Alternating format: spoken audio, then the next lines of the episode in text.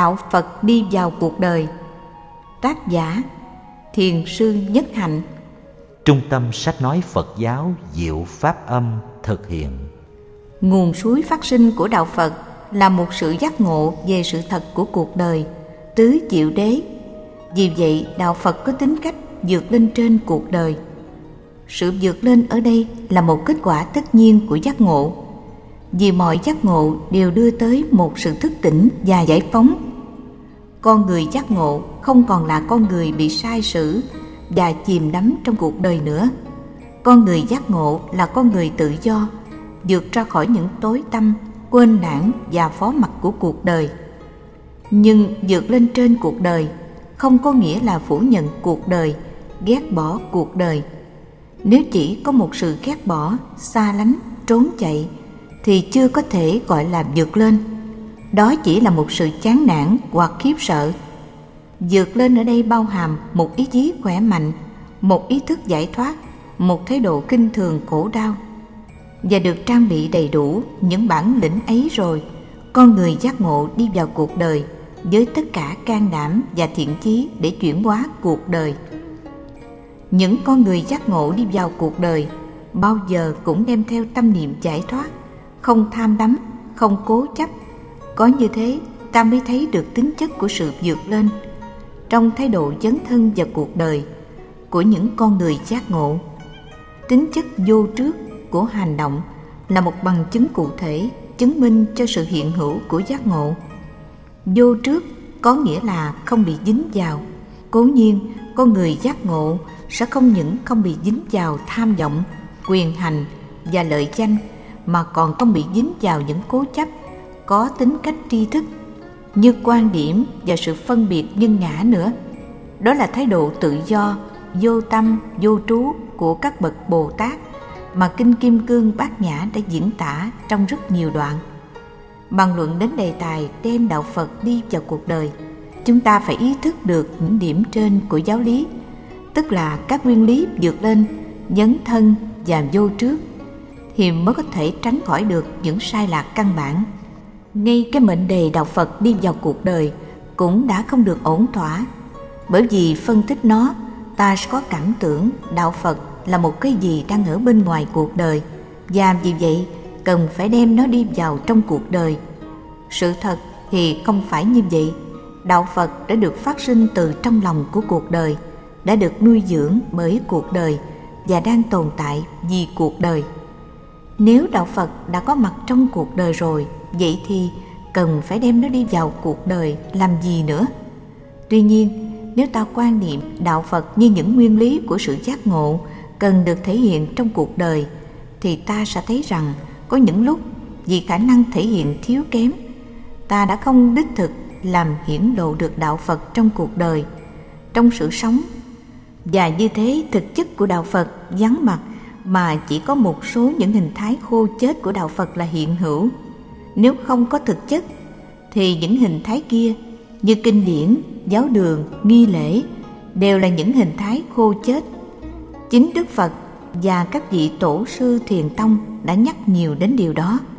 Vì vậy cho nên đem đạo Phật đi vào cuộc đời có nghĩa là thể hiện những nguyên lý đạo Phật trong sự sống, thể hiện bằng những phương thức phù hợp với thực trạng của cuộc đời – để biến cải cuộc đời theo chiều hướng thiện mỹ chừng nào sinh lực của đạo phật được trông thấy, giàu dạt trong mọi hình thức của sự sống.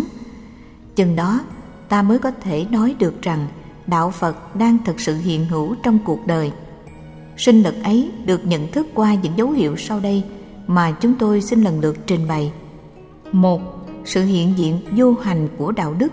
Hai, sự hiện diện của ngôn ngữ đạo đức. Ba, sự hiện diện hữu hành của đạo đức. Một sự hiện diện du hành của đạo đức, tức là bản chất của tự thân đạo đức, là nguồn suối của mọi hình thái đạo đức. Chữ vô hành ở đây, tức là không có hình thái của sự hành động.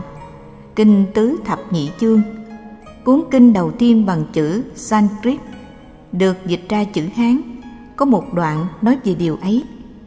Ngã pháp hành vô hành hạnh, tu vô tu tu.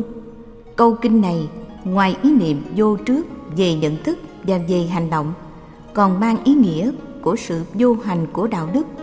Sự hiện diện của đạo đức vô hành là một dòng suối an lạc và màu nhiệm tuôn chảy vào con người và vào sự sống. Tuôn chảy một cách hồn nhiên và giản dị như sự hiện diện của ánh sáng trong không gian. Dòng suối ấy được khơi mở do công trình thực hiện tâm linh của người hành giả trên con đường tu chứng ai cũng biết rằng, tam tạng giáo điển của phật giáo không có giá trị như những lời tuyên bố về chân lý, mà chỉ có giá trị như những kinh nghiệm và những phương pháp hướng dẫn công cuộc thực nghiệm tâm linh để người hành giả chứng được chân lý. Chứng ở đây không có nghĩa là một sự nhận thức bằng suy luận, mà là một sự tiếp xúc thẳng với bản thân thực tại, một sự thể nhập thực tại không cần đến khí cụ tri thức suy luận. Được hướng dẫn bởi kinh nghiệm và bởi những phương châm diễn bày trong giáo lý. Người hành giả cố quyết thâm nhập, không phải bằng trí tuệ hay tình cảm của mình, vào thế giới của những nguyên lý sinh động của thực tại.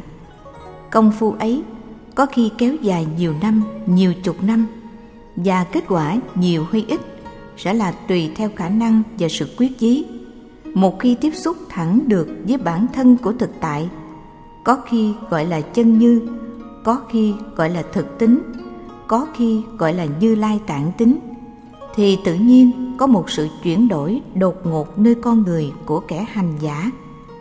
Con người hành giả trở nên một quá thân của đạo đức, một bông hoa của trí tuệ giác ngộ, và mọi hành động của hành giả tự nhiên phù hợp với nguyên lý của đạo đức. Lúc ấy ở nơi con người đạt đạo, không có gì mà không phải là đạo. Ngồi yên không làm gì hết cũng là đạo.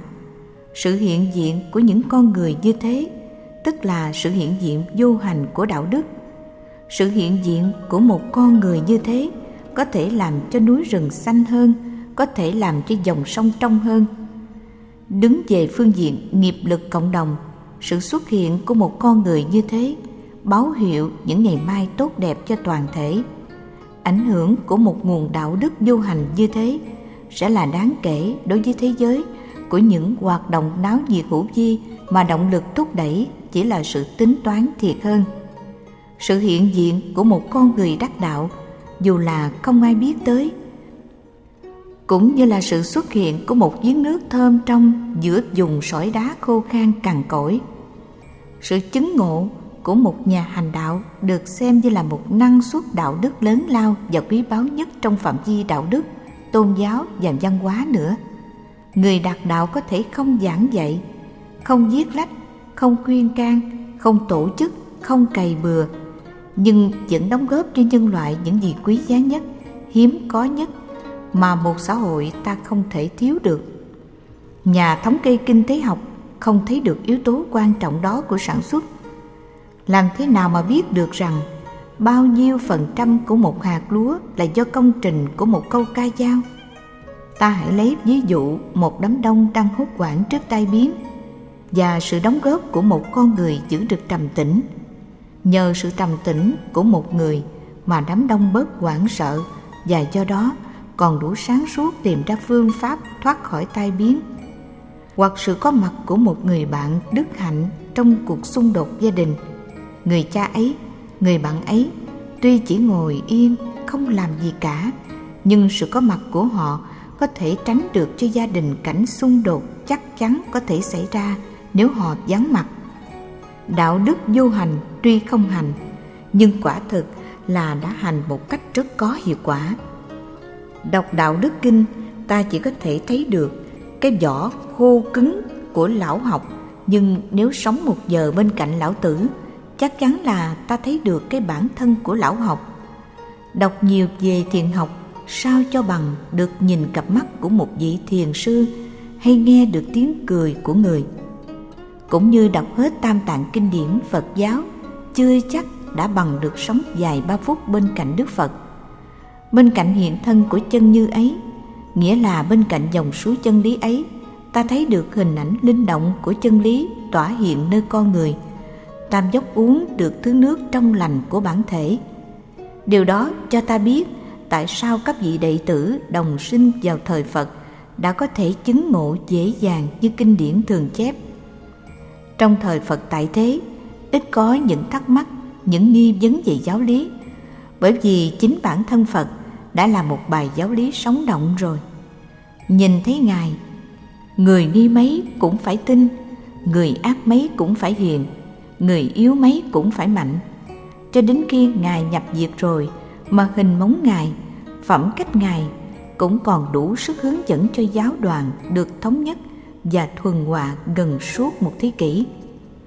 Bao nhiêu hoạt động thuộc phạm vi tôn giáo đạo đức nếu không bắt nguồn cảm hứng từ sự đạt đạo, từ tâm linh con người, đều có thể là những hoạt động vô bổ phát xuất từ động cơ danh lợi tính toán.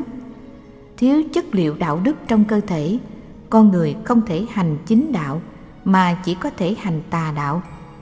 Cho nên nhân loại phải thắp hương nơi nào có một bậc chân tu xuất hiện. Cố nhiên bậc chân tu không mọc nhiều như nắm sau cơn mưa. Bậc chân tu không phải như những dấu tích linh ứng mọi người nghe tiếng tìm tới dân hương. Bậc chân tu không phải là người có vài thủ thuật mới lạ như tiên tri chữa bệnh có thể thâu hút được nhiều người ham mộ. Bậc chân tu là sự hiện diện trước hết của đạo đức du hành. Nhìn vào người, thiên hạ thấy lòng mình thêm tin tưởng, thêm trầm tĩnh, thêm ý thức, thêm thương yêu cuộc đời và xây dựng cho cuộc đời một cách chân thành.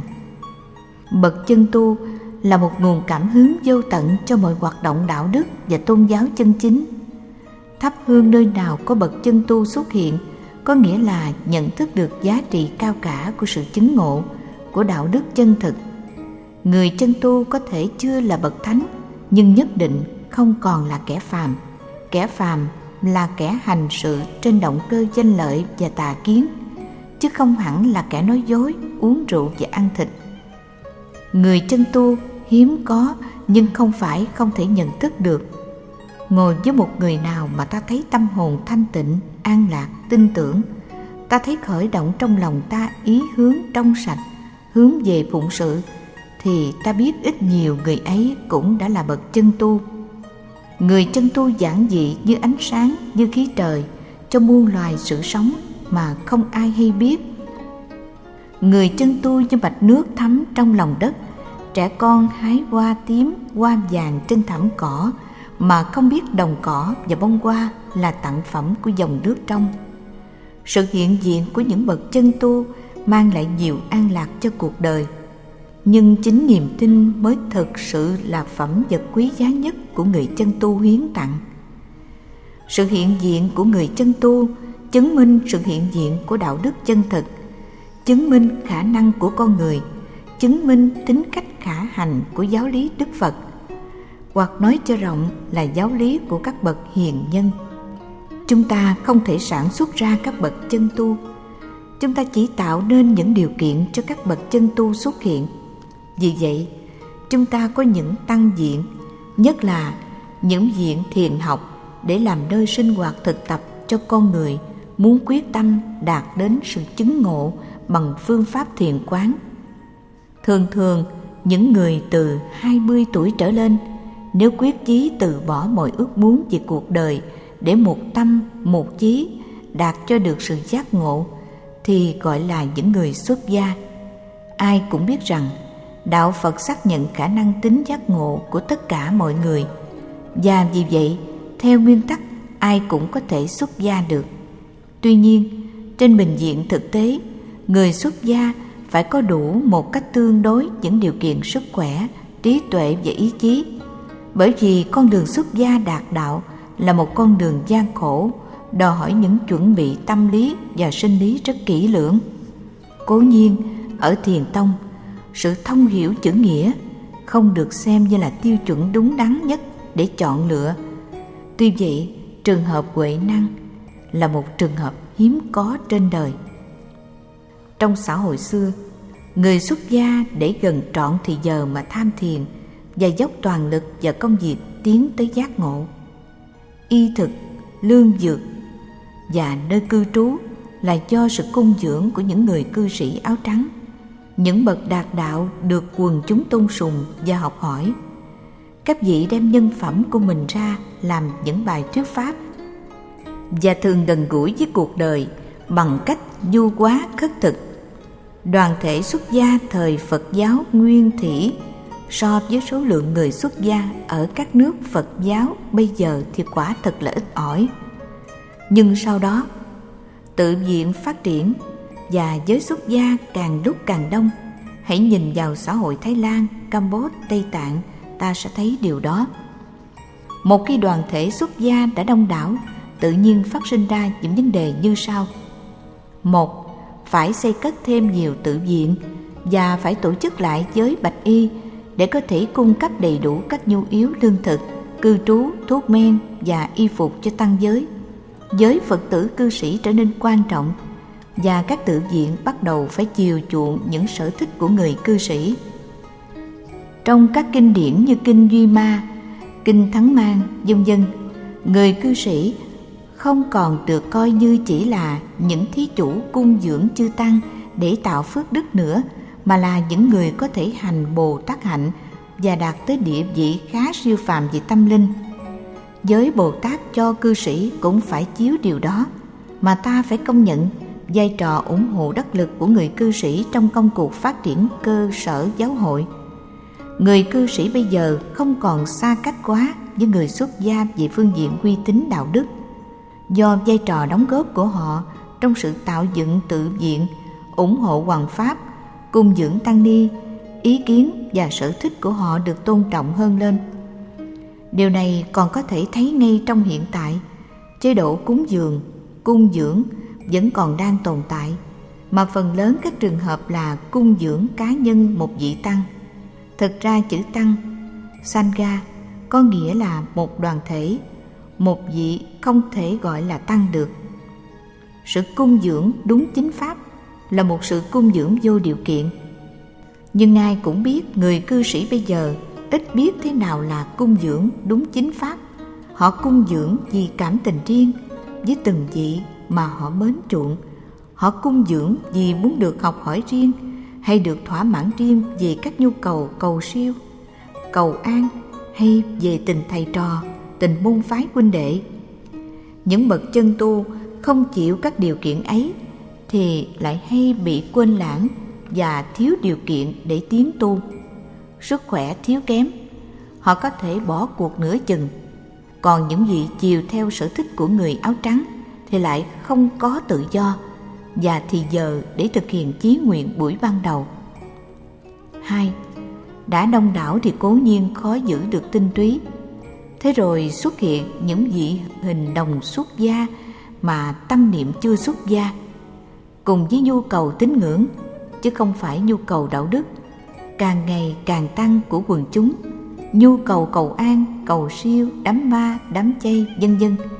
Một số lớn những người xuất gia trở nên những nhà chuyên môn về tụng niệm, cầu nguyện.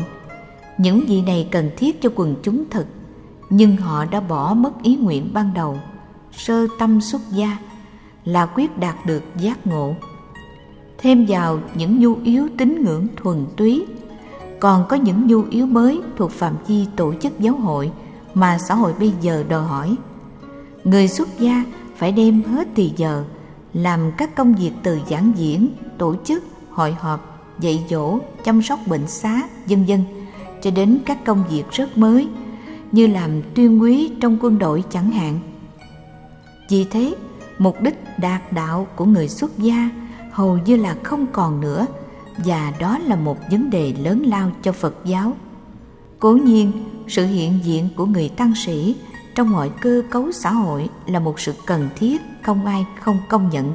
Nhưng nếu thiếu mất nguồn cảm hứng của đạo đức vô hành, thể hiện nơi người đạt đạo, thì có thể có sự cạn khô của thực chất đạo pháp nơi chính những hoạt động được gọi là hoạt động cho đạo pháp ấy. Xã hội ngày nay bắt buộc phải có mặt của người phật tử trong các cơ cấu tổ chức của nó.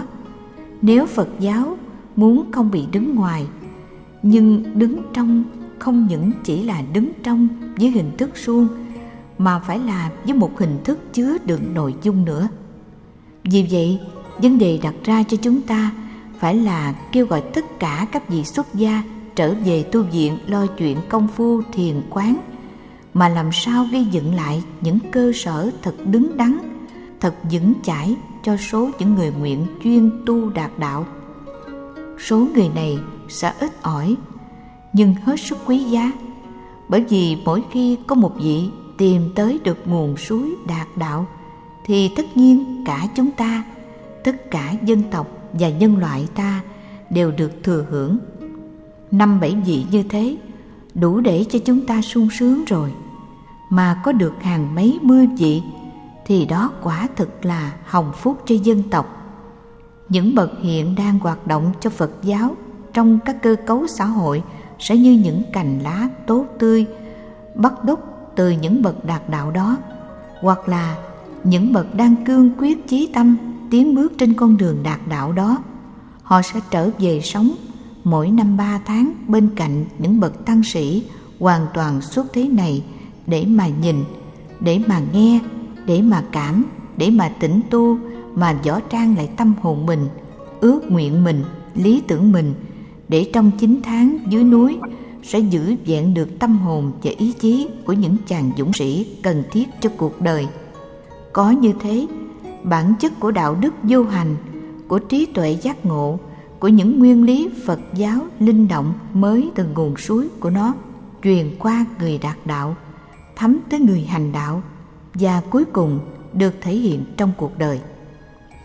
Ta hãy tạm gọi dòng tu của những con người đi sâu hoàn toàn vào địa dứt thuần túy tâm linh là dòng tu thể nhập và dòng tu của những người hành đạo hay quá đạo. Xin để quý vị xét là dòng tu tiếp hiện. Thể nhập nghĩa là thể hiện và thâm nhập những nguyên lý linh động của thực tại của phật học cũng có nghĩa là bằng cách thâm nhập vào biển giác ngộ tâm linh, thể hiện sức sống của giác ngộ trên bản thân mình như một hiện thân của đạo đức vô hành. Xin nói thêm rằng, đạo đức đây phải được hiểu như một sự phát hiện của nghệ thuật sống mà không phải là những hành động được quy định như luân lý hay công dân giáo dục. Mọi cử chỉ ngôn ngữ của người đạt đạo đều tự nhiên là đạo đức, không ý thức không cố gắng mệt nhọc cũng giống như trạng thái tồn tâm sở dục nhi bất du cũ của khổng khưu khi ngài đến tuổi 60. Thành ra đạo đức là sự sống, sự sống là nghệ thuật, và vì vậy đạo đức là nghệ thuật. Một nghệ sĩ đạt đến nguồn của nghệ thuật rồi thì nói ra là thơ, dạch ra là họa. Người hành đạo đạt đến nguồn rồi thì ăn uống, nói cười tất cả là đạo. Kẻ phàm phu bắt chước, ăn như thế, uống như thế, nói như thế, cười như thế, cũng không thành người đạt đạo được. Có khi trái với đạo là khác. Cho nên đạo phật không phải là một bó luân lý và giáo điều cứng cỏi. Còn chữ tiếp hiện có nghĩa là tiếp nhận và thực hiện. Tiếp nhận nguồn sinh lực đạo pháp do những nhà tu thể nhập hơi mở và đem nó thực hiện trong cuộc đời. Thành thử giữa các nhà tu thể nhập quần chúng trong cuộc đời. Nhà tu tiếp hiện đóng trách nhiệm của một ngang nối, một trách đuôi nhân. Và số người này phải khá đông để có thể cung cấp cho nhu cầu tôn giáo và đạo đức càng ngày càng tăng của xã hội mới. Những nhà tu trong dòng này sẽ đem ý chí năng lực và tâm hồn của mình để thực hiện một ít nguyên chất của đạo phật trong cuộc đời và kho tàng của họ là những bậc trong dòng tu thể nhập mà họ được gần gũi và học tập 3 tháng mỗi năm. Và khi họ đã chắc chắn rằng thời gian phụng sự của họ đã tạm đủ và muốn cố quyết thực nghiệm sâu sắc chân lý, họ sẽ phát nguyện trở về tu viện vĩnh viễn để mà hạ thủ công phu cho lý tưởng đạt đạo.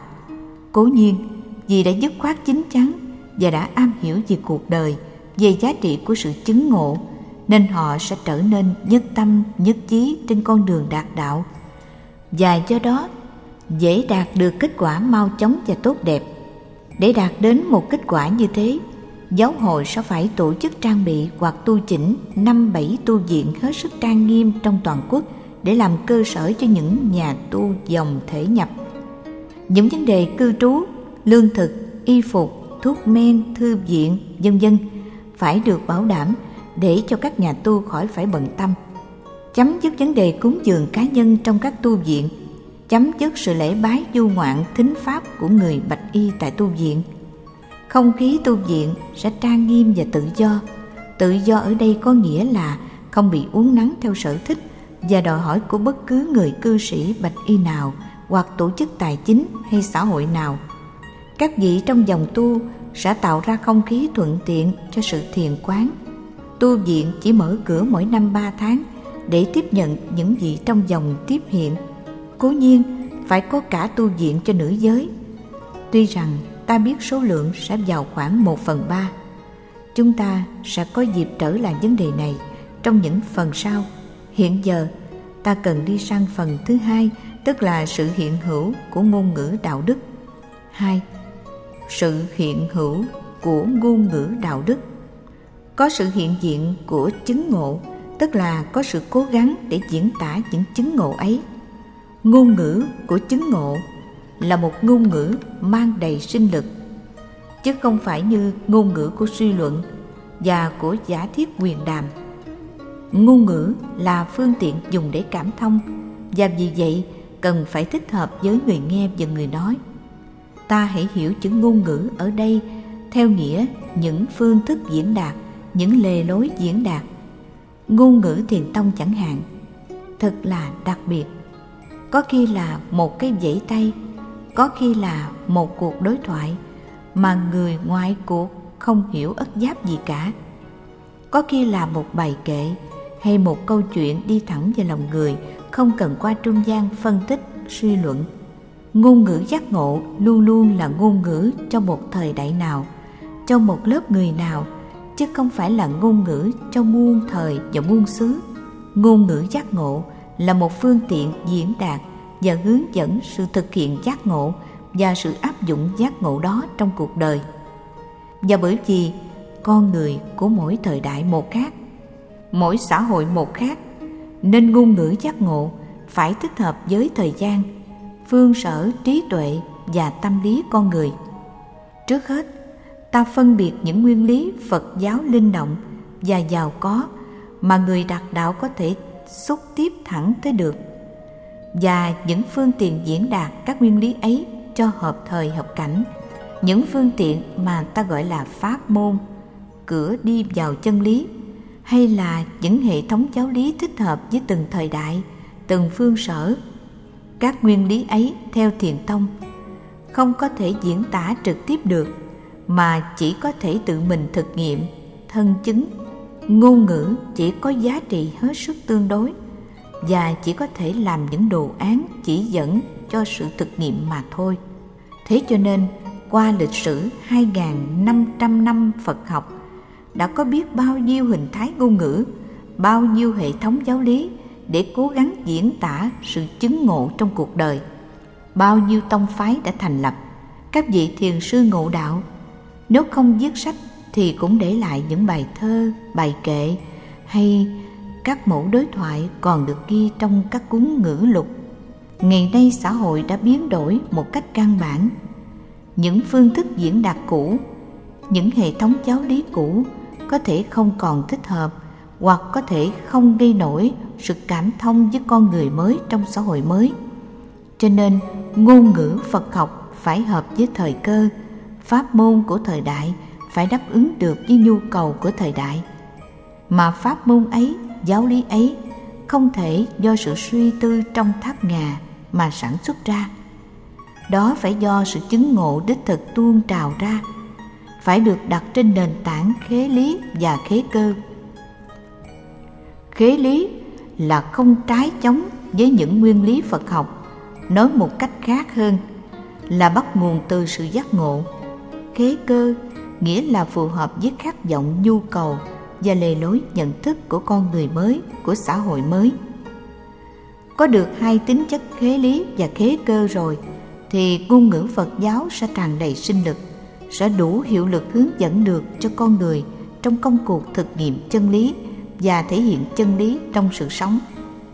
Chứng ngộ không có nghĩa là nghe và đọc xong giáo lý bằng lý trí suy luận nghe và đọc chỉ mới là giai đoạn đầu của sự thực nghiệm giáo lý trong quá trình văn, tư, tu, chứng, nghe, suy tư, thực nghiệm và chứng ngộ. Như đã nói trên, ngôn ngữ giác ngộ chỉ là phương tiện chỉ dẫn cũng như chiếc bè dùng để qua sông. Chiếc bè không phải là sự sang sông, cũng như ngón tay chỉ mặt trăng, ngón tay không phải mặt trăng. Nếu ôm chặt ngón tay và cho là mặt trăng, thì không bao giờ thấy được mặt trăng. Phải nương vào ngón tay như một phương tiện để thấy được mặt trăng. Cũng vì không muốn cho môn đệ chấp chặt rằng kinh điển là chân lý, mà thật ra chỉ là phương tiện chỉ bày chân lý, cho nên Đức Phật đã nói, trong 49 năm thuyết pháp, ta chưa từng thuyết một chữ, và chấp lấy phương tiện làm cứu cánh, tức là làm quan ức cho chư Phật mà bỏ mất phương tiện đi thì cũng không có cách gì đạt đến cứu cánh. Những người không thực tập, không tham thiền, không đem thân mệnh mình đi vào thế giới thực nghiệm tâm linh thì sẽ không có chứng ngộ. Dù chứng ngộ ít đi nữa và do đó không có gì để diễn tả cả. Dù có diễn tả thì cũng diễn tả một mớ suy tư về quyền học, một mớ tưởng tượng về chân lý hoặc lặp lại những điều ngày xưa các bậc tiền bối đã nói. Nhưng tất cả những cố gắng đó đều không có hiệu quả. Diễn tả một mớ suy tư về quyền học thì không thổi được sinh lực vào sự sống. Và ngôn ngữ, dù mang danh là ngôn ngữ đạo phật, sẽ không chứa đựng sinh khí của sự đạt đạo, của sự phát minh. Ngôn ngữ ấy không hướng dẫn được thực nghiệm, không lây chuyển được con người không đủ sức tạo nên lực lượng cải tạo nếp sống cá nhân, hướng dẫn sự sống xã hội. Còn lặp lại những điều cổ nhân nói thì chỉ là làm công việc của một chiếc máy hát hay một con vẹt. Ngôn ngữ đó sẽ không thích hợp, không đi được vào lòng người, không phù hợp với những nhu cầu mới, băn khoăn mới, thắc mắc mới của con người. Và cũng do đó, sự vắng mặt của ngôn ngữ đạo đức đích thực chứng tỏ sự vắng mặt của đạo đức đích thực. Nói một cách khác hơn, chứng tỏ sự vắng mặt của những kẻ đạt đạo. Nếu có sự hiện diện của những kẻ đạt đạo, thì tự nhiên có tiếng nói của đạo phật. Bởi vì kẻ đạt đạo không thể thờ ơ với cuộc sống, dù làm với cuộc sống đầy dẫy những vấn đề khó khăn hiện tại. Có sự hiện diện của kẻ đạt đạo, tức là sớm muộn gì cũng có tiếng nói của họ và tiếng nói ấy là một pháp môn, một giáo lý, một ranapti cho thời đại. Tam vẫn còn tin tưởng rằng dòng giống của người đạt đạo chưa tuyệt diệt. Ta phải sửa soạn tâm hồn cho thanh tịnh để có thể nghe tiếng nói của ngôn ngữ giác ngộ. Lắm lúc đơn giản, gián tắt, nhưng là cứu tinh của thế hệ chúng ta. Nếu pháp môn của thời đại phải khế lý và khế cơ thì pháp môn ấy phải do người của thời đại khai thị.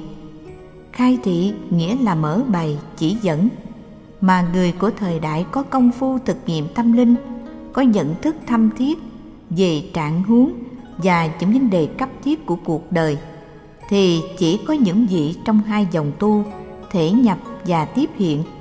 Một bên thì tràn đầy giác ngộ, lý, một bên thì thông hiểu căn cơ, cơ công trình của một ngôn ngữ đạo đức của thời đại. Như thế, phải là một công trình của cả hai bên cùng chung một thao thức là đem đạo phật đi vào cuộc đời. Ngày xưa, những vấn đề xã hội và con người đơn giản hơn bây giờ nhiều. Ngày xưa, chỉ có nhu yếu về sự hiện diện của một số người đạt đạo và dạy dỗ luân lý đạo đức cho quần chúng.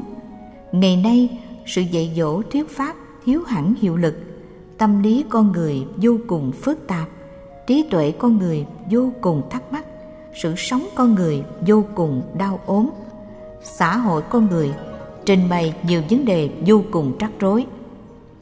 Pháp môn không còn có thể chỉ là những pháp môn chỉ dẫn cho cá nhân tu tập và dạy dỗ cho người bạch y, biết pháp thức cúng dường, giữ tam quy ngũ giới pháp môn phải là một pháp môn đáp ứng lại được những nhu cầu giáo dục, văn hóa, kinh tế, xã hội, chính trị vân vân và vì đạo phật phải có mặt trong mọi cơ cấu xã hội, người phật tử phải có lý thuyết, pháp môn của thời đại về giáo dục, văn hóa, kinh tế, xã hội, chính trị vân vân không có lý thuyết ấy, không có pháp môn ấy, nói tóm lại, không có ngôn ngữ chính thức của đạo đức thời đại thì người phật tử biết nương vào đâu?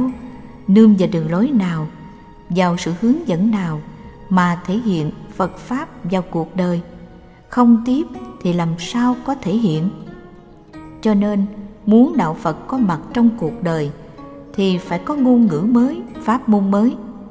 Trí tuệ đạt đạo phải quán chiếu vào tình trạng tâm lý, sinh lý và xã hội của con người mới trên con đường thực nghiệm thiền quán để chứng ngộ trí tuệ đạt đạo, phải phối hợp với kiến thức chuyên môn về giáo dục và về hiện tình giáo dục để cấu tạo nên pháp môn hướng dẫn nền giáo dục mới. Trí tuệ đạt đạo phải phối hợp với kiến thức chuyên môn về văn hóa và về hiện tình văn hóa để có thể cấu tạo nên một pháp môn hướng dẫn nền văn hóa mới. Trong các địa vực kinh tế, xã hội, chính trị, nông thôn vân vân cũng phải có những hoạt động tương tự. Nói tóm lại, căn cứ trên những nguyên lý phật giáo, nói đúng hơn, trên sự chứng đạt những nguyên lý phật giáo. Người phật tử phải xây dựng những lý thuyết về giáo dục, văn hóa, kinh tế, xã hội, chính trị, vân vân.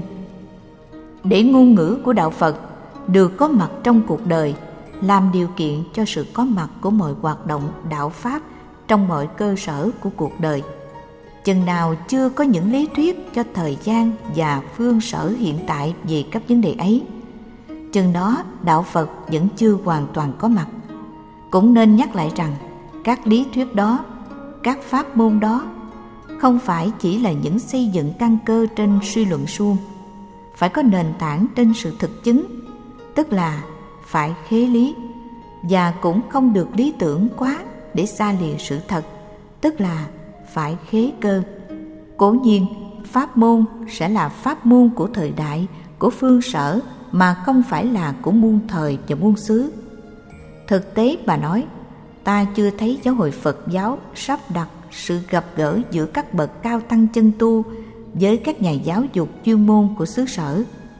Như vậy là ta chưa có pháp môn về đường lối và kế hoạch giáo dục.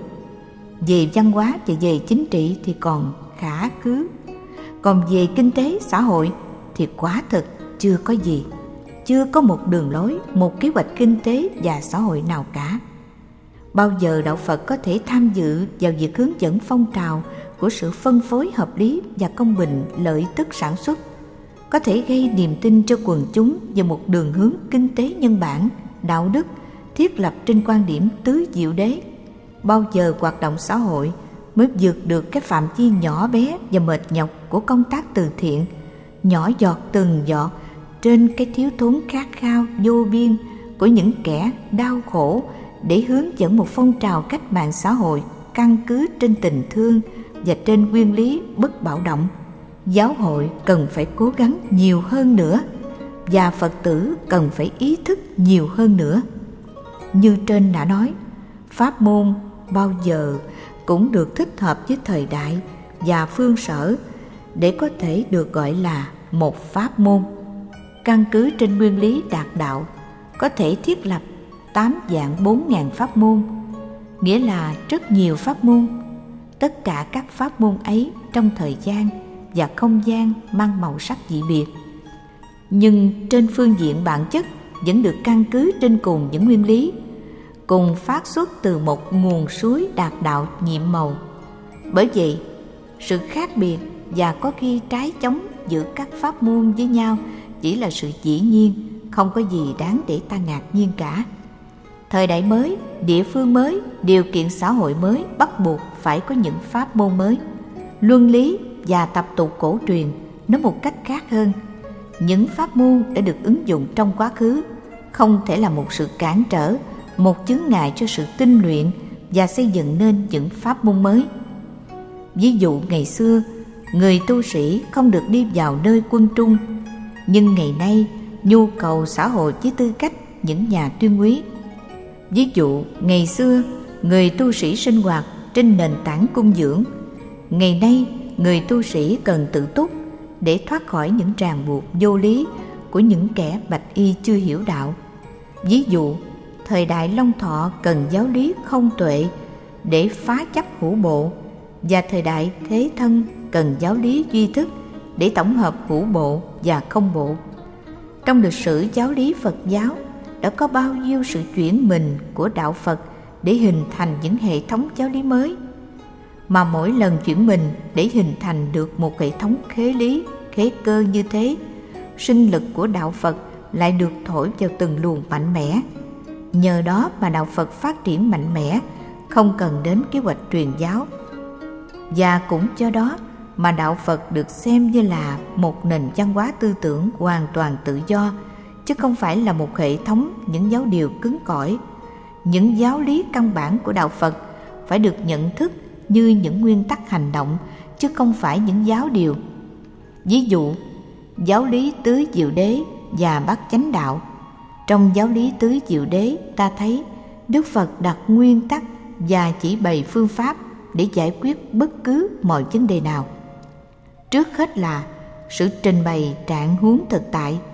Với những vấn đề mà con người phải xác nhận sự hiện hữu để mà giải quyết, những đau thương, khó khăn và thắc mắc của con người cần được trình bày minh bạch và chính xác trong phần đệ nhất đế ấy.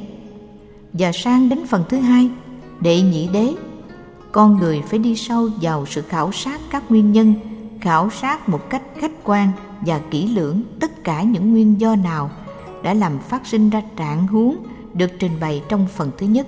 Phần thứ ba, đệ tam đế, là sự xác định rằng nếu có những nguyên do trình bày trong phần thứ hai, thì chắc chắn là sự cải biến trạng huống trình bày tiêu diệt những nguyên do trình bày trong phần thứ hai ấy và trong phần thứ tư đệ tứ đế. Con người đi tìm phương pháp thích hợp, con đường thích hợp để thực hiện sự cải biến được trình bày nơi phần thứ ba. Ta không thấy giáo điều nào cả, mà chỉ có những nguyên lý hành động. Về bát chính đạo cũng vậy. Bát chính đạo nêu rõ tầm liên hệ giữa thân khẩu ý và giới định tuệ trên quá trình hành đạo và chứng đạo. Ta chỉ thấy kiến giải chân chính, tư duy chân chính, ngôn thuyết chân chính, vân vân. Mà không thấy quy định kiến giải những gì thì mới chân chính, tư duy những gì thì mới chân chính, ngôn thuyết những gì thì mới chân chính. Thì ra, đó chỉ là nguyên lý, mà không phải là luân lý. Nếu đạo phật chỉ là luân lý thì khỏe cho người hành đạo biết bao chỉ cần đọc trong một cuốn kinh xem ta phải làm những gì và tránh những gì. Cuốn kinh sẽ như một bản liệt kê thật dài, những điều phải làm và những điều không nên làm. Trái lại, giáo lý chỉ hướng dẫn phương pháp thực hiện, chỉ nói rằng nên làm theo nguyên lý này và thực nghiệm theo phương pháp kia mà thôi. Cho nên học phật là đào sâu vào kinh nghiệm tâm linh để nắm lấy nguyên lý để thực hiện nguyên lý và để đạt đạo. Đạt đạo rồi thì không cần một bộ luật nào cả, không cần một sách chỉ nam nào cả, không cần một nền luân lý nào cả. Người đạt đạo ăn ngủ là đạo, thuyết pháp là đạo, ăn rau cũng là đạo, mà ăn thịt cá cũng là đạo nữa. Những người chưa đạt đạo thì không thể bắt chước họ được, cho nên ta thấy rất rõ tầm quan trọng của sự thực chứng. Có sự thực chứng thì tất nhiên có sự lưu nhuận của sinh lực đạo đức. Còn nếu chỉ có sự truyền bá và ca tụng về những giáo lý mà thôi, thì xã hội và con người vẫn không được thay đổi. Ngôn ngữ và ý tưởng đạo đức của một thời đại không có thực chứng chỉ là ngôn ngữ và ý tưởng dây mượn ở một thời đại khác đó chỉ là cặn bã của thực chứng, mà không phải là thực chứng. Đó là những lời chế, những ý chết, không đủ sức và không thể làm khơi dậy trong tâm tư con người thời đại một nguồn cảm hứng mới, một sinh khí mới. Lịch sử, văn hóa cho biết rằng bất cứ nguồn sinh lực tinh thần nào của nhân loại cũng bị tàn hoại bằng cách trở nên những di sản hình thức khô cứng những ý chết và những lời chết không còn có tác dụng tâm lý và xã hội nữa. Muốn duy trì nguồn sinh lực ấy, con người không thể chỉ duy trì ngôn ngữ của nói phải giữ cho nguồn sinh lực kia được thể hiện liên tục nơi tâm linh con người để đừng làm khô chết. Bất cứ cuộc cách mệnh tinh thần nào của nhân loại cũng là một nỗ lực chống lại những ngôn ngữ và tư tưởng khô chết đóng cứng trong óc người như những chiếc vảy cá nguy hại và vô ích. Muốn cho ngôn ngữ và tư tưởng đừng là những vật khô chết thì chỉ có một đường, đừng truyền bá chúng và tiếp nhận chúng như những vật khô chết. Tất cả vấn đề là ở đây, làm thế nào cho dòng thực chứng tâm linh được tiếp nối bất đoạn, truyền sẽ là truyền tâm mà không chỉ là truyền ý. Ngôn ngữ một ngày nào đó sẽ phản lại nội dung bởi lý do không còn phù hợp với thực trạng của thời đại. Có một dòng thực chứng tâm linh nối tiếp thì sẽ luôn luôn có những ngôn ngữ, những pháp môn dị biệt được sử dụng để nhắm đến sự thể hiện thực chứng ấy trong cuộc đời. Cho nên, lý thuyết hành động của đạo phật, pháp môn luôn luôn được phát xuất từ nguồn thực chứng và được dựng trên căn bản những điều kiện thực hiện trong hiện tại của xã hội và của con người. Thiếu một trong hai điều kiện ấy thì bất thành. Và cũng vì thế, pháp môn phải luôn luôn biến đổi để có thể đi sát với thực tại. Sự biến đổi đó cố nhiên cũng không có thể phản lại căn bản thực chứng. Sở dĩ tôi phải nhấn mạnh đến điểm này hoài, vì chính đây là điểm căn bản cho mọi nhận định. Cũng vì hai yếu tố quán lý thực chứng và quán cơ. Xúc tiếp với bộ mặt thực của cuộc đời là hai yếu tố căn bản của ngôn ngữ đạo phật. Cho nên chúng ta phải đặt cho hai nguồn nhận thức gặp nhau. Trong thời gian còn học tập ở các phật học viện, người sinh viên phải được học kỹ về những môn họ cần thiết có thể giúp họ nhìn rõ được thực trạng xã hội như giáo dục, văn hóa, kinh tế chẳng hạn. Cố nhiên cây học ấy phải được đi đôi với cái học chuyên môn về tư tưởng phật học. Và mỗi người nên đi sâu vào một khía cạnh của nếp sống xã hội để sau này dùng trí tuệ phật học quán chiếu khía cạnh ấy. Trong khi tinh luyện thành một pháp môn hành hóa, ví dụ như khi ta muốn đem đạo phật xây dựng cơ cấu gia đình, thì ta phải có kiến thức về những khía cạnh sinh hoạt gia đình.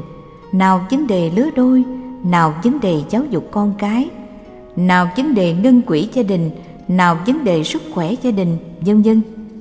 Thiếu những kiến thức như thế thì không tài nào phật hóa gia đình được. Hẳn nhiên, ta có thể cầu cứu đến những nhà chuyên môn về vấn đề khảo sát thực trạng sinh hoạt toàn diện của tổ chức gia đình. Nhưng ít ra, ta cũng phải có những kiến thức căn bản và xác thực. Phật học không phải là một môn học có thể tách rời khỏi những vấn đề của sự sống trái lại, ta chỉ có thể hiểu được phật học qua những vấn đề của sự sống.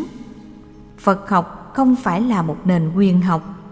Những phương pháp để áp dụng các nguyên lý phật học chỉ có thể tìm thấy trong sự khảo sát những vấn đề của sự sống.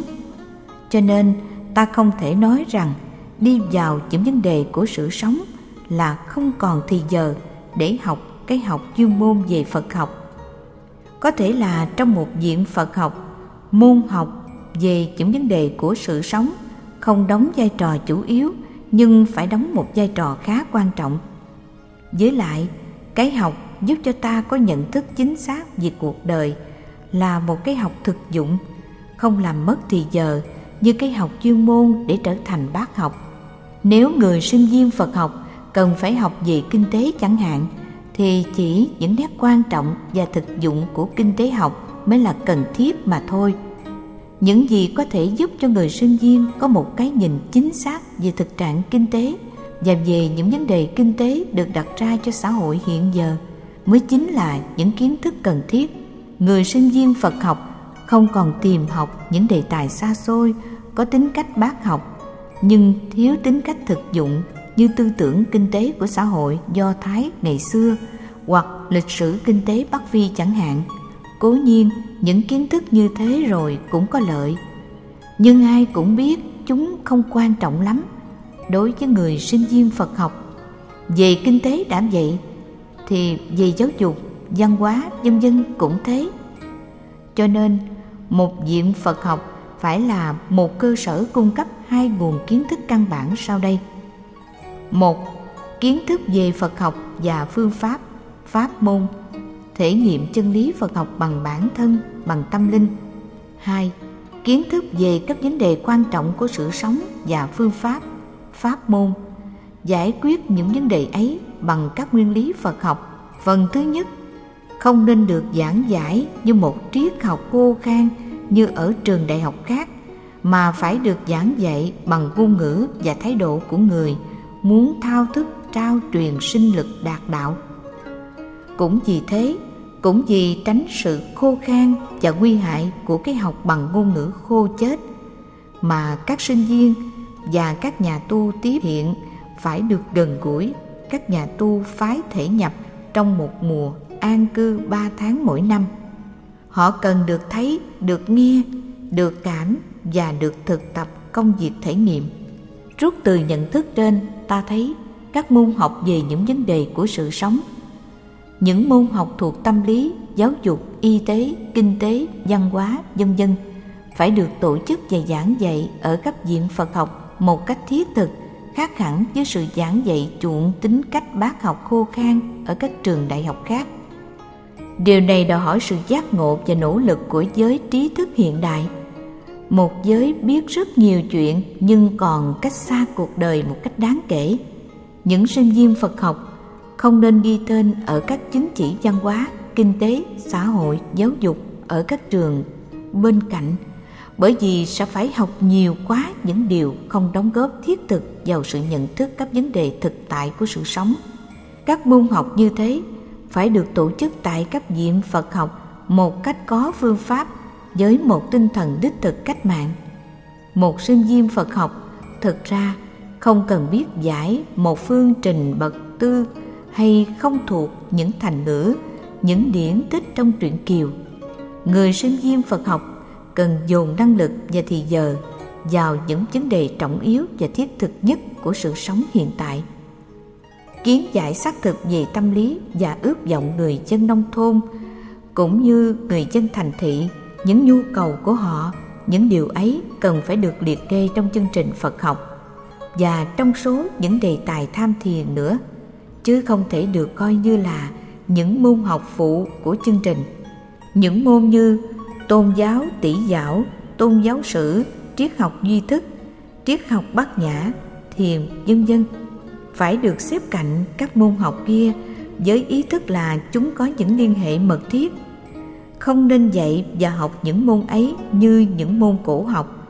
Những nền triết học tuy thâm sâu nhưng không dính líu đến sự sống thực ra tất cả các hệ thống giáo lý đều đã được thành lập căn cứ trên con người, vì con người để hướng dẫn sự thể nhập và thực hiện. Nếu người sinh viên phật học học xong một chứng chỉ về triết học bát nhã chẳng hạn, mà không thấy có chút liên hệ nào giữa triết học bát nhã và một vài vấn đề của sự sống, ấy là môn học không được giảng dạy theo tinh thần khế cơ của đạo phật cho nên, muốn phân biệt ngôn ngữ của một dòng đạo đức sống động với những cái xác một dòng đạo đức khô cạn, thì chỉ cần xét xem các lý thuyết và pháp môn mà đạo phật đang truyền bá có hướng đến sự giải quyết một cách thực tế vấn đề thực chúng, bản thân và thể hiện áp dụng vào cuộc sống không, có mang nguồn sinh lực vào cuộc đời, gây cảm hứng và biến đổi cuộc đời hay không và ngôn ngữ đích thực của đạo đức chứng minh sự hiện diện đích thực của đạo đức vậy.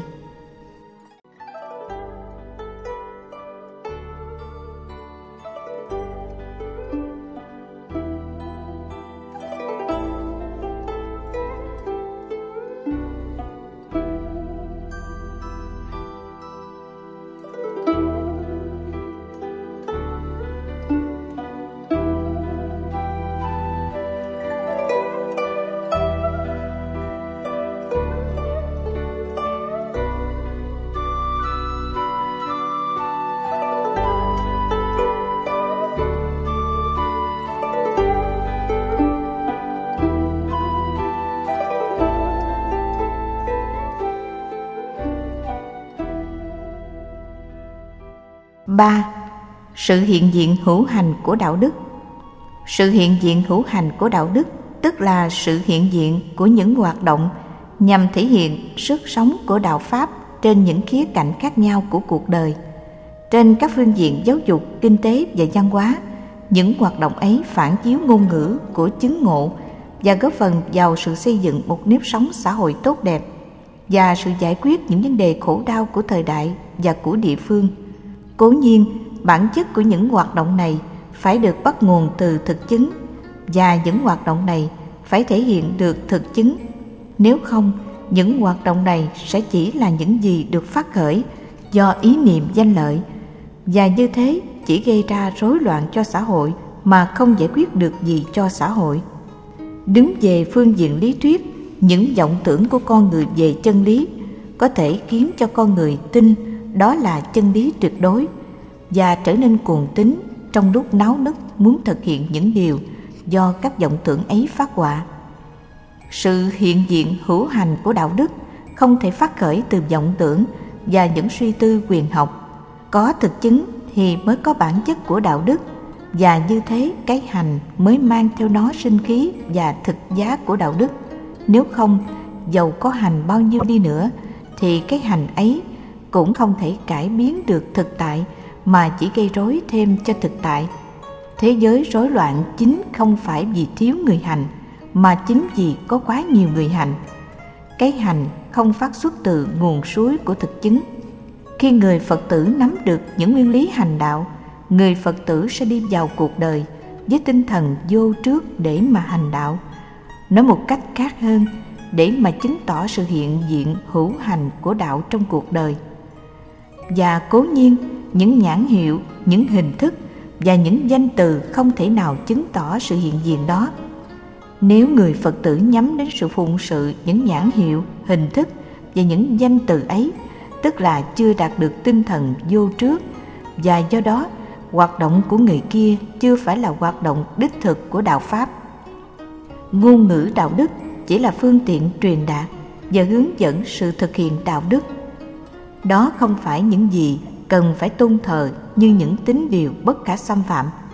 Đó là những phương tiện mà không phải cứu cánh là ngón tay chỉ mặt trăng, chứ không phải là mặt trăng. Kinh kim cương có nói đến ví dụ chiếc bè đưa người sang sông sang sông rồi thì phải rời bỏ chiếc bè. Những hình thái và những phương tiện hành đạo.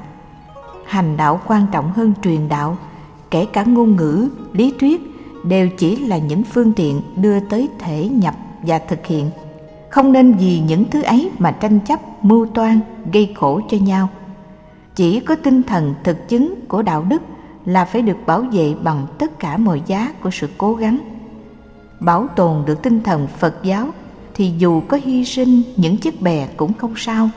Tóm lại là những hoạt động hành đạo của người phật tử trong sự sống xã hội phải bắt nguồn từ thực chứng phải nhắm đến sự giải quyết những vấn đề cấp bách đau khổ của con người, những vấn đề đói khát, bệnh tật, nô lệ và chết chóc của con người, chứ không phải nhắm đến sự bành trướng thế lực và quy quyền của một giáo hội. Đạo phật xuất hiện vì con người, chứ không phải vì đạo phật. Con người thực hành đạo phật để làm giảm bớt khổ đau của chính mình và của những người chung quanh mình, chứ không phải là vì để làm cho đạo phật thêm uy quyền, thêm thế lực? Nhận định được như thế, con người mới biết được cách sử dụng chiếc bè cứu khổ, mà không dại dột mang chiếc bè trên vai trong một thái độ tôn thờ. Đi vào cuộc đời bằng thái độ và tâm niệm ấy, người phật tử không mang theo một chiếc vỏ cứng nào cả và sẵn sàng đón nhận hợp tác với tất cả những ai có thiện tâm, thiện chí biết bao nhiêu thành kiến và cố chấp có thể tiêu diệt khi tinh thần vô trước ấy được thực hiện. Cho nên, người phật tử khi đi vào cuộc đời phải đừng nghĩ rằng, tôi làm cái này làm gì đạo phật? Tôi làm cái kia làm gì đạo phật? Phải nên quên đạo phật đi, quên rằng mình là người phật tử đi. Có quên như thế thì mình mới thực là người của đạo phật, mình mới thực là phật tử hãy hành động bằng thương yêu, bằng hỷ xã hành động theo những nguyên lý đạo phật để thực hiện an lạc cho cuộc đời. Mà đừng hành động vì bản ngã tôn giáo. Cái bản ngã ấy không có trong đạo phật và trong bất cứ một nền đạo đức nào chân chính. Bất cứ một phong trào xã hội nào, nếu muốn thành công, cũng phải ghi được hứng cảm trong quần chúng trước đã. Hứng cảm ấy được đi kèm với một đức tin người phật tử đi vào cuộc đời cần gây được niềm tin cần thiết ấy và phát khởi được nguồn hứng cảm quan trọng ấy. Ít khi một chính quyền có thể gây được niềm tin và nguồn hứng cảm. Nhưng đạo phật với một thế hệ người biết sống đồng lao cộng khổ với quần chúng, biết phụng sự lý tưởng xã hội vô ngã và vô trước, biết khinh thường địa vị và quyền lợi, thì chắc chắn sẽ gây được niềm tin ấy và khơi mở được nguồn hứng cảm ấy tất cả còn tùy ở sự thấu đạt nguyên lý đạo phật và ở động cơ tâm lý của người hành đạo. Ta thấy rằng, bản chất đạo đức và sự gạn lọc tâm hồn quan trọng biết bao. Trong những thời kỳ suy đồi, đạo phật việt nam dưới mắt kẻ bàn quan chỉ là một hình thức tín ngưỡng bình dân. Thực ra, đạo phật có một nếp sống sinh hoạt tâm linh rất cao siêu và phong phú một năng lực sinh hoạt lớn lao tiềm ẩn, cần được thể hiện và phát hiện trong cuộc đời. Trong giai đoạn hiện tại cũng như trong những thời đại lý trần, người trí thức và thanh niên đã hé thấy được nguồn sinh lực ấy của đạo phật. Sự thực hiện giờ cho ta thấy có cả một thế hệ muốn đem năng lực và tuổi xanh của họ để phụng sự cho lý tưởng đạo phật. Lý tưởng của tình thương không hận thù, không cố chấp không danh lợi. Nhưng họ đang gặp khó khăn. Công cuộc hiện đại hóa đạo phật chỉ mới được khởi đầu với những vấn đề to tát của nó. Về cả ba phương diện, giáo lý, giáo chế và giáo sản, đứng về phương diện giáo lý, ngôn ngữ đạo phật chưa đủ khả năng chỉ bày cho người thanh niên thấy rõ con đường thực hiện đạo phật trong cuộc đời, nghĩa là trong mọi khía cạnh giáo dục, kinh tế, chính trị, vân dân của xã hội phải cần có thêm những trường cao đẳng phật học. Phải cần có rất nhiều những cuộc gặp gỡ giữa nguyên lý đạo phật và kiến thức chuyên môn về những vấn đề thúc bách của sự sống. Nói tóm lại, lý thuyết của đạo phật cho thời đại chưa được tượng hình rõ rệt và cần có một ý thức xúc tiến đầy thao thức và cố gắng. Đứng về phương diện giáo chế, sinh hoạt người phật tử xuất gia và tại gia chưa thoát được những thể chế cổ điển, không đủ sức để đưa đạo phật đi hẳn vào trong lòng cuộc đời. Số lượng các bậc tăng ni hướng dẫn quần chúng về sinh hoạt tín ngưỡng vẫn còn ít ỏi thiếu thốn lắm. Lề lối tổ chức những phật học viện, chương trình tu học của người xuất gia, vân dân vẫn chưa thoát được thể chế xưa. Vì vậy, số lượng tăng ni sinh không tăng lên được và số người ra trường mỗi năm không có gì đáng kể. Người thanh niên nam nữ không thấy nếu sống tu học ấy thích hợp với những điều kiện, ít nhất là tâm lý của họ. Xã hội mới đòi hỏi hàng ngàn hoặc hàng chục ngàn người phật tử có chí nguyện đem cuộc đời mình để dâng hiến cho đồng bào, cho nhân loại. Họ phải được thu nhận, học tập và đào luyện một cách hợp lý để có thể thực hiện lý tưởng của họ về sinh hoạt nghi lễ. Giáo hội cần có một dòng những nhà tu sĩ được đào tạo vững chãi về kiến thức và khả năng về lễ nghi để đưa lễ và nhạc của đạo phật tiến đến những hình thức phù hợp với tâm lý và ngưỡng vọng của con người thời đại. Lễ và nhạc phật giáo ngày xưa đã đạt đến một trình độ khá cao.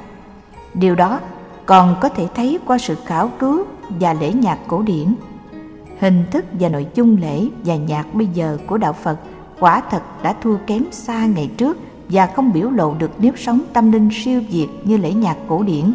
Ít có vị tăng sĩ nào bây giờ có thể sướng được những bài pháp ngữ tuyệt diệu, cử được một trong hàng trăm những bài tán kệ mà âm nhạc đã biểu lộ được một sức sống tâm linh hết sức phong phú của các thiền sư thổi trước.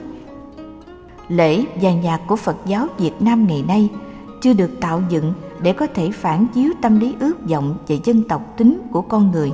Nên lễ nhạc phật giáo ngày nay cần phải được thiết lập một cách nghiêm chỉnh, căn cứ trên truyền thống cũ, chất liệu bây giờ và kỹ thuật mới.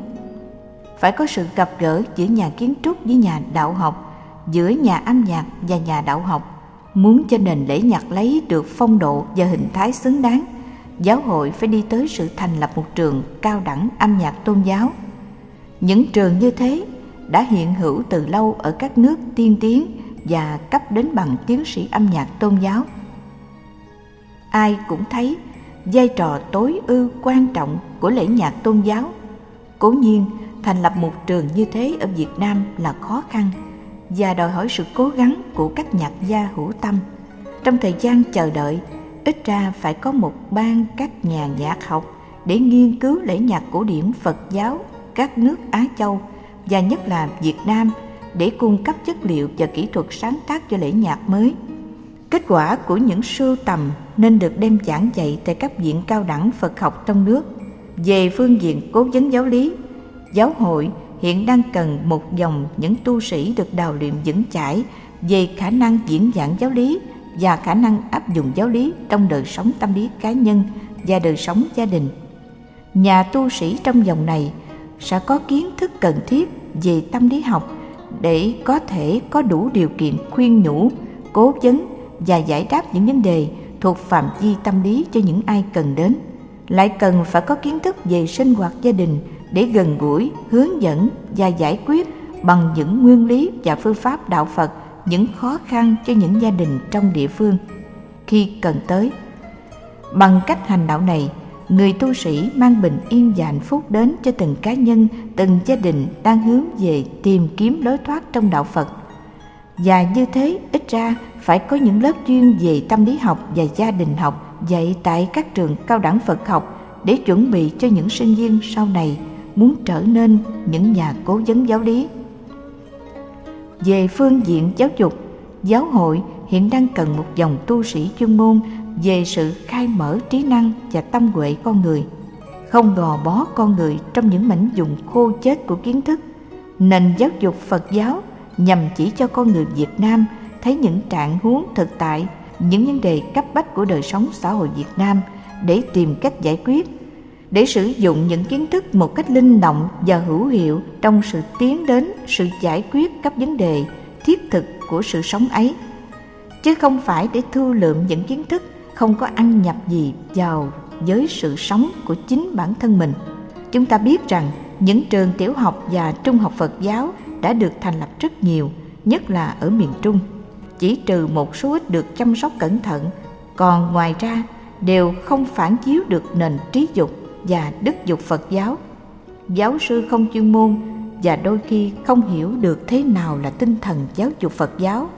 Vì vậy, sự hiện hữu của các trường ấy không có nghĩa gì. Ngoài cái nghĩa một danh từ, trường này là trường Bồ Đề, cho nên cần phải có ngay các trường sư phạm Phật giáo. Một mặt để đào tạo các giáo sư mới, một mặt làm nơi tu nghiệp cho những giáo sư thiếu căn bản về Phật học. Ai cũng biết là nền giáo dục Phật giáo sẽ chú trọng đến sự khai phóng con người trên mọi mặt mà không chủ trương nhồi sọ con người để con người trở nên cố chấp và cuồng tín. Biết bao nhiêu trường học cần phải mở thêm ở thành thị và ở thôn quê theo nhu cầu của quần chúng, nhất là quần chúng Phật tử. Và hiện nay trong nước lại có rất nhiều các đoàn thể thanh niên Phật tử, sinh viên Phật tử, học sinh Phật tử hướng đạo Phật tử, gia đình Phật tử, vân dân. Nhu cầu hướng dẫn tinh thần theo nền giáo dục Phật giáo đã trở nên cấp bách, dòng tu của những nhà giáo, vì vậy cần được thành lập để đảm nhiệm tương lai của lớp hậu tiến. Đứng về phương tiện y tế, sự có mặt của người Phật tử trong các hoạt động y tế, nhất là y tế nông thôn, thật là cần thiết hơn bao giờ hết. Những bệnh xá, những trạm y tế nông thôn được thiết lập ra nhiều trong tương lai – sẽ không mang tính cách bố thí từ thiện nữa mà sẽ trở thành những nơi chẩn bệnh và cung cấp thuốc men cho quần chúng với phí tổn người dân có thể đài thọ được. Sau này, trường y khoa của Viện Đại học Phật giáo cũng cần có bệnh viện riêng, vừa để làm một bệnh viện gương mẫu, vừa làm nơi thực tập cho sinh viên. Trường các sự y tế cần được thành lập sớm hơn hết để đáp ứng với nhu cầu cấp bách hiện nay của ngành y tế nông thôn của giáo hội đứng về phương diện kinh tế đạo phật phải tích cực bước ngay vào một cuộc cách mạng xã hội căn cứ trên tình thương và nguyên lý bất bạo động để nâng cao mức sống người dân việt và sang phản dần những bất công trong xã hội về phương diện phân phối lợi tức. Căn cứ trên những điều kiện đặc biệt của xứ sở, người Phật tử biết rằng xã hội Việt Nam không thể theo một chính sách kinh tế chỉ huy cũng như không thể một chính sách kinh tế tư bản tự do. Bao nhiêu hứa hẹn đã chẳng được thành tựu trong quá khứ. Hiện tại, với lớp người biết sống đồng lao cộng khổ với quần chúng, biết đi sâu vào xã hội để xây dựng và phù hợp với điều kiện xã hội Việt Nam và phù hợp với tinh thần liên đới trách nhiệm về những khổ đau chung của con người Việt Nam. Chắc chắn, đạo Phật có thể tạo dựng được niềm tin và nguồn hứng khởi cho quốc dân trong công cuộc phát triển và xây dựng kinh tế. Chỉ có niềm tin và nguồn hứng khởi mới là chất liệu cho mọi cố gắng thiết thực. Những trường cán sự kinh tế, cán sự xây dựng nông thôn cần được thiết lập để cung cấp số người cần thiết cho công việc. Hiện giờ đã có một số giáo sư và sinh viên đang theo đuổi công việc thí nghiệm làm những làng kiểu mẫu căn cứ trên quan điểm và lý thuyết xã hội Phật giáo. Đã có những làng rất thành công. Sau khi hoàn tất những thí điểm đó, lý thuyết và kinh nghiệm sẽ được dạy ở trường cán sự xã hội để đào tạo lớp người cần thiết. Chữ xã hội ở đây có nghĩa một phong trào phát triển xã hội bằng những lý thuyết có chứng nghiệm và bằng những hoạt động cụ thể để cải tiến xã hội chứ không có nghĩa là những công tác từ thiện hẹp hòi như lâu nay người ta thường nghĩ khi nghe nói đến những cái quỹ ban xã hội Phật giáo, công tác xã hội của đoàn chẳng hạn. Acharya Vinoba, đơn thân độc mã trong xứ Ấn Độ mênh mông đầy thành kiến, giai cấp, không có sự ủng hộ của một tập đoàn xã hội đơn thuần nào cả, mà đã có thể thành công trong việc thiết lập ngót 2.000 khu làng Gramdan tượng trưng cho công cuộc cách mạng xã hội bất bạo động. Ở Việt Nam, đa số quần chúng là Phật tử, biết hưởng ứng lời kêu gọi của giáo hội trong mọi công tác ít nước, ít dân. Chắc chắn tập đoàn Phật giáo sẽ thu hoạch thắng lợi dễ dàng gấp ngàn lần. Huống nữa, chúng ta đi trên một con đường được nghiên cứu và chứng nghiệm kỹ càng và sau cùng được sự ủng hộ của quốc dân đã lao đao qua mấy mươi năm gian khổ trong tất cả các lĩnh vực trên người tu sĩ tiếp hiện phải có mặt cố nhiên trong hiện tại ta đã thấy xuất hiện ở trường học, nhà trường, nhà giữ trẻ, ở nha tuyên quý quân đội. Hình bóng người tác sĩ trẻ tuổi, nhưng số lượng họ phải được tăng lên cả hàng ngàn hoặc hàng chục ngàn lần mới đủ để thực hiện công cuộc thể hiện. Nếu chính quyền thiếu phương tiện nhân lực và yếu tố tâm lý, nên chỉ có thể thực hiện được một phần nào những điều cần thực hiện, thì các tôn giáo phải có trách nhiệm gánh vác chung. Mỗi tôn giáo đóng góp với khả năng và phương pháp của riêng mình. Quần chúng đang kỳ vọng rất nhiều ở đạo phật. Thế hệ phật tử trẻ tuổi cần phải tự hiến cuộc đời mình trong các dòng tu tiếp hiện. Các dòng tu này sẽ là những dòng tu làm việc 9 tháng trong mỗi năm và sẽ trở về tu viện để gần gũi các nhà tu thể nhập mỗi năm ba tháng để được võ trang thêm về thực chất đạo đức tâm linh. Vì vậy, giới luật cũng như đời sống các nhà tu tiếp hiện sẽ không khắc khổ như giới luật và đời sống của các nhà tu thể nhập chuyên hiến trọn thì giờ cho thực nghiệm tu chứng. Và các nhà tu tiếp hiện sau khi tự thấy đã phụng sự vừa đủ trong phạm vi cuộc đời – có thể phát nguyện để sống đời sống hoàn toàn tâm linh của các nhà tu thể nhập. Vấn đề người sẽ được giải quyết nếu có một cuộc cách mệnh thực sự về giáo chế, nghĩa là phải có thêm những dòng tu mới mà thể chế sinh hoạt phù hợp với khả năng và lý tưởng của lớp người trai trẻ hiện tại, nam cũng như nữ, những dòng tu để làm việc. Và như vậy có đòi hỏi kiến thức và khả năng chuyên môn. Chừng nào chưa có sự thay đổi về giáo chế thì chừng đó vấn đề người vẫn chưa được giải quyết còn đứng về vấn đề phương diện tài chính, ta không nên lo ngại. Từ trước đến giờ, giáo hội làm được gì, các tăng sĩ làm được gì, thì cũng do sự đóng góp cúng dường của người bổn đạo. Chế độ cúng dường cố nhiên sẽ được duy trì, nhưng phải được thực hiện theo thể chế cúng dường tập thể. Như thế, vừa tránh được nạn phân biệt sư tư, vừa giúp cho sự phân phối phương tiện tài chính một cách hợp lý trong công việc phật sự. Lâu nay chúng ta cứ nghĩ rằng làm một công việc xã hội là làm một công việc từ thiện, mà không nghĩ rằng công việc ấy trước hết phải có giá trị chuyên môn của nó trước đã.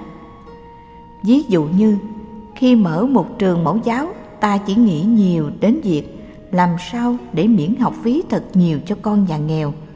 Vì vậy, lấy thật rẻ tiền và thâu vào rất nhiều trẻ em như thế, việc dạy không thể nào hay được. Lý do là tiền thu giàu ít, cô giáo ăn lương khổ, thì thường chỉ có cô giáo không chuyên môn về trường trẻ. Như vậy, ta nhắm đến phần từ thiện và làm giảm giá trị của công việc giáo dục. Một điều có phương hại đến uy tín của trường và của đạo phật. Vậy đừng đặt vấn đề từ thiện là vấn đề quan trọng nhất trên các phương diện giáo dục y tế, văn hóa, xã hội vân dân. Ta phải đi sâu vào chuyên môn và phải nhận thức rằng bằng những phương tiện từ thiện không thôi, ta không thể đi xa được. Trở về thí dụ trường mẫu giáo, ta hãy lấy tiền học cao như các trường danh tiếng khác và khi trừ cho sở phí, tiền dư ra sẽ để cấp học bổng cho các em nghèo. Giáo sư dạy có lương đàng hoàng mới là giáo sư giỏi và có thể làm việc lâu dài. Còn sự phát tâm thì thường không bền lâu và hay mệt mỏi. Dù muốn, dù không, những vị tu sĩ thuộc các dòng tiếp hiện đều phải có lương bổng như thường và tùy theo nhu cầu cá nhân. Người tu sĩ sử dụng số lương ấy và nếu có dư thì sẽ gửi về cúng dường cho quỹ từ thiện trung ương. Các vị tu sĩ tiếp hiện sẽ là những sứ giả những người công chức của giáo hội và sẽ là những bàn tay phụng sự cho xã hội trên hướng chung của nền Phật giáo thời đại. Quan niệm hoạt động xã hội như thế, ta thấy vấn đề tiền bạc không còn khó khăn nữa. Chỉ khi nào làm việc thuần từ thiện bố thí thì ta mới thấy lại những khó khăn kia mà thôi. Những ước vọng đem đạo Phật vào cuộc đời buộc chúng ta phải nghiên cứu mọi vấn đề của cuộc sống. Đối với những kẻ có đức tin, những điều trình bày trên đây không phải là những mong ước không thể thực hiện. Đạo Phật dạy tất cả đều do tâm tạo tác, kinh pháp cú. Nếu toàn thể Phật tử hưởng ứng đường lối, mang đạo Phật đi vào cuộc đời do giáo hội đề xướng thì không có trở lực nào mà ta không thể vượt qua nói chuyện về vấn đề đóng góp. Ước muốn của tôi khi viết bài này là được hầu chuyện với các bạn đọc, nhất là với các bạn đọc không phải là Phật tử. Về vấn đề đạo Phật có thể đóng góp được gì trong công cuộc khai mở con đường thoát cho hiện trạng? Tôi có nhiều điều muốn nói, nhưng lại cảm thấy không tin tưởng mấy nơi khả năng diễn đạt của tôi và cả nơi chữ nghĩa mà tôi phải dùng như là công cụ duy nhất để thiết lập cảm thông nói như thế không phải là để lặp lại lời của người xưa về giá trị tương đối của văn tự ngôn ngữ mà chỉ là để diễn tả một tâm trạng rất thực và rất thành thực. Chữ nghĩa của chúng ta bị ốm đau cả rồi và hãy mở miệng là tức khắc ta bị hiểu lầm. Tôi đã ngồi hơn một giờ đồng hồ trước tờ giấy trắng để suy nghĩ về cái đề của bài này. Trước tiên, tôi định lấy cái đề sự cần thiết của một ý thức hệ Phật giáo. Nhưng lập tức, sau khi viết câu đó lên giấy, tôi thấy nó phản lại điều tôi muốn nói. Chữ sự cần thiết thì dễ gây hiểu lầm. Chữ ý thức hệ không thể nói được cái tôi muốn nói. Còn chữ một lại càng nguy hiểm hơn. Tôi rất nghi ngờ về giá trị cảm thông mà chữ ý thức hệ có thể đóng góp sẵn cuốn tự điển trên bàn tôi tìm chữ ideology và tôi thấy the system of beliefs characteristic of a person or of a school of thought. Nếu chữ ý thức hệ mà có nghĩa ấy thì quả thực tôi không dám dùng. Chúng ta không cần có thêm một ý thức hệ nào nữa. Dù là ý thức hệ phật giáo, xin các bạn kiên nhẫn, tôi chưa nói được hết ý tôi. Tôi muốn nói rằng có thêm một hệ thống tư kiến nữa thì cũng chỉ gây thêm động chạm và khổ đau. Dù những tư kiến đó được tin là chính kiến, tôi đi tìm chữ khác. Tôi ưa chữ nền đạo lý. Và sau khi xóa bỏ câu trên, tôi viết, suy tư về nền đạo lý của thời đại. Nhưng mà vừa viết xong câu ấy, tôi biết ngay là nó cũng lại phản tôi. Nền đạo lý thế nào cũng sẽ được hiểu theo nghĩa một nền tôn giáo, một nền luân lý vân vân mà tôi thì tôi không thích nói về tôn giáo và về luân lý, bởi vì tôi cũng ghét tôn giáo và luân lý, cũng có thành kiến về tôn giáo và luân lý như phần lớn các bạn. Nói một cách khác hơn, những chữ tôn giáo và luân lý cũng bị ốm đau cả rồi, và chúng không chuyên chở được ý nghĩa nguyên thủy của chúng. Vì vậy chúng ta không còn tin nơi chúng. Tôi lại đi tìm những chữ khác nữa. Nhưng tìm không ra, tôi muốn tìm một chữ để mà diễn tả cái ý. Những nguyên lý sinh động sáng tỏ có thể nhận thức được bằng trí tuệ và bằng thực nghiệm tâm linh.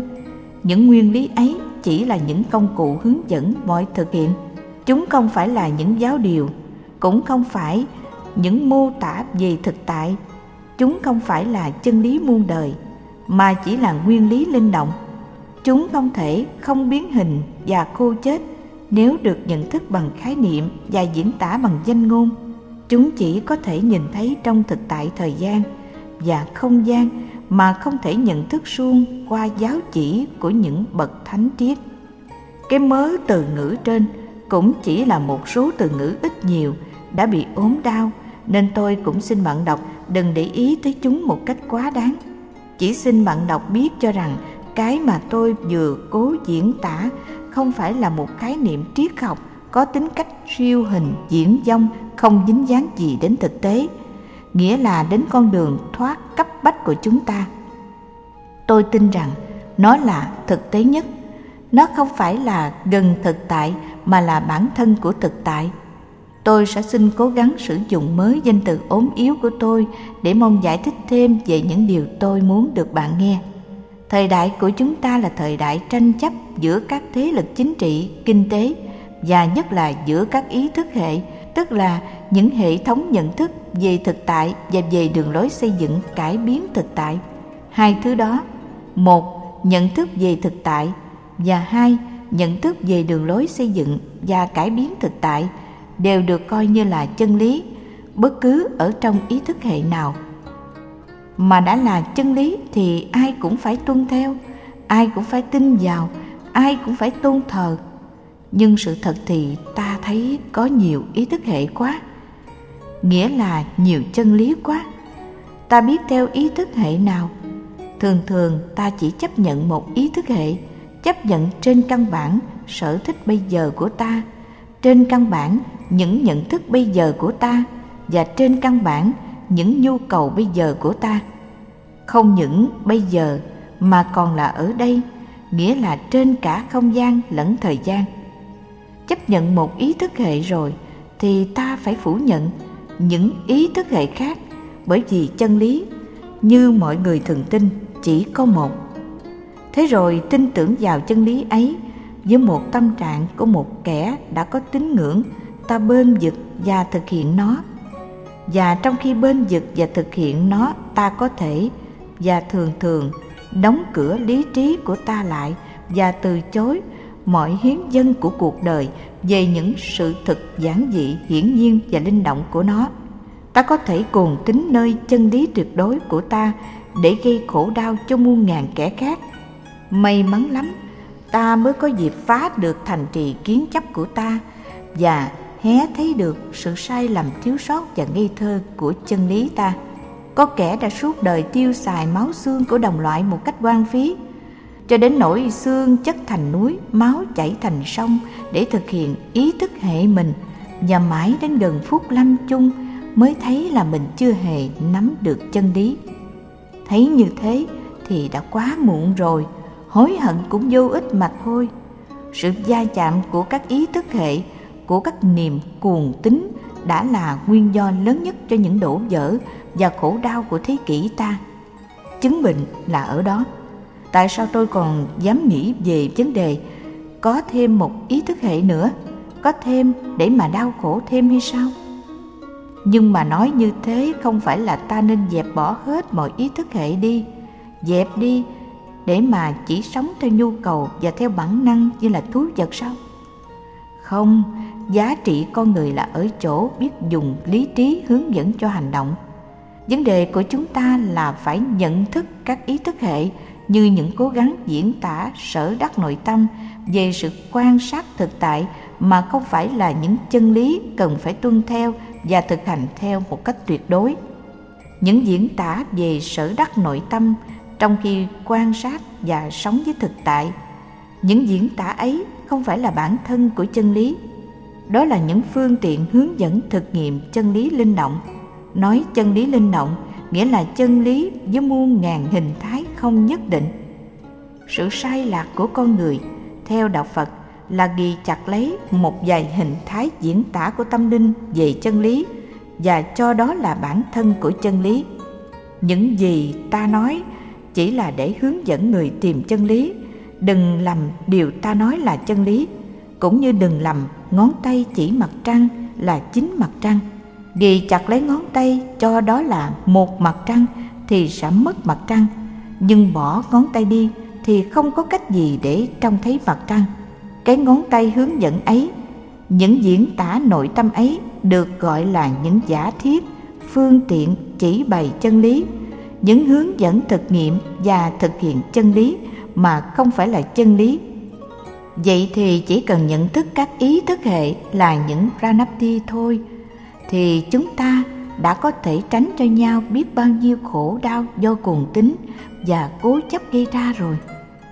Bởi vì có muôn dạng lối diễn tả về sở đắc nội tâm, có muôn dạng hình thức hướng dẫn thực nghiệm chân lý, cho nên mỗi pranapti chỉ có giá trị trong một thời gian ở một phương sở và chính pranapti cũng phải được chuyển biến, bổ túc, hay đôi khi phải được hủy bỏ nữa, để còn có thể diễn tả và hướng dẫn.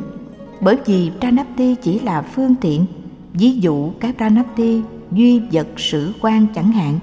Nếu thấy không còn đúng nữa, nghĩa là không phù hợp với nhận thức bây giờ về thực tại xã hội nữa, thì nên hoặc chữa lại hoặc bỏ đi. Cái pranapti nào cũng vậy. Dù là cái pranapti duy thức hay bát nhã. Lịch sử phật giáo là lịch sử của những sinh thành, tồn tại và biến diệt kế tiếp nhau của rất nhiều các pranapti. Tất cả đều bắt nguồn từ thực nghiệm tâm linh của đức phật trong lịch sử. Thực tại luôn luôn chuyển biến, vô thường antiya các cơ cấu kinh tế, văn hóa, chính trị dân dân của xã hội luôn luôn chuyển biến. Cho nên các pranapti hình thái diễn tả chân lý linh động của thực tại trong thời gian và không gian. Cũng phải biến chuyển để còn có thể tiếp tục làm công việc diễn tả và hướng dẫn ấy. Không những chuyển biến mà đôi khi còn phải tự hủy diệt để nhường chỗ cho những ranapti khác như ta đã thấy. Vì một ranapti phải chuyển biến để nhận chịu ảnh hưởng các ranapti khác để được bổ túc nên ranapti đó cũng đồng thời là vô ngã, nghĩa là không có tính cách đồng nhất trong không gian và trong thời gian cho nên ghi chặt lấy một ranapti thường hằng bất biến, tức là một chuyện làm dại dột nhất, sai lầm nhất, theo nhận thức quan đạo phật Pranapti bao giờ cũng phải được hiểu là Pranapti cho ai và trong những trường hợp nào. Không có thể có một Ranapti chung cho muôn thời, muôn xứ và muôn người. Bởi vì nếu thực tại linh động thì chân lý về thực tại cũng linh động và hình thái diễn tả hướng dẫn công việc thực nghiệm và thực hiện chân lý linh động ấy cũng có muôn ngàn lối khác nhau. Tôi xin kể một câu chuyện về thiền để chứng minh điều đó có một tăng sinh lên hầu một thiền sư và hỏi bạch ngài con chó có phật tính không? Thiền sư trả lời có. Hôm sau có một tăng sinh khác lên cầu thiền sư và cũng hỏi câu hỏi ấy. Bạch ngài con chó có phật tính không? Thiền sư trả lời không. Câu chuyện chỉ có thể hiểu được khi ta nhận thức hai chữ có và không như những Ranapti đặc biệt để đối trị với hai căn cơ, trường hợp trí tuệ và bản chất của con người khác nhau để hướng dẫn sự chứng nghiệm giác ngộ của người tăng sinh thứ nhất. Thiền sư dùng Ranapti có. Với trường hợp người tăng sinh thứ hai, chữ có sẽ bị tiếp nhận như một giáo điều, một chân lý tuyệt đối, nên không còn hiệu lực là một Ranapti nữa. Cho nên để kích động và xô ngã khuynh hướng muốn giáo điều quá và chân lý quá câu nói tất cả chúng sinh đều có Phật tính, nơi người thứ hai. Khuynh hướng đó, không có nơi người thứ nhất. Thiền sư đã tàn nhẫn dùng chữ không. Chữ không này sẽ gây bất an đau đớn, làm động lực phá chấp nơi người tăng sinh thứ hai.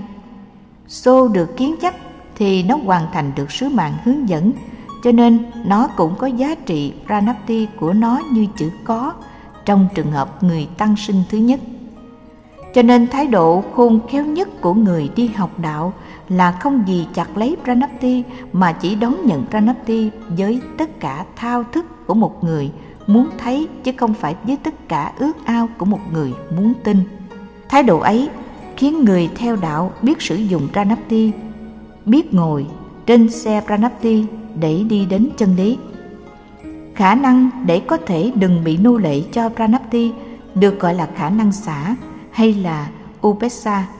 Xả nghĩa là đừng ghi chặt, nghĩa là biết bỏ đi, hãy bỏ tất cả để mà được tất cả. Không hẳn là một lời dạy luân lý, đó là một phương châm nhận thức.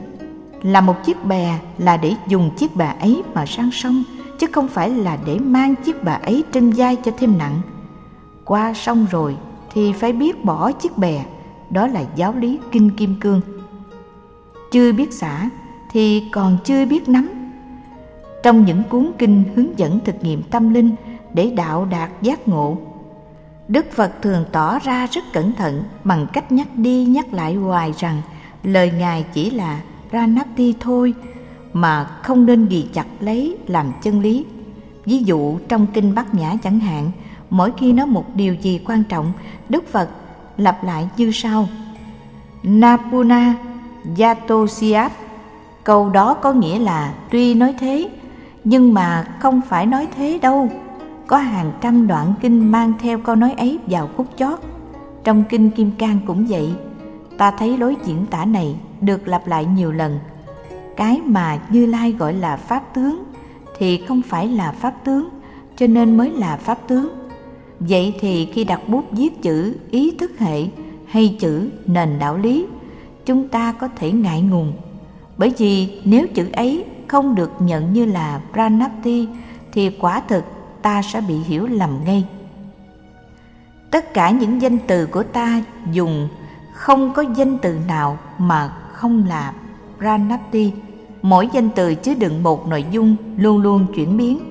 Chuyển biến đến nỗi có lúc danh từ ấy mang một nội dung khác hẳn nội dung đầu tiên nó mang thì tại sao ta không viết những danh từ ấy đi khi chúng đã không còn đủ sức chuyên chở nội dung nguyên thủy của nó và không tạo ra danh từ mới để chuyên chở những nội dung mới, công cụ diễn đạt lộn xộn và nghèo nàn như thế, trách sao ta chẳng thiếu đức tin ở khả năng của nó khi chính ta đã không tin mấy ở khả năng nhận thức theo lối khái niệm. Cho tôi đừng dùng chữ ý thức hệ nữa hay chữ nền đạo lý nữa, mà được dùng ngay chữ pranapti tuy nhiên với chữ pranapti ta cũng nên cẩn thận bởi vì chính nó cũng có thể bị ốm đau như bất cứ một chữ nào khác. Vậy tôi xin bắt chước đức phật để căn dặn bạn đọc của tôi. Cái mà tôi gọi là pranapti thì không phải được chấp là pranapti thì mới là pranapti. Có như thế rồi, tôi mới dám đặt đầu đề cho cái bài này của tôi.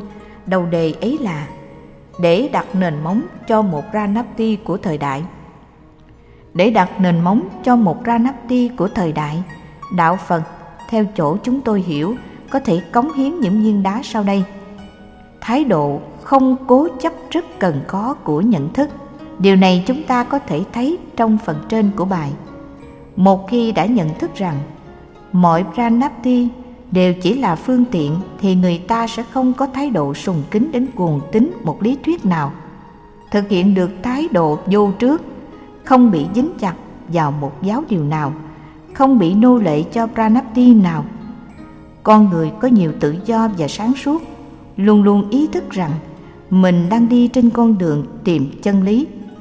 Phải luôn luôn có tâm trạng thao thức của kẻ đi tìm, của người cầu tiến mà không nên có tâm trạng cầu an và tự mãn của kẻ tự cho mình đã nắm được chân lý tuyệt đối. Như thế, một mặt con người không giáo điều hóa các pranapti để trở thành chật hẹp, cuồng tín, một mặt con người mở rộng được, hai tay đón tiếp những hiến dân của kinh nghiệm, của những trao đổi và đối thoại với đồng loại. Chấp nhận một điều gì làm chân lý tuyệt đối tức là chấm dứt nghi công cuộc tìm kiếm về điều ấy. Và do đó, mất hết suốt tiếp với dòng thực tại linh động, tự giam mình trong một vỏ cứng ngàn đời. Một người trên nấc thang cao nhất rồi, thì không còn hy vọng có thể bước lên nấc thang thứ tư, thứ năm được nữa. Chất chứa những kiến thức để rồi kẹt trên bước đường thực nghiệm chân lý, tức là rơi vào tình trạng bế tắc của nhận thức những kiến thức ấy, những chân lý mà ta bị dính chặt vào ấy, được gọi là những chướng ngại vật của tri thức. Chướng ngại vật của tri thức ở đây chính là tri thức vậy. Sở tri chướng. Thái độ tôn trọng thực nghiệm. Đức phật trên phương diện nhận thức luận, có thái độ rất dứt khoát về những vấn đề siêu hình. Giả thiết, suy tư và luận đàm về các vấn đề siêu hình được đạo phật xem như là những việc làm vô bổ, tốn thì giờ. Không những thế, đạo phật còn xem những việc đó là có hại có hại ở chỗ vọng tưởng ra những điều không ai có thể chứng nghiệm được. Rồi dùng những vọng tưởng ấy để chống phá nhau, chia rẽ nhau và gây khổ đau cho nhau. Phật thích ca không muốn môn đệ của ngài để tri thức phiêu lưu trong thế giới vọng tưởng siêu hình ngài luôn luôn từ chối những câu hỏi thuộc phạm vi siêu hình. Một hôm, để trả lời cho một vị đệ tử hỏi những câu hỏi như thế, ngài nói, này các vị, đừng nên thắc mắc về vấn đề vũ trụ này là hữu hạn, vô hạn, hữu cùng hay vô cùng. Dù nó hữu hạn hay vô hạn hữu cùng hay vô cùng thì chúng ta cũng vẫn phải chấp nhận sự thật này trước tiên, đó là sự hiện hữu của đau khổ trên cuộc đời. Như thế, đức phật muốn đưa con người trở về những vấn đề thực tại của cuộc sống. Trở về như thế không phải là để chỉ khư khư đọc vấn đề cơm áo, mà là để bắt đầu mọi tìm kiếm và thực hiện nơi một nền tảng xác thực và có thể kiểm soát tứ diệu đế, giáo lý căn bản của đạo phật, không hẳn là một quan niệm nhân sinh. Đó là một quan niệm về nhận thức, bởi vì đạo phật là đạo nhận thức. Chữ buddha có nghĩa là người đạt được nhận thức viên mãn. Tứ diệu đế là bốn sự thật có tính cách thực nghiệm. Sự thật thứ nhất là sự hiện hữu của khổ đau của u tối. Sự thật thứ hai là sự hiện hữu của những nguyên do gây nên khổ đau u tối này. Sự thật thứ ba là nếu có những nguyên do ấy, cũng có thể tiêu diệt được. Sự thật thứ tư làm gì u tối có thể tiêu diệt được, cho nên phải có những phương pháp và đường lối để thực hiện sự tiêu diệt đó. Cả bốn sự thật đều là những điều cần thiết rút ra từ kinh nghiệm trên thực tại. Bất cứ ai có khả năng suy tư đều phải công nhận bốn sự thật ấy. Một sinh viên y khoa, dù muốn dù không, cũng phải công nhận bốn sự thật ấy. Bệnh tật, nguyên do bệnh tật, sự lành bệnh và phương pháp trị liệu, đó là những sự thật y học mà cũng là những sự thật phật học vậy.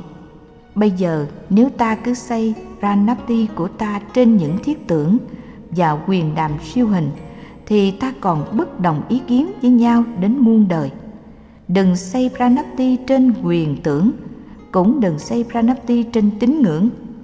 Chỉ khi nào ta nắm tay nhau trở về, đứng trên miếng đất thực nghiệm, thì chúng ta mới thực không bị những cuồng tính bắt gốc từ thế giới siêu hình đe dọa. Thực nghiệm đây không có nghĩa là vật chất. Thực nghiệm đây chỉ có nghĩa là thực tại. Mà dụng cụ thực nghiệm không phải chỉ là khoa học dụng cụ thực nghiệm là khả năng tâm linh rộng lớn và sâu sắc của chúng ta khi tiếp xúc với thực tại quyền diệu và linh động. Trở về miếng đất thực nghiệm, ta dễ thiết lập thông cảm, dễ phá trừ tư kiến, không tiêu phí thời gian để hí luận, biện lý vô ích, và không tiêu phí xương máu tài sản đồng loại để bảo vệ cái vỏ cứng của tư kiến. Một ra nắp ti mà được xây dựng trên căn bản thực nghiệm thì sẽ sát với thực tại và do đó có nhiều khả năng hướng dẫn và thực hiện hơn. Thái độ nhập thế để chuyển hóa cuộc đời. Chân lý bao giờ cũng là chân lý của một cái gì. Chỉ có một chân lý có liên hệ đến ta, ấy là chân lý của thực tại của cuộc đời. Chân lý vì vậy? Không thể được xem như một cái gì từ trời cao đưa xuống mà phải được nhận thức qua thực tại. Mà thực tại thì phong phú, vô cùng, linh hoạt, vô cùng, màu nhiệm, vô cùng. Cho nên chân lý cũng phải vô cùng linh động. Chân lý không thể là một cái gì khô cứng, kết tạo bằng nhận thức khái niệm.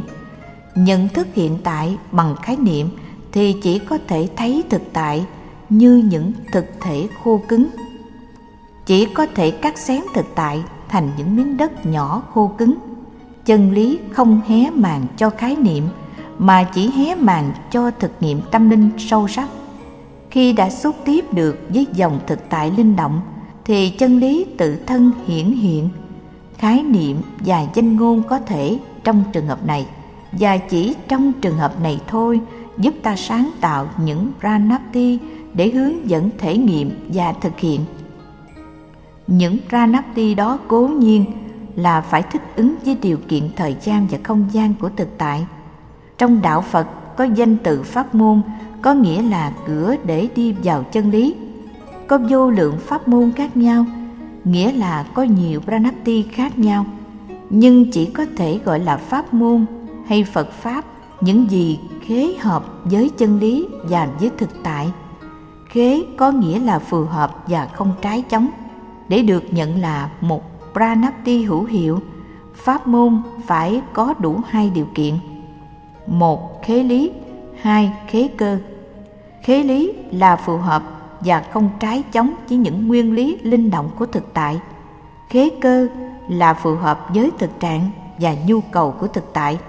Thiếu một trong hai điều kiện ấy thì không thể gọi là phật pháp, là pháp môn, là pranapti thực ra, không khế cơ thì tức đã không khế lý rồi bởi vì lý chỉ có thể nhận thức qua cơ, và không khế lý thì cũng không thế nào mà khế cơ cho được vì chân lý không khô cứng cho nên Ranapti luôn luôn chuyển biến theo dòng thực tại linh động Ranapti chỉ phục vụ được cho thực tại khi được rút ra từ thực tại.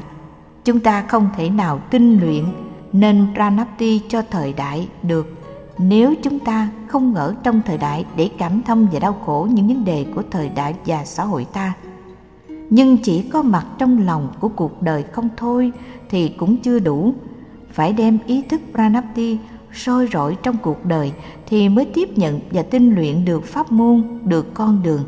Cho nên Pranapti của thời đại không thể chỉ do kết quả của suy tư mà thành Ranapti của thời đại phải do khổ đau, thao thức và thực nghiệm. Công cuộc thực nghiệm có thể được hướng dẫn bởi kho tàng kinh nghiệm của văn hóa nhân loại, nhất là kinh nghiệm tâm linh. Phải luôn luôn nhớ rằng Ranati chỉ khế cơ khi nào khế lý và chỉ khế lý khi nào có thể khế cơ. Đặt những nguyên lý như vậy rồi, chúng ta mới đem châu ngọc kinh nghiệm về xây dựng cho Pranapti của thời đại. Cố nhiên đạo Phật về phần đó, về phần đó có thể đem cống hiến những gì tốt đẹp nhất của dòng kinh nghiệm 2.500 năm lịch sử để đóng góp cho công cuộc tinh luyện nên ý thức hệ mới. Nhưng nếu quan niệm Pranapti mà có thể chấp nhận là nguyên lý cho công cuộc tinh luyện ấy thì tôi nghĩ đạo Phật cũng đã đóng góp quá nhiều rồi.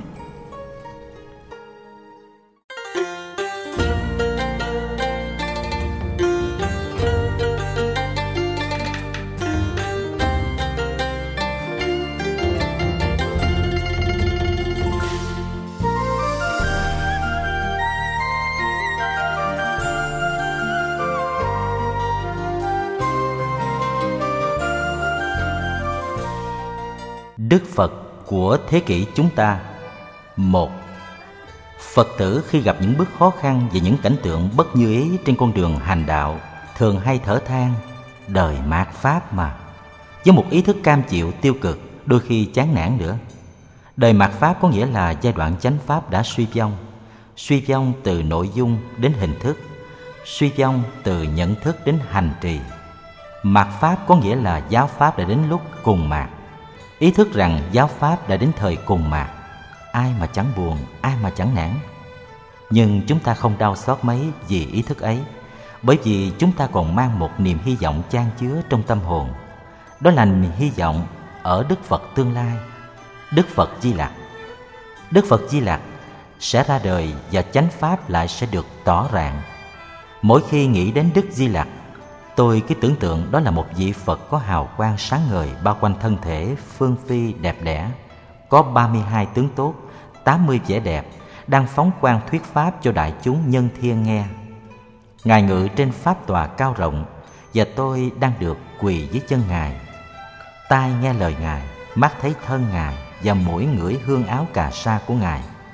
Tôi thích quá và tôi đã chờ đợi Tôi vẫn cứ nghĩ rằng Ngài sẽ ra đời vào khoảng năm 1950 hay là năm 1960 hay muộn lắm là năm 1970. Ai biết được đích là năm nào Ngài sẽ ra đời. Nhưng hồi đó tôi đã quyết chắc như vậy, nghĩa là sẽ ra đời muộn lắm là vào khoảng năm 1970, tức là năm tôi 44 tuổi. Nhiều hơn tuổi bất hoạt 4 năm. Ai cũng tham gian đời này là đời mạt Pháp Thế thì Ngài còn sung sướng gì mà nấn ná mãi ở nội diện đau suốt, Không chịu hạ sinh để đốt đốt chánh pháp ở cõi ta bà? Ra đời ở đây có nghĩa là thành đạo và bắt đầu thuyết pháp, Chứ không phải là đảng sanh. Nếu đảng sanh thì tôi phải đợi Ngài xuất gia thành đạo, Nghĩa là phải đợi ít nhất 30 năm nữa. Tôi đã 43 cộng 30 bằng 73 tuổi. Già quá còn gì? Lúc đó mà lại phải khóc sướt mướt như đạo sĩ A Tư Đà nữa thì thật là nản quá. Trên đây là những điều tôi mong ước, suy nghĩ, tưởng tượng và dự đoán trong thời gian tôi còn ấu thơ. Các bạn định hỏi tôi rằng hiện giờ tôi còn có tin như vậy nữa thôi, có phải không? Dân, vâng, tôi còn tin như vậy, nhưng mà dưới một nhận thức khác hơn và tôi nghĩ gần với đạo Phật hơn. Tôi thấy hình dung Đức Phật Di Lặc mà tôi phát họa trong trí tôi dạo ấy có vẻ công thức quá và ngây thơ nữa. Hình dung ấy tôi đã cấu tạo nên bằng những đoạn tả Đức Phật thuyết pháp trong các kinh điển, bằng những bức họa về Phật của người Trung Hoa và bằng những tưởng tượng quy ngưỡng của riêng tôi. Tôi nghĩ rằng không lý Đức Phật lại xuất hiện ở thế kỷ chúng ta với một hình thức cổ điển và có tính cách hình thức như vậy. Đức Phật của thế kỷ chúng ta sẽ là bậc chánh biến tri thông hiểu văn hóa sử nhân loại trên trái đất chúng ta thấu đạt mọi ý thức hệ hiện hữu, soi rõ mọi tình tiết và tâm niệm của chúng ta ngài sẽ tạo nên nền văn hóa tổng hợp của nhân loại, dạch con đường giải thoát cho nhân loại chúng ta đang bị tắt lối, chúng ta đang bị ràng buộc bởi bao sợi dây khổ đau, vô minh, phiền não những thập truyền thập sử mà thế kỷ đã tạo nên và chúng ta đã dùng để tự buộc chúng ta, trong kinh điển mới sẽ có những danh từ mới. Trong công cuộc hoằng pháp mới sẽ có những phương thức mới. Trong sự tu tập giải phóng con người, ta và kẻ khác sẽ có những phương pháp mới. Làm sao những cái hết sức hiện đại như vậy có thể biểu dương trong một hình thức cổ điển và ngây ngô như tôi đã tưởng tượng mười mấy năm về trước? Có một hôm tôi đọc Kinh Kim Cương đến các câu Bất khả chỉ tam thập nhị tướng kiến như lai Có nghĩa là không thể nhận thức Đức Như Lai qua một sắc thân có 32 tướng đẹp và nhược dĩ sắc kiến ngã dĩ âm thanh cầu ngã thị nhân hành tà đạo, bất năng kiến như lai. Kẻ nào muốn thấy ta qua hình sắc và âm thanh, kẻ ấy hành tà đạo, chẳng bao giờ thấy được ta. Bất giác chợt hiểu rằng, đức phật của thế kỷ chúng ta sẽ không dễ mà nhận biết được đâu. Ngài có thể không mang tên từ thị di lặc. Ngài có thể không mang sắc thân tam thập nhị tướng. Ngài có thể không tự xưng là Phật Đà Gia. Ngài có thể không cần hai vị đứng hầu hai bên. Ngài có thể không khoác y màu vàng. Ngài có thể... Ôi tôi biết nói làm sao cho hết. Chỉ biết nói rằng Ngài có thể xuất hiện trong bất cứ một hình thức nào. Miễn Ngài là bậc chánh biến tri Miễn Ngài là bậc giải nguy cho nhân loại Trong thế kỷ đấu tranh kiên cố Miễn Ngài là bậc tạo nên văn hóa tổng hợp Và dẫn đạo cho loài người về hòa bình, hạnh phúc, giác ngộ và niết bàn. Nói một cách khác, Ngài là bậc đại nhân có một nội dung tràn đầy Phật chất. Tôi nói dòng dài như trên chẳng qua chỉ là để trở về với hai chữ mạt Pháp. Bởi vì tôi quan niệm rằng nguyên do của sự mạt Pháp Bởi vì tôi quan niệm rằng nguyên do của sự mạt Pháp là tại ở người Phật tử. Từ lâu chỉ có ý hướng bảo bọc sơn thép, một hình thức tôn giáo không còn chứa đựng nội dung Phật chất. Mạt Pháp có nghĩa là bám víu tôn thờ, Chấp chặt hình thức mà để cho nội dung tàn lụi nhưng mà các bạn hãy cho tôi nói thẳng những cảm nghĩ chân thành của tôi. Phật chất cần thiết mà tôi nói đây là sự chứng đắc, là sự tiếp xúc thường xuyên giữa tâm linh và chân lý, giữa tâm linh và bản thể, giữa tâm linh và niết bàn. Phật chất ấy không biết đến hình thức, không biết đến hưng phế, không biết đến tổ chức, không biết đến bàn cãi, không biết đến quy chế, không biết đến lo toan, không biết đến vôi gạch, không biết nhưng mà cái gì cũng biết nghĩa là có sự hiện hữu của Phật chất thì tất cả đều có. Và nghĩa là nếu không có sự hiện hữu của Phật chất thì tất cả những cái kia đều là vô nghĩa, đều không có. Vậy thì Pháp mà mạt không phải là do chúng ta không giữ gìn nó Mà chính vì chúng ta đã giữ gìn nó chặt chẽ quá Ôm ấp nó kỹ lưỡng quá Và một ngày kia chúng ta sẽ đau khổ nhìn thấy Trong vòng tay cứng nhắc và siết chặt của ta Nó chỉ còn là một cái xác không hồn Cái xác sơn phết bóng lộn Vấn đề là vấn đề thực hiện, thực hiện liên tục nguồn sinh hoạt vật chất, chứ không phải là vấn đề cố thủ, bảo vật Đạo Pháp chỉ có sinh lực trong những thời đại có tu tập, có chứng ngộ. Chúng ta không nên chờ đợi Đức Di Lặc một cách quá ngây thơ. Chúng ta phải sửa soạn đón tiếp Ngài. Sửa soạn như thế nào? Sửa soạn một khung cảnh nhân tâm hướng thiện, một khung cảnh thực chất của Đạo Pháp, xứng đáng làm nơi ngự tọa của một Đức Phật. Khung cảnh ấy được xây dựng bằng cộng nghiệp hướng thượng của chúng ta, của tâm linh chúng ta. Không còn chỗ nào xứng đáng cho Ngài ngự tọa hơn là ngôi vị trong sạch của tâm hồn ta. Bằng không, Ngài có thể xuất hiện bất cứ ở đâu và bất cứ lúc nào mà chúng ta vẫn không hay không biết. Bởi vì mắt chúng ta mù lòa, bởi vì tâm chúng ta vẫn đục, bởi vì hai tay chúng ta bị trói chặt trong dây xiềng hình thức. Tôi tin rằng thế giới chúng ta đã quá đau thương và Ngài đã hiện về hoặc sẽ hiện về muộn lắm là vào cuối thế kỷ. Văn hóa loài người đang đi tới thế tổng hợp. Ngài sẽ là bậc tướng đạo quang minh cho toàn thể nhân loại.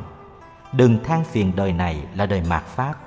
Hãy buông bỏ hình thức, hãy phủi sạch hai tay, hãy đứng lên gạt qua những mối tơ vò của thế kỷ. Hãy để tâm hồn trong sạch lắng động và hãy tiếp nhận hình bóng tròn đầy của mặt trăng đêm rằm xuất hiện trong biển lặng tâm linh của mình.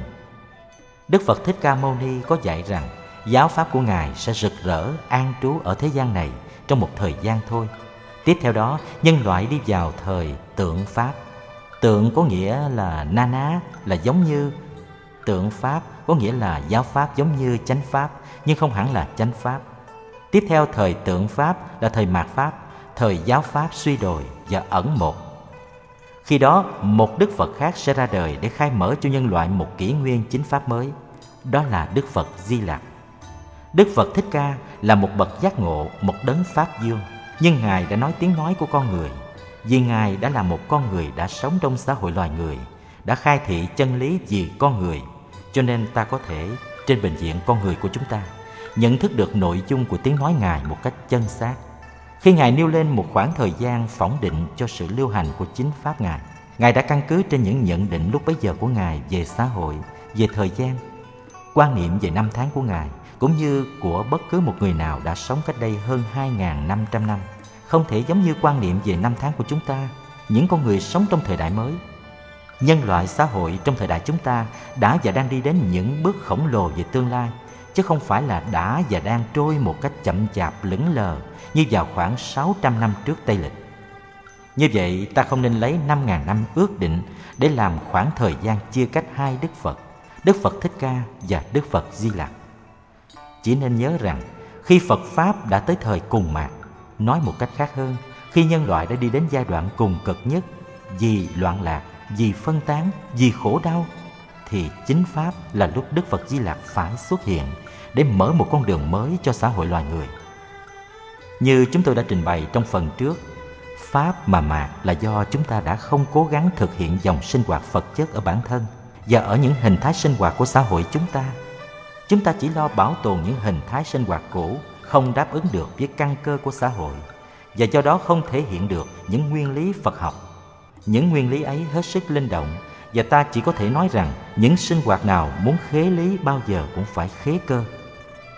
Vì sao vậy? Khế lý là để khế cơ. Mục đích của đạo Phật là phụng sự con người. Nếu không khế hợp con người thì sao gọi là đạo Phật? Sao gọi là khế hợp với chân lý đạo Phật? Mà căn cơ của con người mới, của xã hội mới là những căn cơ hết sức phiền toái, phức tạp. Ai cũng nhận thấy rằng con người mới có những ao ước, những đòi hỏi, những thao thức. Nói tóm lại, những sinh hoạt tâm lý hết sức phức tạp. Con người mới lại sống trong một thời đại mới, một thế giới mới, một xã hội mới với những sinh hoạt kinh tế, chính trị, tôn giáo, văn học, vân vân, không còn giống gì với xã hội cũ cách đây hàng ngàn năm. Làm gì có thể khế cơ được? Ít nhất là khế cơ một cách hoàn toàn những hình thức sinh hoạt của 2.500 năm về trước. Trong kinh có chép chuyện một vị thiền sư vì lòng từ bi không muốn dẫm đạp lên các sinh vật, cho nên mỗi khi đi đâu đều có cầm một cây chổi quét một nhát chổi đặt một bước chân và vào thời xưa thì trong khung cảnh nên thơ của thôn làng, hành vi đó được nhận định là đẹp như một bài thơ nhân ái, nói lên được tâm niệm từ bi của một con người thấm nhuần đạo lý. Nhưng giá bây giờ có một vị tăng bắt chước làm y hệt như thế trên con đường của thủ đô sài gòn, như con đường tự do hay lê lợi chẳng hạn, ta thử đoán xem quần chúng sẽ nghĩ như thế nào về vị tăng đó. Quần chúng sẽ cho đó là một người điên, cảnh sát có thể điệu người đó về bót. Hành động đó đã không khế hợp với căn cơ của con người bây giờ, kể cả căn cơ của người chủ động, lại cũng không còn khế hợp với những nguyên lý Phật học, mà trái lại có thể làm mai một các nguyên lý ấy nữa. Không khế lý, không khế cơ con người, những lề lối sinh hoạt như trên làm sao được gọi là đạo Phật? Và đã không phải là đạo Phật, tại sao chúng ta cố thủ chặt chẽ như thế? Vậy thì sự xuất hiện của Đức Phật Di Lặc được nhận định như là một cuộc vận động mới để làm sống dậy dòng sinh hoạt vật chất trong những sinh hoạt vừa khế hợp căn cơ nhân loại, vừa khế hợp với những nguyên lý Phật giáo. Nếu không khế hợp căn cơ con người, những sinh hoạt được mệnh danh là của đạo Phật chỉ có thể còn là những xác cũ không còn chứa đựng Phật chất. Nếu không khế hợp với những nguyên lý Phật học, những sinh hoạt kia sẽ có thể chỉ là ma nghiệp phục vụ cho lòng dục vọng và óc u mê của ma dương, của chúng sinh lịch sử đạo Pháp đã ghi những nét son của những cuộc biến cải cần thiết để làm sống dậy rạc rào những khí lực của Phật giáo. Mã Minh, Long Thọ, Vô Trước, vân vân đều là những nhà đại cách mệnh của Phật giáo. Gia sản văn hóa hiện hữu mà chúng ta được thừa hưởng của Phật giáo ở Á Đông, một phần lớn chính là do công trình tạo dựng của những bậc trượng phu như thế. Các bậc vĩ nhân kia đều là những nhà đại văn hóa, những nhà đạo học đã thấu hiểu được con người của thời đại họ đã thấu hiểu xã hội của thời đại họ và đã đáp ứng được những nhu cầu của những khu vực văn hóa riêng biệt trong đó họ đang sống. Nhưng bây giờ thì khác, chúng ta không có những khu văn hóa riêng tư nữa. Những khu vực văn hóa đều đã mở cửa rộng rãi. Những ranh giới văn hóa đã được tháo tung. Nhân loại đang tiến tới nền văn hóa tổng hợp. Công cuộc tổng hợp vĩ đại này phải do một con người đầy đủ kiến thức về con người, đầy đủ nhận định về xã hội con người, đầy đủ trí năng và tâm thức để có thể hướng dẫn loài người đứng ra lãnh đạo. Một nhà văn hóa có đầy đủ chánh biến tri, có đủ đại hùng, đại bi, đại lực, đại nguyện như thế, ta phải gọi đó là một Đức Phật. Đó là Đức Phật Di lạc con người cấp thiết của thế kỷ chúng ta. Hai, Đạo Phật đã xuất hiện trên thế giới trong nhu cầu của nhân loại để tạo dựng nên một sức sống rào rạc trong quyết quản nhân loại một nhận định, một niềm tin, một sức phấn đấu để tự thực hiện và để xây dựng một đời sống an lành chung cho mọi người. Đó là những gì căn bản và cốt yếu của Đạo Phật. Thực thể sinh hoạt linh động của Đạo Phật được biểu hiện trong những cố gắng không ngừng của các thế hệ Phật tử. những giai đoạn u trầm nhất của lịch sử Phật giáo là những giai đoạn mà trong đó sự cố gắng tu chứng và hành đạo không được biểu lộ. Thiếu tu chứng, người Phật tử không xúc tiếp được với nguồn sống đạo Pháp, không nắm được những nguyên lý căn bản của Phật Pháp. Đã không nắm được những nguyên lý thì sẽ cố chấp vào những hình thức sự tướng. Và đó là nguyên nhân của sự sa đọa, của sự suy đồi. Trí tuệ thực chứng là nguyên lý dẫn đạo cho mọi sinh hoạt đạo Pháp sử dụng đạo một cách linh động mọi căn cơ, mọi phương tiện. Không có trí tuệ thực chứng ấy, mọi sinh hoạt đạo Pháp đi dần đến hình thức, đến cố chấp, đến mê tín dị đoan, làm cho đạo Phật, tôi nói những hình thức sinh hoạt của Phật giáo, phản lại với Đức Phật, làm cho đạo Phật bị lấm láp, bị lợi dụng, làm cho quần chúng tri thức ruồng bỏ đạo Phật. Ai cũng biết rằng khả năng dung quá của đạo Phật thật là rộng rãi và mạnh mẽ. Với sự dẫn đạo sáng suốt của thực chứng của những nguyên lý Phật học, đạo Phật khi đến đâu thì liền thích nghi ngay với xã hội, với phong tục, với tập quán, chính trị, kinh tế và nhân tâm ở đó để mà hoằng hóa và phát triển.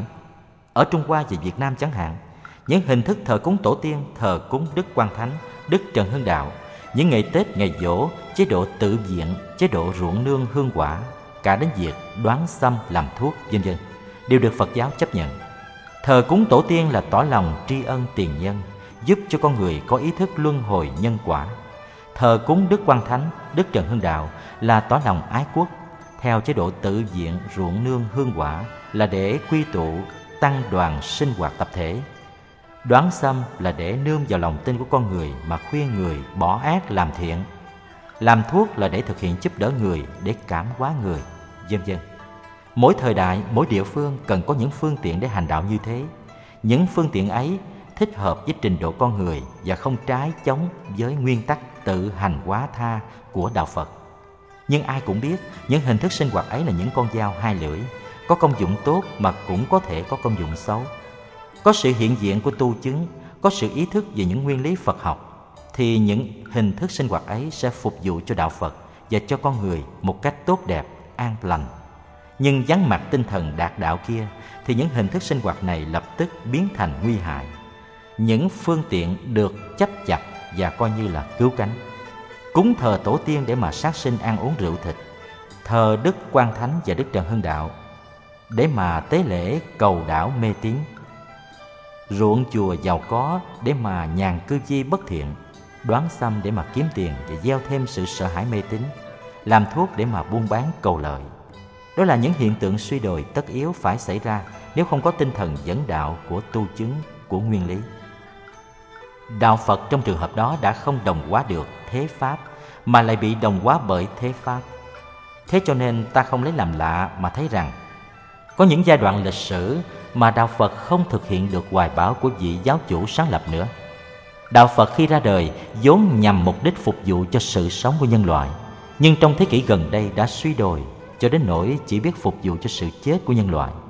Nói ra ai cũng thấy đau xót cho cái tình trạng vừa bi thảm vừa khôi hài đó. Nhưng kỳ thực ở Trung Hoa, ở Việt Nam, ở cả Nhật Bản nữa, trong thế kỷ này, Phật giáo đã hiện hữu để lo cho cái phần ấy, phần cái chết nhiều hơn. Chùa nào mà không tổ chức kỳ siêu đi đám ma, nhập liệm, làm tuần, làm thất, cúng thí thực cô hồn, cúng linh thì chùa ấy không sống. Bốn đạo không tới chùa, không ai cúng tiền cúng gạo cho nhà chùa. Cho nên chùa nào đi đám nhiều nhất là chùa đó sung túc nhất. Chùa nào có nghĩa địa lớn và đẹp nhất là chùa đó giàu nhất. Có những ngôi chùa đứng vững được là nhờ ruộng ký linh hương quả hoặc là có giường rộng rãi để an táng. Con cháu có mộ phần ông bà phải thường trực cúng kiến trong chùa. Số lượng tín đồ thuần cẩn nhất là số lượng của những ông bà lớn tuổi niệm Phật để chọn đường về cực lạc. Có những vị tăng lo xây tháp xây mộ trước cho mình.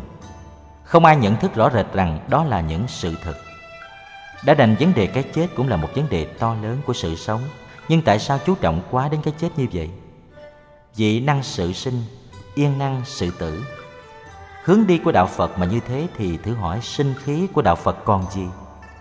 Đức Phật có ngờ đâu rằng giáo lý siêu diệt và thực dụng của mình đã bị hướng về một mục đích quá nghèo nàn và khô héo như thế. Sự thật mà tôi vừa đưa ra đã có thể chứng minh rõ rệt rằng mọi hình thức và phương tiện nếu không được hướng dẫn để thực hiện đúng nguyên lý Phật học, để hợp thời cơ phục vụ cho con người, đều có thể biến thành sai lạc và phản lại đạo Phật. Cho nên ở thế kỷ chúng ta, người Phật tử không thể không thâm nhập kinh tạng, thâm nhập hành trì để thể hiện tu chứng và nắm lấy những nguyên lý căn bản của nền triết học Phật giáo. Người Phật tử không thể không buông bỏ những hình thức mệnh danh là đạo Phật mà kỳ thực tác hại không ít cho đạo Phật. Người Phật tử không thể không xây dựng những hình thức sinh hoạt mới, tuy không được các nguyên lý Phật học, có thể ứng cơ và ứng lý để phục vụ cho đạo Phật và cho con người. Nói tóm lại, người Phật tử không thể không lột bỏ cái xác già cỗi, cái đạo Phật bi thảm phản chiếu trong cái dĩa hát cải lương giọng cổ kia. Cái đạo Phật yếu đuối trốn đời và vô ý thức kia, không thể không lột xác để làm sống dậy một đạo Phật trẻ trung, đầy sinh lực, tiếp nối được dòng sinh hoạt truyền thống của những thế hệ Phật tử quy hoàng trong Phật giáo sử. Phải đem Phật giáo trở về phục vụ sự sống. Thế hệ chúng ta phải đảm nhiệm trọng trách hiện đại hóa Phật giáo, thổi những luồng sinh khí mới vào cho đạo Phật để đạo Phật còn mãi là đạo Phật, nghĩa là còn biểu hiện được cho dòng sinh hoạt trí tuệ từ bi và đại hùng đại lực mà Đức Phật đã khơi mở hơn 2.500 năm về trước. Tiếp nối thực hiện và khơi mở dòng sinh lực ấy là chúng ta thực hiện được hoài bão của chư Phật, được gần gũi với chư Phật hơn bao giờ hết. Và như thế chúng ta mới xứng đáng là người con của Đức Phật. Hãy can đảm nhìn thẳng vào sự thật, can đảm nhận thức những thực trạng không tốt đẹp. Can đảm phát nguyện ly khai danh vọng, quyền lợi, dứt bỏ thành kiến và từ chối tâm niệm cầu an để có thể tự nhận sứ mệnh hoàng dương Phật giáo một cách hăng hái và chân thành. Những học giả nghiên cứu về Phật học đã đồng ý với nhau rằng đạo Phật là một đạo lý hướng dẫn con người trong công việc giải quyết những vấn đề trọng đại của sự sống. Thứ nhất là vấn đề khổ đau. Eduard Conzi, giáo sư triết học Đại học đường Londres, đã nói tới đạo Phật như một chủ nghĩa thực dụng. Đức Phật đã từ chối không đưa các đệ tử đi sâu vào những suy luận siêu hình diễn dông vô ích và đã đưa mọi người trở về cuộc sống hiện thực để giải quyết những khổ đau hiện thực. Khổ đau là một thực tại quá hiển nhiên, quá to lớn. Con người không có thể nhắm mắt phủ nhận nó để đi giải quyết những vấn đề xa xôi bằng một công cụ trí thức kém cỏi bao phủ bởi những từng lớp vô minh và dục vọng tích tập bao đời bao kiếp. Hình ảnh của những vị tăng sĩ sống một cuộc đời khổ hạnh, tam thường bất túc, mang bình bát đi sâu và thôn lạc vào sự sống của quần chúng – Hình ảnh của những đức Bồ Tát như Trì Địa, Quan Thế Âm, Địa Tạng thường bất khinh. Với ý thức rõ rệt về những khổ đau của kiếp người và về bổn phận phụng sự và khai thị đạo lý, giải thoát giác ngộ cho nhân loại là những hình ảnh linh động nhất của đạo Phật trong buổi ban đầu của lịch sử Phật giáo. Qua sự tôn sùng của quần chúng, những hình ảnh ấy bây giờ đã trở nên thiêng liêng quá và xa cách con người quá. Các bậc Bồ Tát kia hầu như đã trở nên những vị thần linh đẹp đẽ với đầy đủ quyền lực thiên liêng. Người tín đồ bây giờ nhận thức các ngài qua những bức tranh diễn tả những dung mạo tuyệt vời, những simi đẹp đẽ, những châu ngọc quý giá đeo đầy vai đầy cổ. Cố nhiên tôn sùng hình thức phải đưa đến chỗ thần quyền quá và mỹ lệ quá như vậy. Nhưng kỳ thực, các chị ấy là những con người giản dị nhất, nghèo nàn nhất và với lòng thương và trí tuệ của những con người đã tự thực hiện Phật chất gần gũi chúng ta nhất.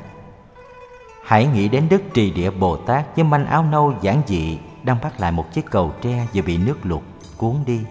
Hãy hình dung Đức Địa Tạng Bồ Tát sống trong cảnh tối tăm của thế giới u tối để gần gũi và cứu độ cho những con người khổ đau sa đọa.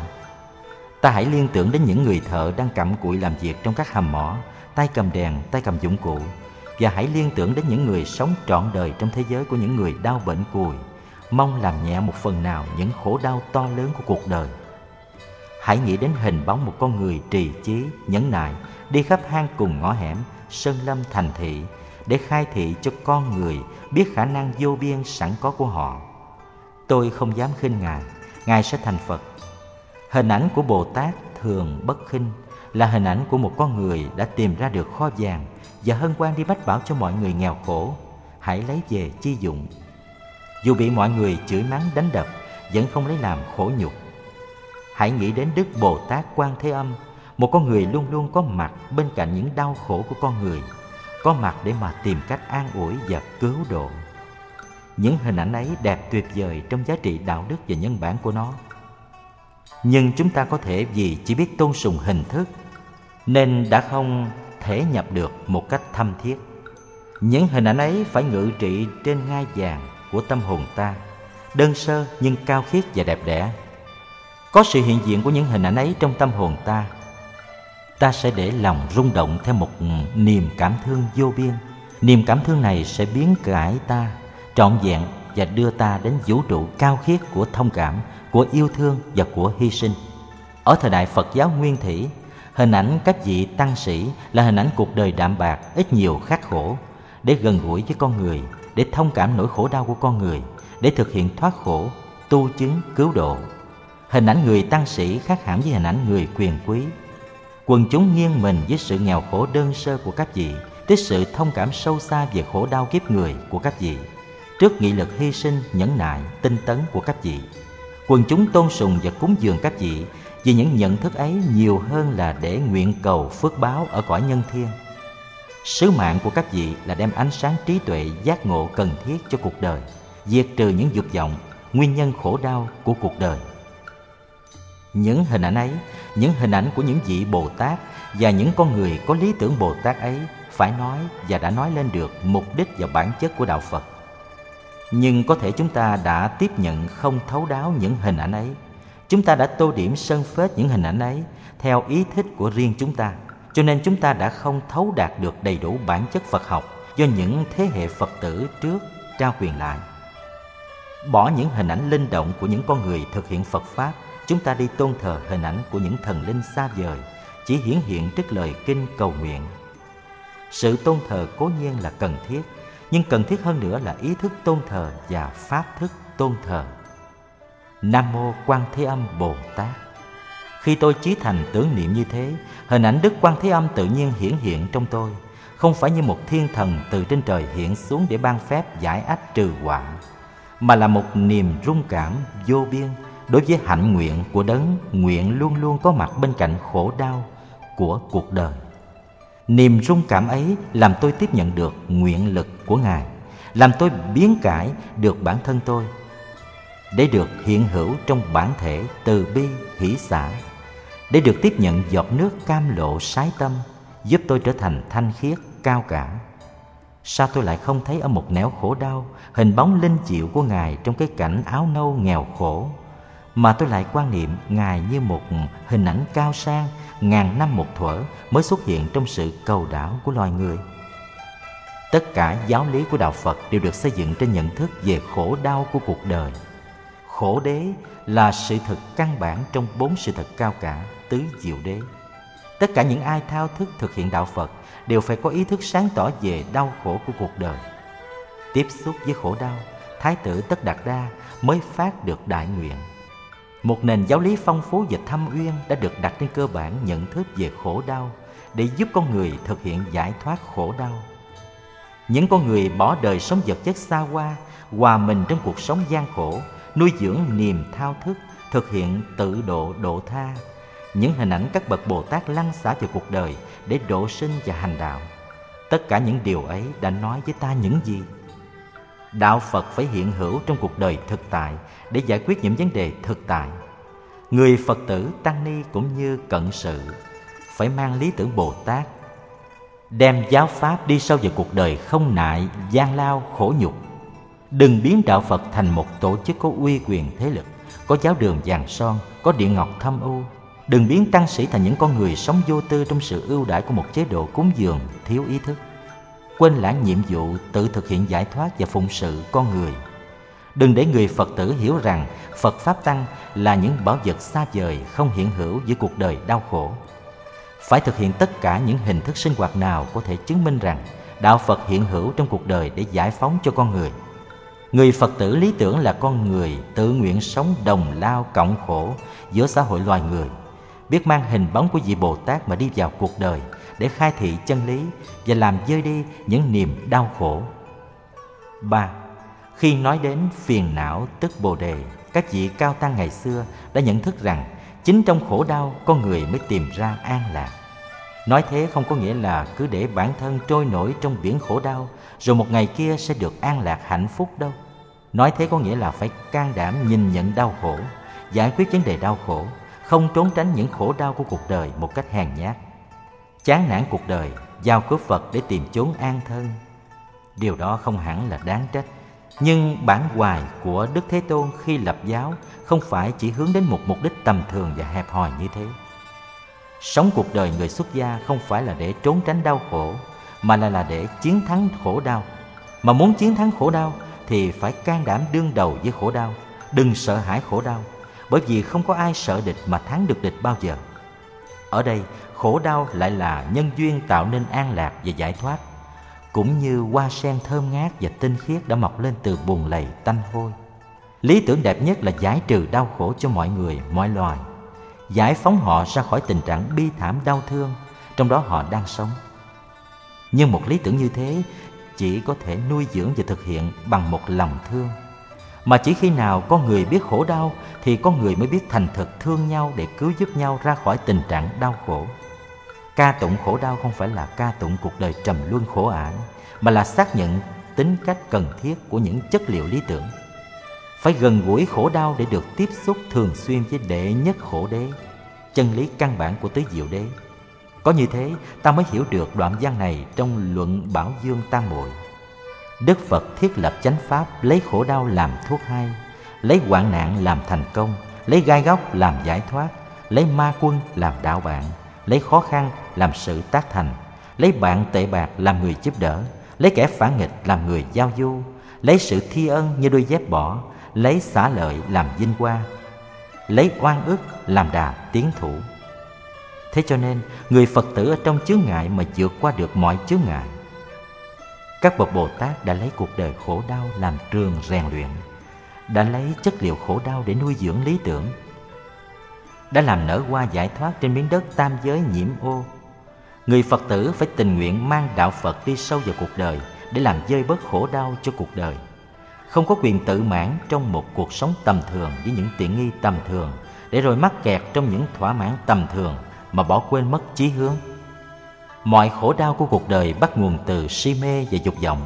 Người Phật tử phải can đảm nhìn nhận nơi cuộc đời và chính nơi bản thân mình, những tính chất si vọng đó để cương quyết diệt chúng tới tận gốc rễ nhưng không phải nhìn nhận cuộc đời khổ đau si vọng để mà chán nản và buông xuôi hai tay phải phát ý nguyện rộng lớn, phải có ước vọng cao cả ý nguyện rộng lớn ấy, ước vọng cao cả ấy là bản chất của những cuộc đời lý tưởng bồ tát linh động và tích cực, nuôi dưỡng cho ý nguyện ấy và ước vọng ấy là nhận thức thường xuyên về khổ đau hiện thực của kiếp người. Một người sống trong nghèo khó, không bao giờ được đi xa hơi, phải sống nép bên đường, ngửi bụi, tránh buồn nước, văng vào áo khi xa hơi đi qua, có thể bất mãn thù hằn những con người ngạo mạn ngồi trên xa hơi kia. Nhưng nếu người nghèo khó ấy bước lên thang danh vọng, đi đâu cũng đi toàn bằng xa hơi thì một ngày kia hắn sẽ có thể thấy rằng ngớ ngẩn nhất và ngu ngốc nhất là những con người đi bộ, nghênh ngang chẳng thèm coi xe hơi của mình vào đâu cả. Nhân sinh quan của con người có thể thay đổi, những nhận thức sáng của con người có thể lu mờ.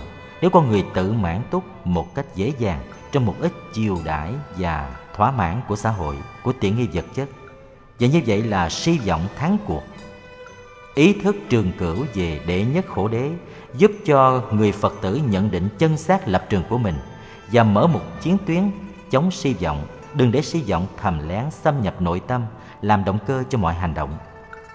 Người Phật tử xuất gia phải sống theo nếp sống tam thường bất túc mà Đức Phật đã quy định, lấy cuộc đời khổ đau làm trường rèn luyện, lấy nhân loại khổ đau làm đối tượng hành đạo. Niềm thao thức giải thoát phải sống mãi trong tâm hồn để người tăng sĩ không quên bổn phận mình. Trong lịch sử tăng đoàn Phật giáo, ở những triều đại nào mà chư tăng được sống trong một chế độ cúng dường sung túc nhất là tăng đoàn bị suy đồi nhất. Các cao tăng ít xuất hiện nhất Điều đó được chứng minh ở Ấn Độ, ở Trung Hoa, ở Nhật Bản, ở Việt Nam. Bởi vì một cuộc sống sung túc quá, một cuộc sống được chiều đãi quá, không thể không đánh mất niềm thao thức quý báu của con người xuất gia. Và trong trường hợp đó, người ta đã quên mất nhiệm vụ cao cả của mình. Lý do vì sự liên lạc với đệ nhất khổ đế đã bị cắt đứt. Cho nên người tăng sĩ của thế kỷ chúng ta phải mở rộng nhận thức, đừng tự bưng bít trong tháp ngà chủ quan phải tiếp xúc thường xuyên với thực tại khổ đau của cuộc đời.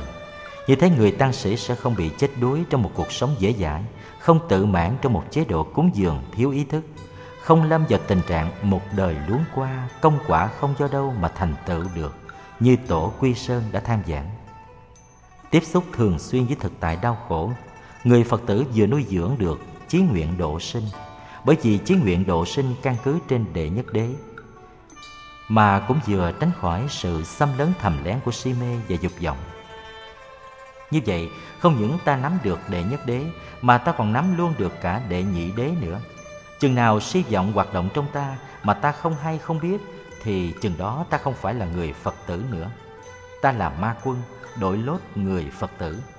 Ta thất bại vì không phân biệt được bạn với thù. Ta chiến đấu cho mặt trận giải thoát, nhưng binh lính trong quân đội ta lại là si mê và dục vọng. Mặt trận sẽ tan vỡ và ta thất bại. Người Phật tử tại gia cũng cần có ý thức thâm thiết về đệ nhất khổ đế để có đủ sáng suốt mà định đoạt giá trị của những hành vi luân lý và đạo đức. Hãy để cho lòng thương làm động lực cho mọi hoạt động Phật sự. Hãy biến mình thành người bạn giản dị, khiêm nhượng và thân thiết của lớp người đau khổ. Đừng bao giờ quên rằng khuynh hướng của đạo Phật là đi gần, đi tới với quần chúng khổ đau để nâng đỡ và giải phóng cho họ Đừng ngồi yên tại chỗ chờ họ đến với mình Hãy đòi hỏi nơi chư tăng cuộc sống thao thức của những con người đang luôn luôn hướng về lý tưởng Phật giáo. Bỏ quên đi mọi danh lợi tầm thường. Hãy tôn trọng chư tăng như những bậc khất sĩ thanh cao. Đừng xem họ như những bậc nhà giàu có quyền lực. Cần phải nịnh bợ. Hãy tự mình sống nếp sống Phật tử Để cho bóng hình mình hiển hiện ở đâu Thì niềm tin vui hiển hiện ở đó. Nên nhận định đạo phật là đạo của quần chúng khổ đau, không phải của riêng của một lớp người trưởng giả để thiết lập đối thoại. Để có sự cảm thông, chúng tôi dâng theo vài nguyên tắc rất giản dị. Dù cho người bạn đọc của chúng tôi là phật tử hay không phật tử, chúng tôi cũng mời bạn cùng đứng trên một bình diện mà nhận xét và trao đổi. Trước khi mong có sự cảm thông, chúng ta nên nhận định những nguyên tắc căn bản ấy để cuộc đối thoại có thể là cuộc đối thoại chân thực giữa một con người với một con người. Con người không bị ngăn cách bởi hàng rào danh ngôn định kiến. Tôi xin đem một thí dụ ai cũng nghĩ rằng bài tôi đang viết đây là một bài viết về đạo phật do một người phật tử viết. Trên căn bản nhận thức đó, ai cũng dễ nghĩ rằng bài này sẽ cố nói hay cho đạo phật. Bởi không lẽ một người phật tử mà lại đi chê đạo phật và khen một đạo khác hay sao? Chúng ta sẽ bực mình vì nhận xét đó, bởi vì chúng tôi thấy tuy nó là một sự thật, nhưng là một sự thật rất tầm thường. Khi tôi mở miệng bắt đầu nói hay cầm bút bắt đầu viết, người bạn tôi có thể nói rằng, thôi đi, tôi biết anh muốn nói gì rồi anh lại sắp nói với tôi đạo phật hay như thế này. Đạo phật cần như thế kia chứ gì? Không có cảm thông gì hết. Mục đích của anh là để thuyết giáo cho tôi nghe, để khiến tôi có cảm tình với anh, với đạo của anh. Tôi thấy rằng một sự trao đổi cảm thông chân thật chỉ có thể có giữa hai người tự do. Anh thì đã bị buộc vào đạo phật rồi. Anh không còn tự do nữa. Và hệ cái gì anh nói ra sẽ chỉ là để bên vực cho đạo của anh người bạn của tôi có lý tôi phải công nhận như vậy. Và anh có lẽ anh cũng phải công nhận như vậy. Nhìn vào cuộc đời nhìn vào sự thật thì biết. Sự thật tầm thường quá khiến chúng ta buồn bã chán nản và có khi khinh ghét ghê tởm nữa. Nhưng mà chúng ta thấy phẫn uất. Không lẽ sự thật là chỉ tầm thường như thế thôi sao?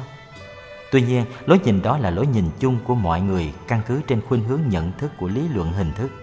Trong duy thức học của Đạo Phật, lối nhận thức ấy gọi là biến kế sở chấp. Một lề lối nhận thức đóng khung trong một sự mê chấp vào nguyên tắc đồng nhất của sự vật. Sự vật không đồng nhất trên thời gian, vô thường cũng như trên không gian vô ngã. Chúng ta thử xét lại vấn đề xem sao. Có một bữa đi ngoài đường tôi gặp một người ngoại quốc Ông ta dừng lại hỏi tôi Ông là người Phật giáo phải không? Tôi trả lời vâng Ông ta nhìn tôi một lát rồi gật gù có dễ hiểu Rồi chúng tôi chia tay nhưng câu chuyện không giản dị như vậy Khi ông ta đi rồi tôi mới ngồi suy nghĩ băn khoăn Không hiểu ông ta gật gù về chuyện gì Không biết ông ta đã xây dựng những gì trong trí óc ông ta trước khi gật gù Thế nào trong trí óc ông ta cũng có một hình bóng Một khái niệm về đạo Phật tổ hợp nên cho một ít điều ông ta đã thấy, đã nghe và đã tưởng tượng. Cái hình bóng ấy, cái khái niệm ấy mà ông ta đã cho là đạo Phật chắc chắn không giống cái mà tôi cho là đạo Phật. Mỗi người trong chúng ta có một nhận thức khác nhau về đạo Phật, tùy ở kiến thức, khả năng lĩnh ngộ và óc suy luận của ta. Nói một cách khác hơn, mỗi người trong chúng ta có một đạo Phật và có bao nhiêu người thì có bấy nhiêu đạo Phật. Trong lúc ấy thì đạo phật tự thân nằm ở đâu? Và có dính líu ít nhiều với những đạo phật trong nhận thức của chúng ta không? Cái đó chúng ta không hiểu được bởi vì chúng ta chưa thoát khỏi ý thức suy luận chủ quan của chúng ta chỗ sai lầm là tưởng rằng bao nhiêu nhận thức của chúng ta về đạo phật đều phản chiếu đạo phật tự thân. Kỳ thực, có những nhận thức mệnh danh là về đạo phật mà thực không dính dáng gì đến đạo phật hết cả. Nhưng anh có quyền gì và anh dựa vào tiêu chuẩn nào để nói rằng nhận thức đó không dính dáng gì đến đạo phật, trong khi anh nói rằng không thể vượt khỏi ý thức suy luận chủ quan của anh? Tại sao anh lại đoan quyết được rằng nhận thức của anh về đạo phật là gần với đạo phật tự thân hơn cả?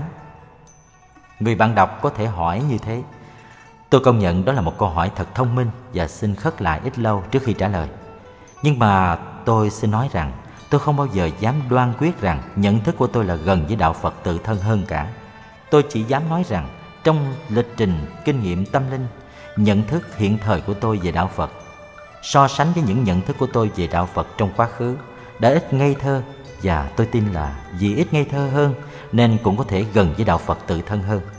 Thôi để tôi gắn thoát cái dòng luẩn quẩn. Tôi trở lại câu chuyện ông bạn ngoại quốc hồi nãy. Có thể khi nghe tôi xác nhận tôi là người đạo phật, ông ta liền nghĩ rằng à ra cái ông này đang mong ước lên niết bàn hư vô tịch diệt đây và đang tự xóa bản ngã của mình để thoát khỏi sáu nẻo luân hồi đây. Thật ra thì chính nội dung những danh từ và những khái niệm diễn đạt trong ý nghĩ kia cũng thay đổi theo nhận thức từng người. Và cùng về một câu nói đó mà mỗi người có thể nghĩ khác nhau. Những chữ niết bàn, hư vô, tịch diệt, bản ngã, luân hồi không có nghĩa nhất định. Xin bạn đừng cười, vì sự thật là như thế. Có biết bao nhiêu định nghĩa về niết bàn rồi? Và những cố gắng ấy là để làm nên một việc mà chính phật thích ca đã không làm nổi. Hỏi niết bàn là gì, ngài đã từ chối không trả lời vậy nếu ông bạn ngoại quốc nói to ý nghĩ đó cho tôi nghe, thì tôi sẽ hỏi lại ông muốn nói gì khi ông bảo là tôi đang ước mong lên niết bàn hư vô tịch diệt và đang tự xóa bản ngã của mình để thoát khỏi sáu nẻo luân hồi. Cố nhiên là ông sẽ giải thích câu nói theo nhận thức của ông về đạo phật, và cố nhiên là tôi khó mà chấp nhận đó là đạo phật của tôi. Tôi có thể trả lời, tôi là người đạo phật, nhưng là đạo phật trong nhận thức của tôi, chứ không phải là đạo phật trong nhận thức của ông theo tôi cái mà ông cho là đạo phật ấy nó không phải là đạo phật mà chỉ là những tưởng tượng của ông về đạo phật. Ông ta có thể dùng lý luận của tôi để bắt bẻ lại tôi. Ông chắc gì cái mà ông tưởng đã là đạo phật? Vậy thì trong hai chúng tôi không ai hơn ai thua. Chúng tôi có hai đạo phật khác nhau mà đạo phật tự thân thì chẳng biết theo hùa về phe nào. Vấn đề giản dị như thế. Trong số 500 triệu người tự nhận là theo đạo Phật, người nào cũng nghĩ rằng mình đang theo đạo Phật tự thân. Và trong số những người có học và nghe nói về đạo Phật, người nào cũng nghĩ rằng đạo Phật là cái đang phản chiếu trong quan niệm mình. Thực ra tất cả đều chỉ là những quan niệm về đạo Phật mà không hẳn là đạo Phật. Trong một tôn giáo có đến hàng mấy mươi tông phái chất chứa không biết bao nhiêu là hệ thống giáo lý và triết học trong một tôn giáo mà con người có quyền tự do phê phán, chọn lựa và sáng tạo giáo lý. Vấn đề quy định cái gì là đạo Phật tự thân lại là một vấn đề càng khó khăn hơn gấp bội. Cho nên ta không ngạc nhiên khi nghe đạo Phật nói có đến tám dạng bốn ngàn nẻo vào chân lý. Bát dạng tứ thiên pháp môn. Xin cho phép tôi nói rộng ra thêm một ít trước khi chúng ta đặt nguyên tắc thứ nhất. Nhà thần học danh tiếng Paul Tillich trong tác phẩm Systematic Theology có nêu lên ý niệm về một vòng tròn thần học. Muốn đạt đến chân lý thần khải màu nhiệm, ta phải đứng ở trong vòng tròn chứ không phải đứng ngoài vòng tròn. Vòng tròn ấy biểu hiện bên trong cho những người đã chấp nhận giáo hội và thánh kinh như là những phương tiện duy nhất để tìm đến sự thể nhập chân lý thần khải. Nói khác, cho những người đã can đảm lựa chọn và tin tưởng ở Kitô giáo. Những người đứng ngoài vòng tròn thì không thể thấy được chân lý thần khải. Nếu những người đó muốn họ phải can đảm nhảy vào vòng tròn nếu ta xét kỹ ý niệm vòng tròn thần học này Theo nhận thức ta đã dùng để xét những người Phật tử, Thì ta sẽ thấy vòng tròn thần học ấy cũng không thể nào thiết lập được. Có những người mang danh hiệu là tín đồ Kitô giáo, Nhưng mà nhìn vào họ, ai cũng thấy hình như những người ấy không đứng trong vòng tròn thần học. Họ là những tín đồ hữu danh vô thực. Trong đạo nào cũng có hiện tượng ấy, nhưng nếu họ cứ tự nhận họ là người đứng ở trong, ai mà cấm được? Uy quyền của giáo hội, uy quyền của thánh kinh ai cũng biết là không đủ để quy định thế nào là ở trong và thế nào là ở ngoài. Nhìn vào sự thật tự khắc, chúng ta biết có hàng ngàn hàng dạng nhận thức về chân lý thánh kinh. Ta dùng nhận thức nào đây để quy định vấn đề trong ngoài và vẽ ra cái vòng tròn khó khăn đó? Theo ý chúng tôi thì không có một tín hữu nào dám cả quyết rằng mình đang tích cực đứng trong vòng tròn cả. Nếu ta nói đến những người biết cẩn trọng và khiêm nhượng trong bước học hỏi và tu luyện của mình, tin một cách tuyệt đối rằng mình đang ở trong và kẻ kia đang ở ngoài là dấu hiệu của sự quá chất phát giản dị, nếu không phải là ảo tưởng. Theo chúng tôi, đức tin không phải là một sự đạt đạo tới bình an vô lượng, mà là một thao thức thường xuyên hướng đến sự đi tới. Đi tới bằng cách can đảm từ bỏ cái mình nhận ra là sai và chấp nhận cái mình mới khám phá ra được bằng học tập và bằng kinh nghiệm tâm linh trong sinh hoạt tôn giáo. Tin không phải là để được yên ngủ mà là để chấp nhận đi tới. Mà đi tới là một quá trình tự quỷ và tự tạo thường xuyên. Một công trình đòi hỏi can đảm, thao thức và khổ đau nữa.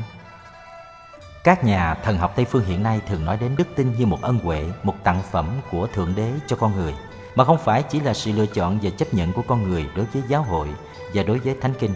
Trong trường hợp ấy, làm sao ta có thể quyết đoán được rằng ai đã tin và ai chưa tin, ai đã được tặng phẩm đó của Thượng Đế và ai chưa?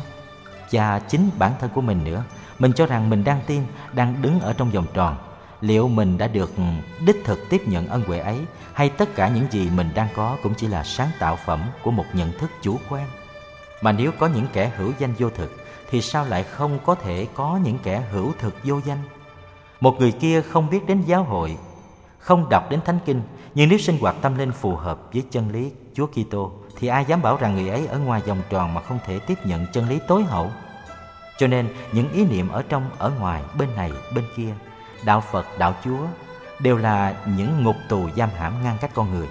Nếu muốn có một cuộc đối thoại chân thực, ta phải dùng dãy để đập bỏ phá vỡ những cái vỏ cứng ấy của tâm niệm, của thành kiến. Khi người bạn tôi nói anh đã bị buộc vào đạo Phật rồi, anh không còn tự do nữa, là bạn tôi muốn nói đến những vỏ cứng đó. Vậy nếu muốn được tự do, ta không nên theo một cái gì hết phải không?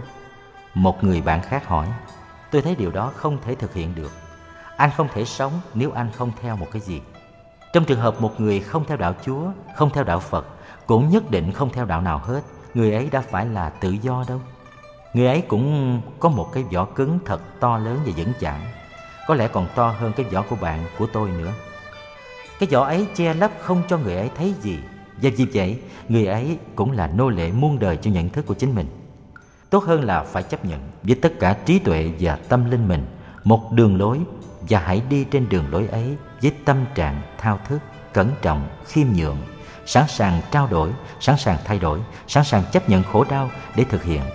Với thái độ đó, không có cái vỏ nào giam hãm chúng ta được, không có xiềng xích nào níu kéo chúng ta được, không có mãnh lực nào khiến ta trở nên cuồng tín phủ nhận tất cả những gì không phải là ta được. Và đứng ở đâu ta cũng nhìn thấy nhau. Về nguyên tắc thứ nhất, theo thiện ý là nhớ mãi rằng dù cho có đức tin, dù có đức tin rồi, dù không có đức tin, tất cả chúng ta đều là người đang đi tìm sự thực. Và sự thực thì không biết đến những vỏ cứng và những vòng tròn. Nguyên tắc thứ hai theo ý chúng tôi là không biện luận trên căn bản tỷ giảo để so sánh đối chiếu và ước lượng giá trị siêu hình, triết học và đạo đức giữa tôn giáo này với tôn giáo kia, mà chỉ trình bày sở kiến của mình về lĩnh vực chuyên môn của mình để cùng nhận xét và thảo luận. Như thế câu hỏi cấp thiết của chúng ta đặt ra không phải là xét xem đạo nào là chân lý và đạo nào không là chân lý, đạo nào hợp với quần chúng và đạo nào không hợp với quần chúng, đạo nào nên theo và đạo nào không nên theo. Câu hỏi cấp thiết của chúng ta là tìm xem một Đạo mà anh đang theo có những đặc điểm nào? hai Có thể giúp được gì? ba Giúp thế nào? Bốn Vì sao và căn cứ vào đâu mà anh nói được như vậy? Như thế chúng ta sẽ tránh khỏi những cuộc thảo luận không bao giờ chấm dứt. Những cuộc thảo luận chỉ làm tốn thì giờ, tốn công sức Mà không đem lại kết quả thiết thực nào cho sự sống Nếu không phải là do sự hiểu biết chân thực. Nguyên tắc thứ ba mà cũng là nguyên tắc chót Theo ý chúng tôi là ta phải cùng đứng trên một miếng đất Để có thể cùng đồng thời trông thấy được những điều mà bạn cố chỉ cho chúng tôi thấy.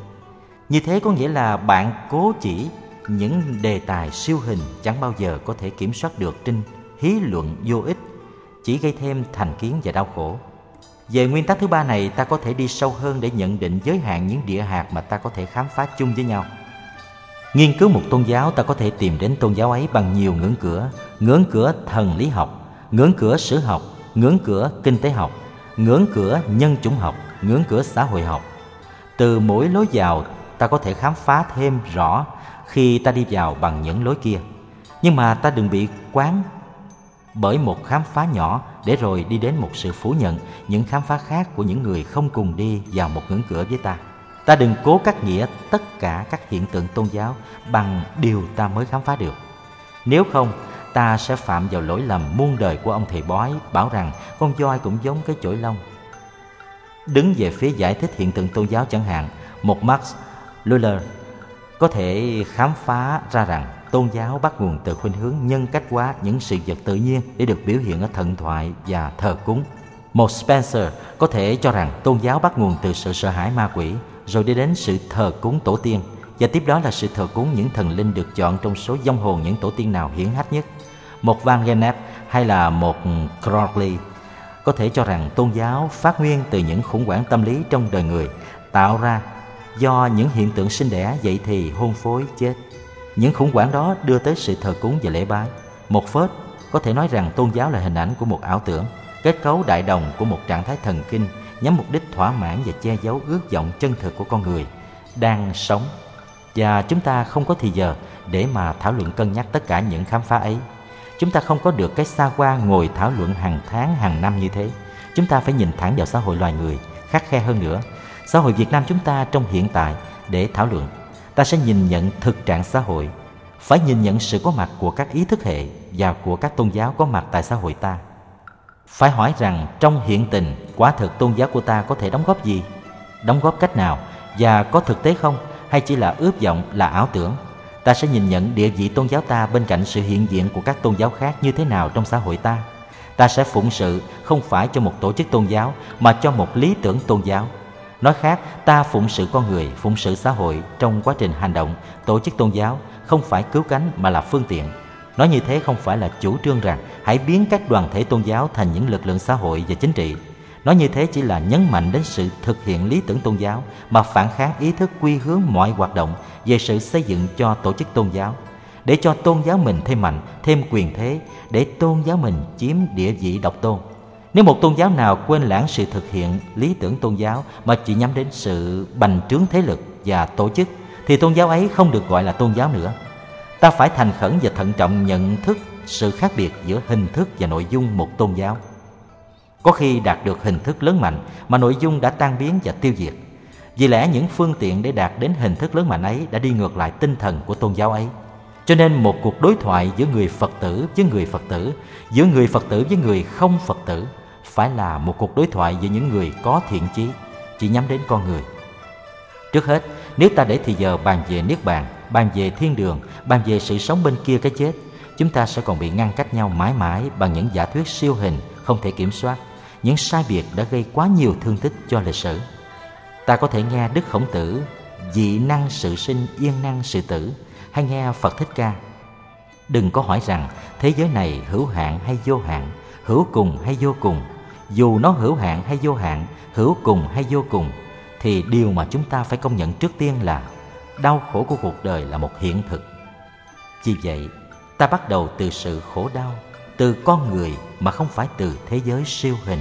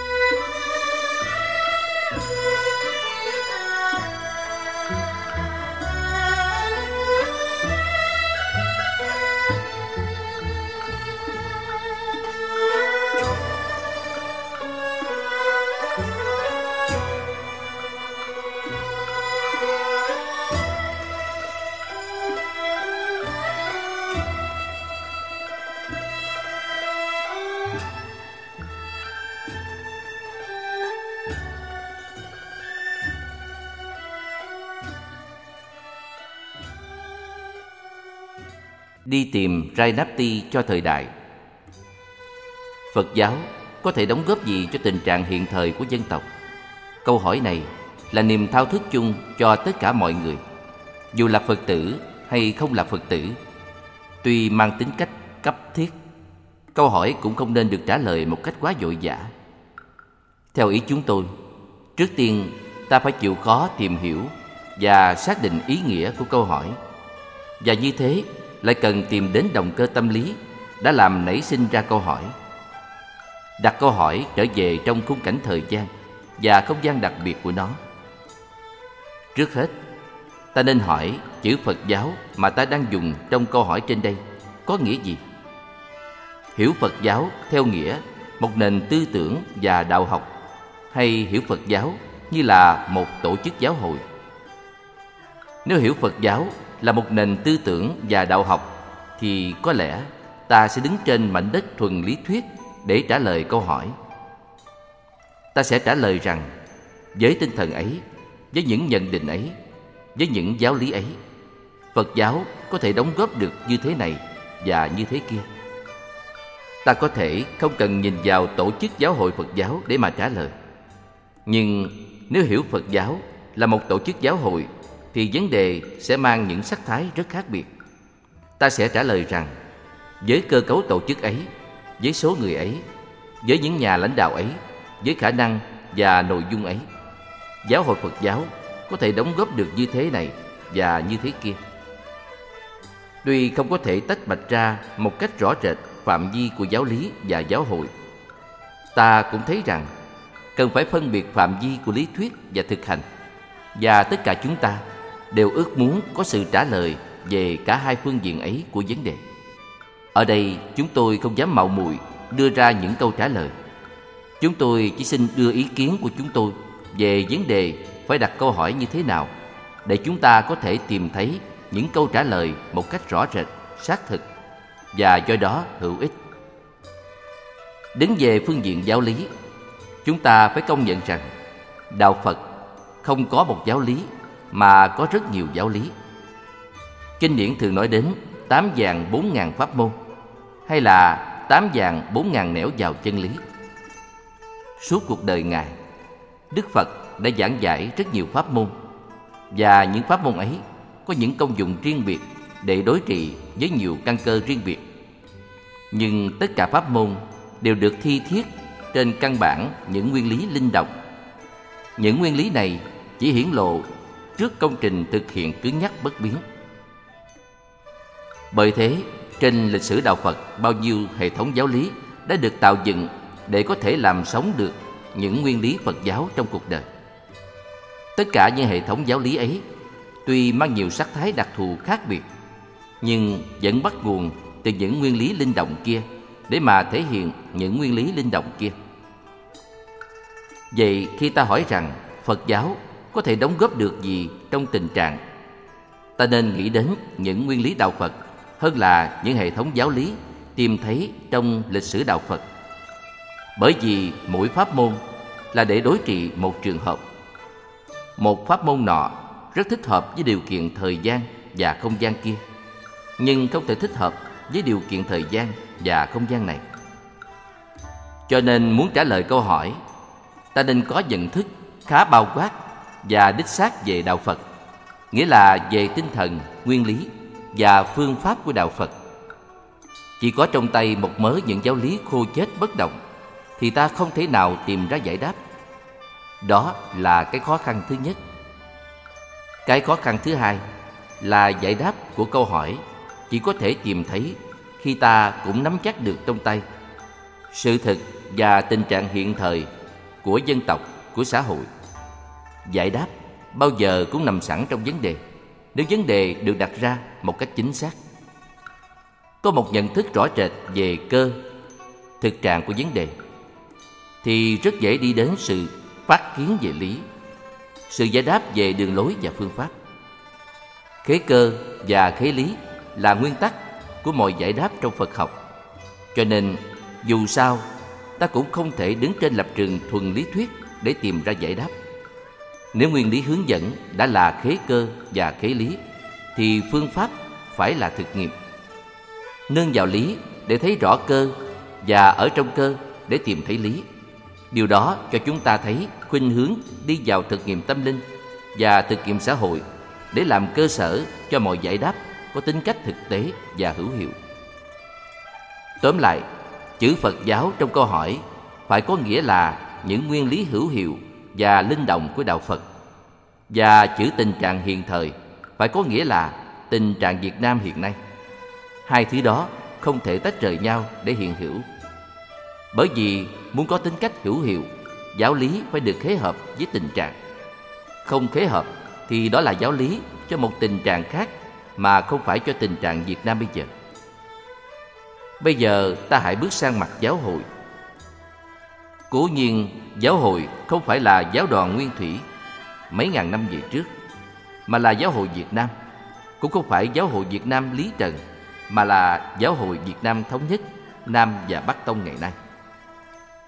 Nói tới giáo hội ngày nay, tức là nói đến những nhà lãnh đạo Phật giáo trong diện tăng thống, nói đến các bậc trưởng lão hòa thượng, các bậc cao tăng, tức là nói đến diện quá đạo và toàn thể các giới Phật tử xuất gia và tại gia nằm trong hệ thống tổ chức của giáo hội.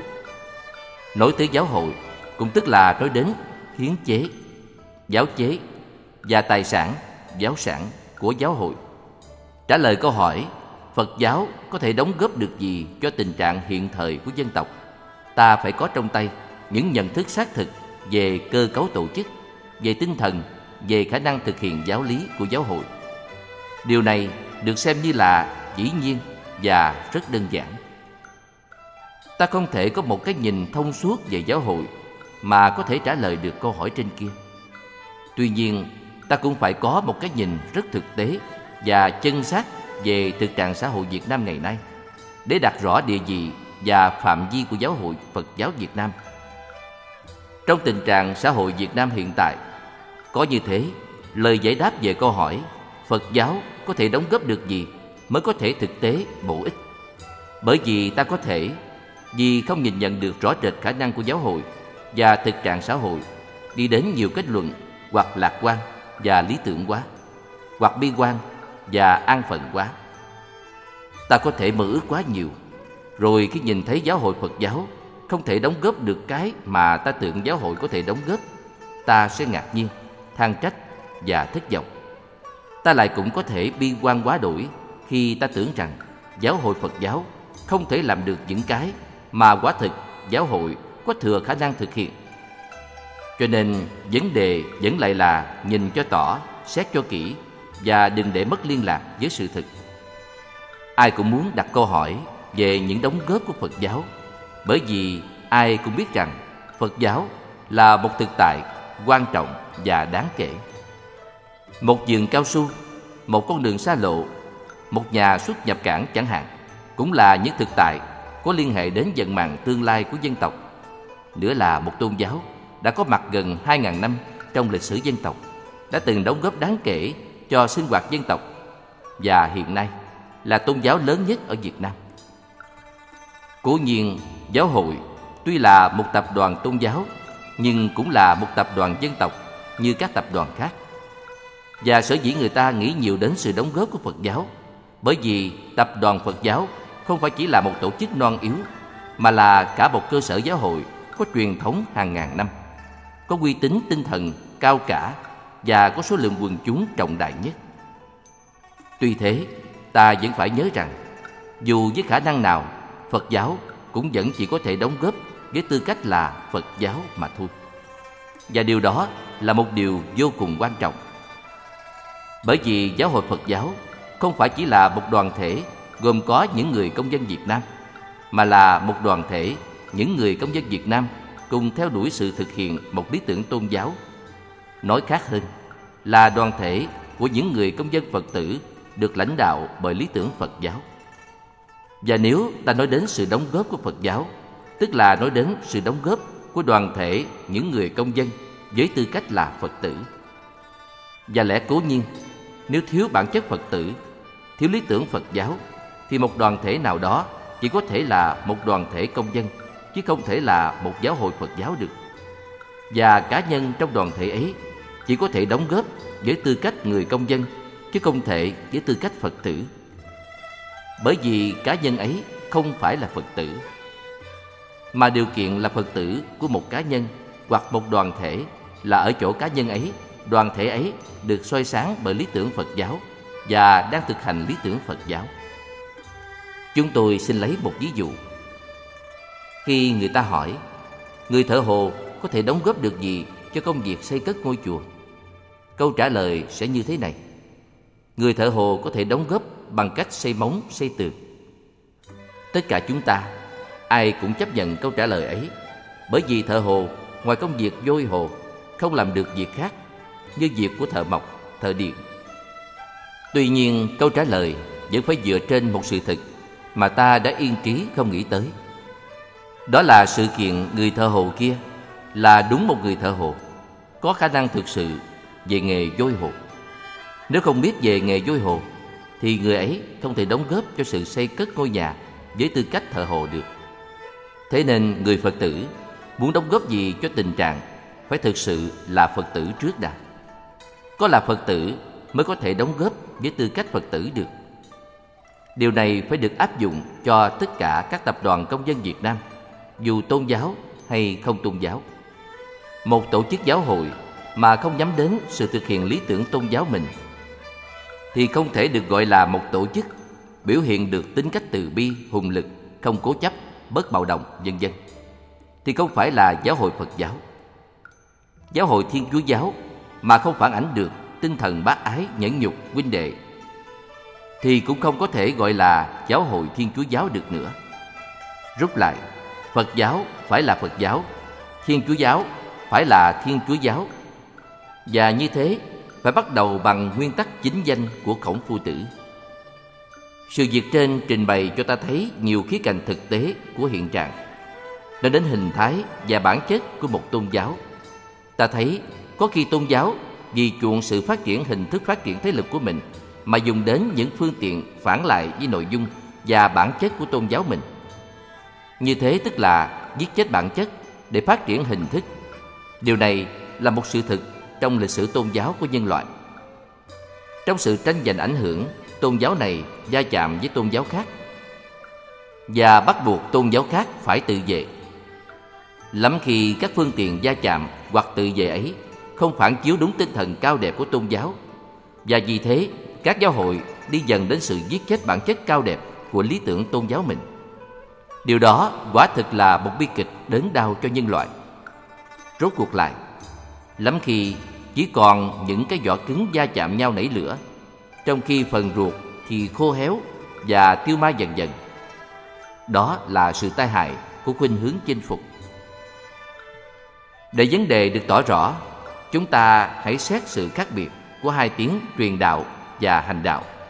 Thực ra cả hai tiếng đều đẹp cả. Nhưng hình như theo thiện ý bây giờ, tiếng hành đạo đẹp hơn nhiều. Có lẽ vì chúng ta không thấy ở tiếng hành đạo cái ý nghĩa chinh phục mà đôi khi tự nhiên ta thấy thấp thoáng trong tiếng truyền đạo. Sự thực, chữ truyền đạo chỉ có nghĩa đem phổ biến một nền đạo lý trong nhân loại, mà vì đạo lý là những gì hay, đẹp, nên công tác truyền đạo có một ý nghĩa tốt lành và đẹp đẽ.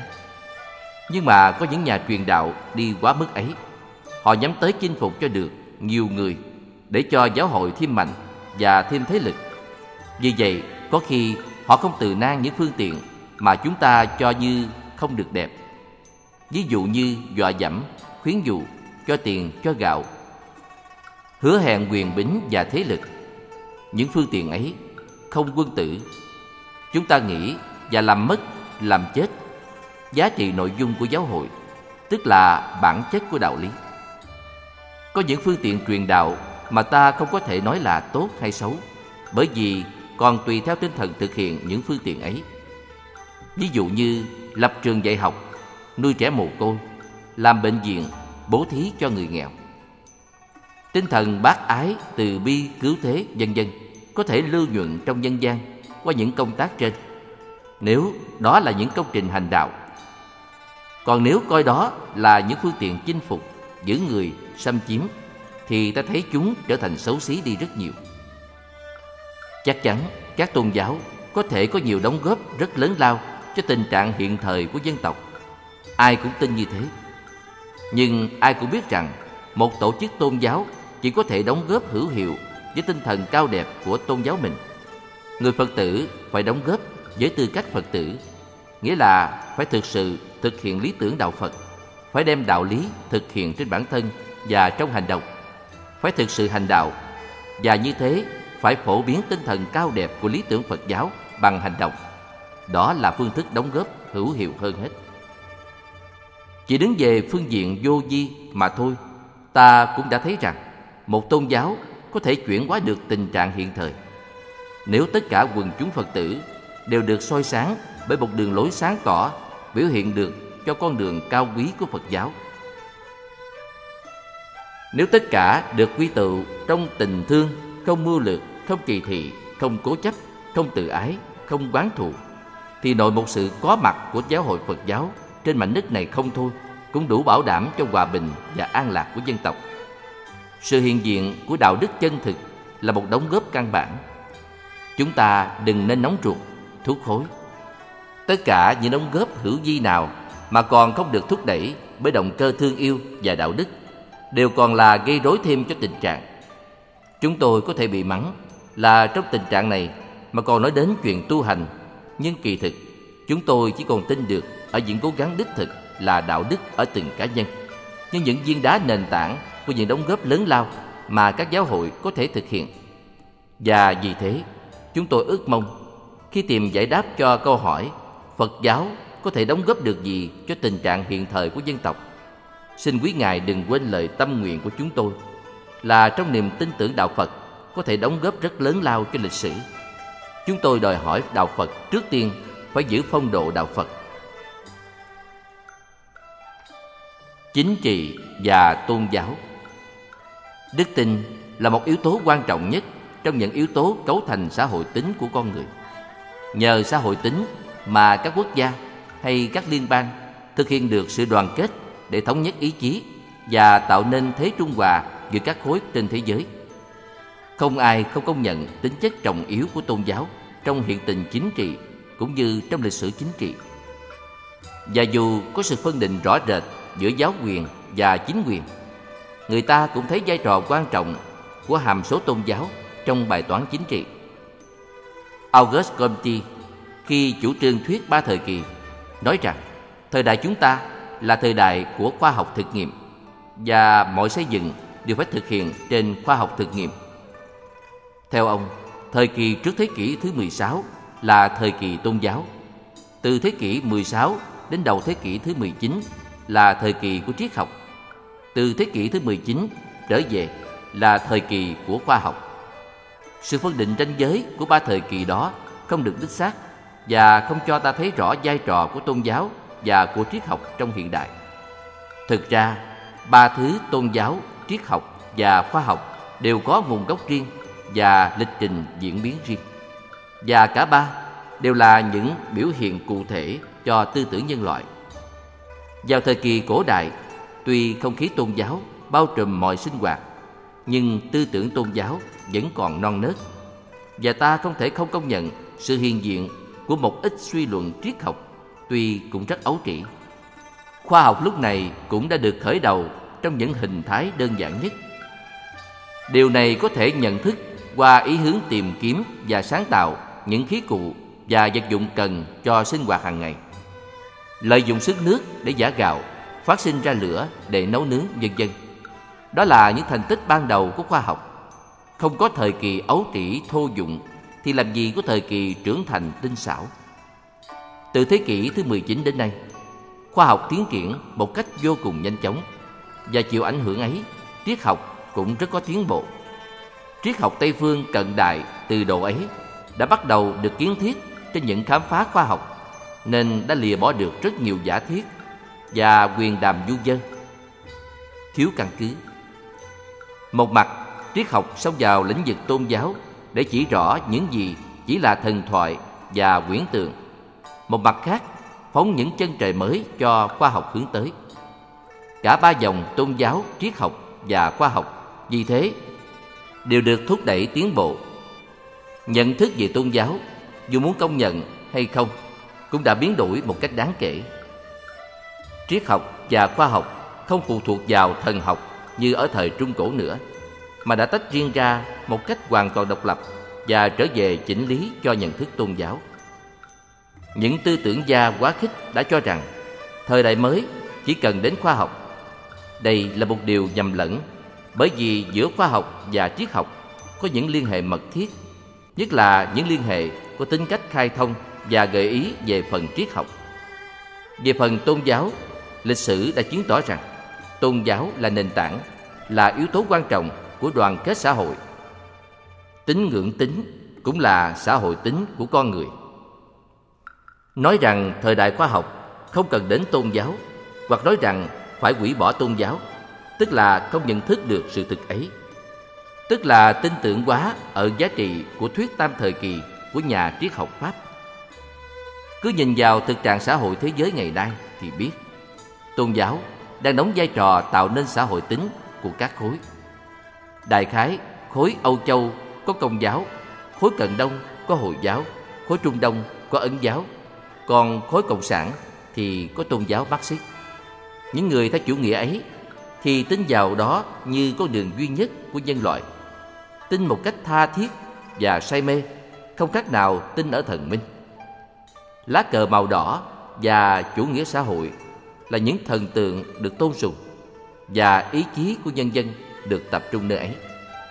Và rốt cuộc, ta thấy xã hội không thể không có những hệ thống tín ngưỡng được xem như yếu tố tạo thành xã hội tính. Yếu tố tôn giáo trong thế thăng bằng của chính trị là một cái gì không thể phủ nhận được. Nhưng có hai câu hỏi được đặt ra. Câu hỏi thứ nhất liên hệ đến sự phân biệt ranh giới giữa tôn giáo và chính trị. Câu hỏi thứ hai, liên hệ đến bản chất của tôn giáo và ảnh hưởng tôn giáo trong sinh hoạt xã hội và trong những xung đột chủ nghĩa. Ta hãy đặt câu hỏi thứ nhất.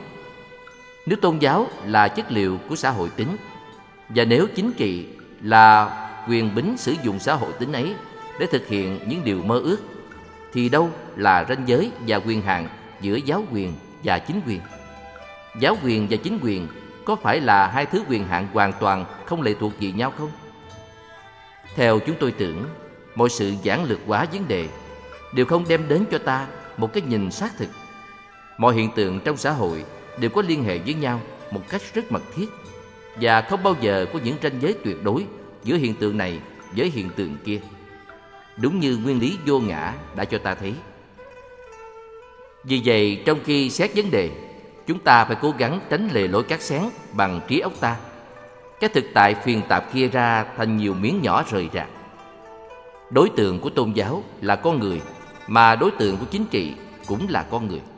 Và dù con người, tinh thần hay con người vật chất cũng là con người, cũng là những khía cạnh liên hệ nhau của con người.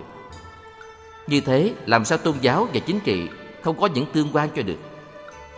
Điều ta có thể nói là trong khi chính trị dùng những quyền hành quân sự, thì tôn giáo dùng những quyền hành tinh thần và tình cảm. Trong khi chính trị dùng những phương tiện luật pháp, thì tôn giáo dùng những phương tiện đạo đức. Một bên là pháp trị và một bên là đức trị.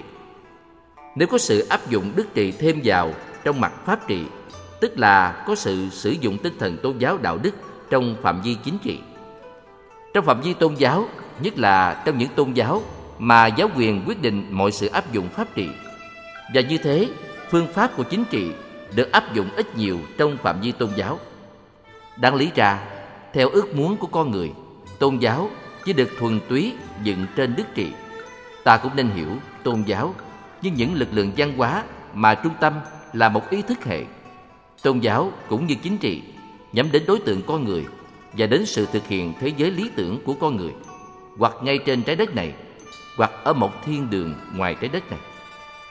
Nhưng dù trên trái đất này hay ở một thiên đường ngoài trái đất này thì cũng vẫn là những con người này. Những con người mà ta gặp gỡ và cùng chung sống hôm nay. Cũng những con người ấy chịu ảnh hưởng, chịu sự hướng dẫn, chịu sự chi phối và chịu những mệnh lệnh của tôn giáo và của chính trị.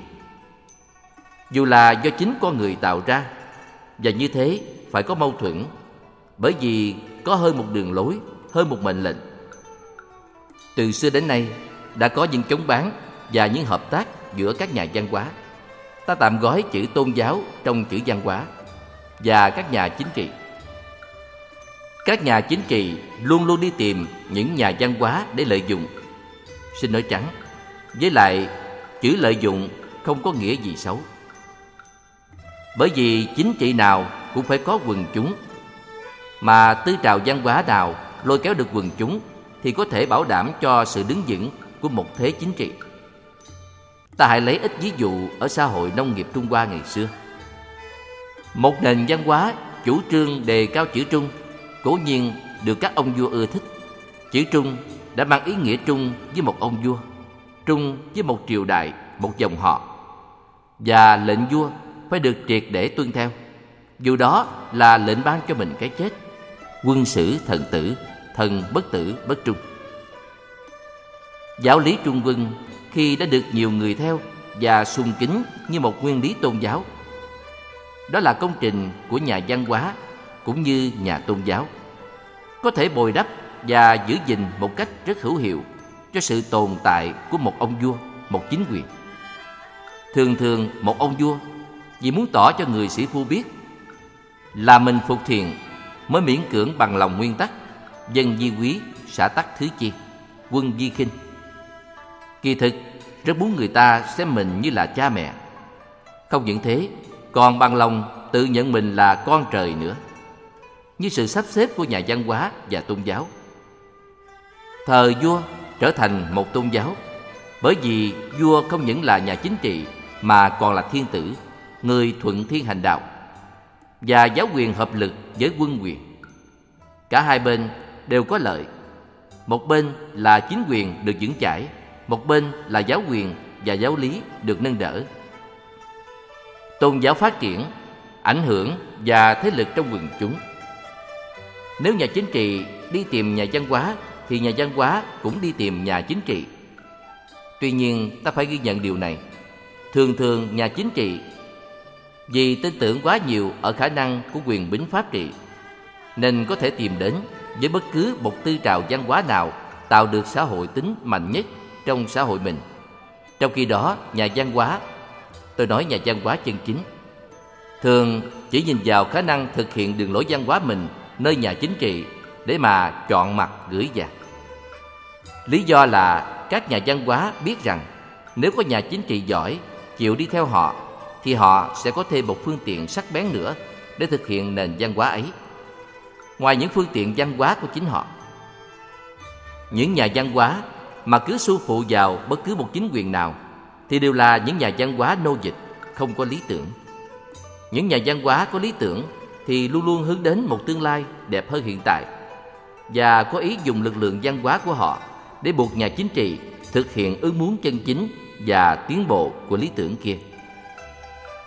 Văn hóa nào cũng muốn là văn hóa dân tộc, Tôn giáo nào cũng muốn là quốc giáo. Quốc giáo không phải như một chức vị, Mà là một hiện thực Để mà thực hiện lý tưởng. Trong xã hội ta, Ít ai chịu đựng được ý niệm một quốc giáo. Nhưng mà sự thực của tâm trạng các nhà tôn giáo thì chưa chắc. Cố nhiên là nhà chính trị sợ nhà văn hóa trong trường hợp, nhà văn hóa không ủng hộ cho mình và còn muốn cho mình làm những điều mà nếu mình làm thì mình phải đổ. Như trong trường hợp nhà chính trị độc tài, độc tài là phương tiện để đứng vững lâu thêm.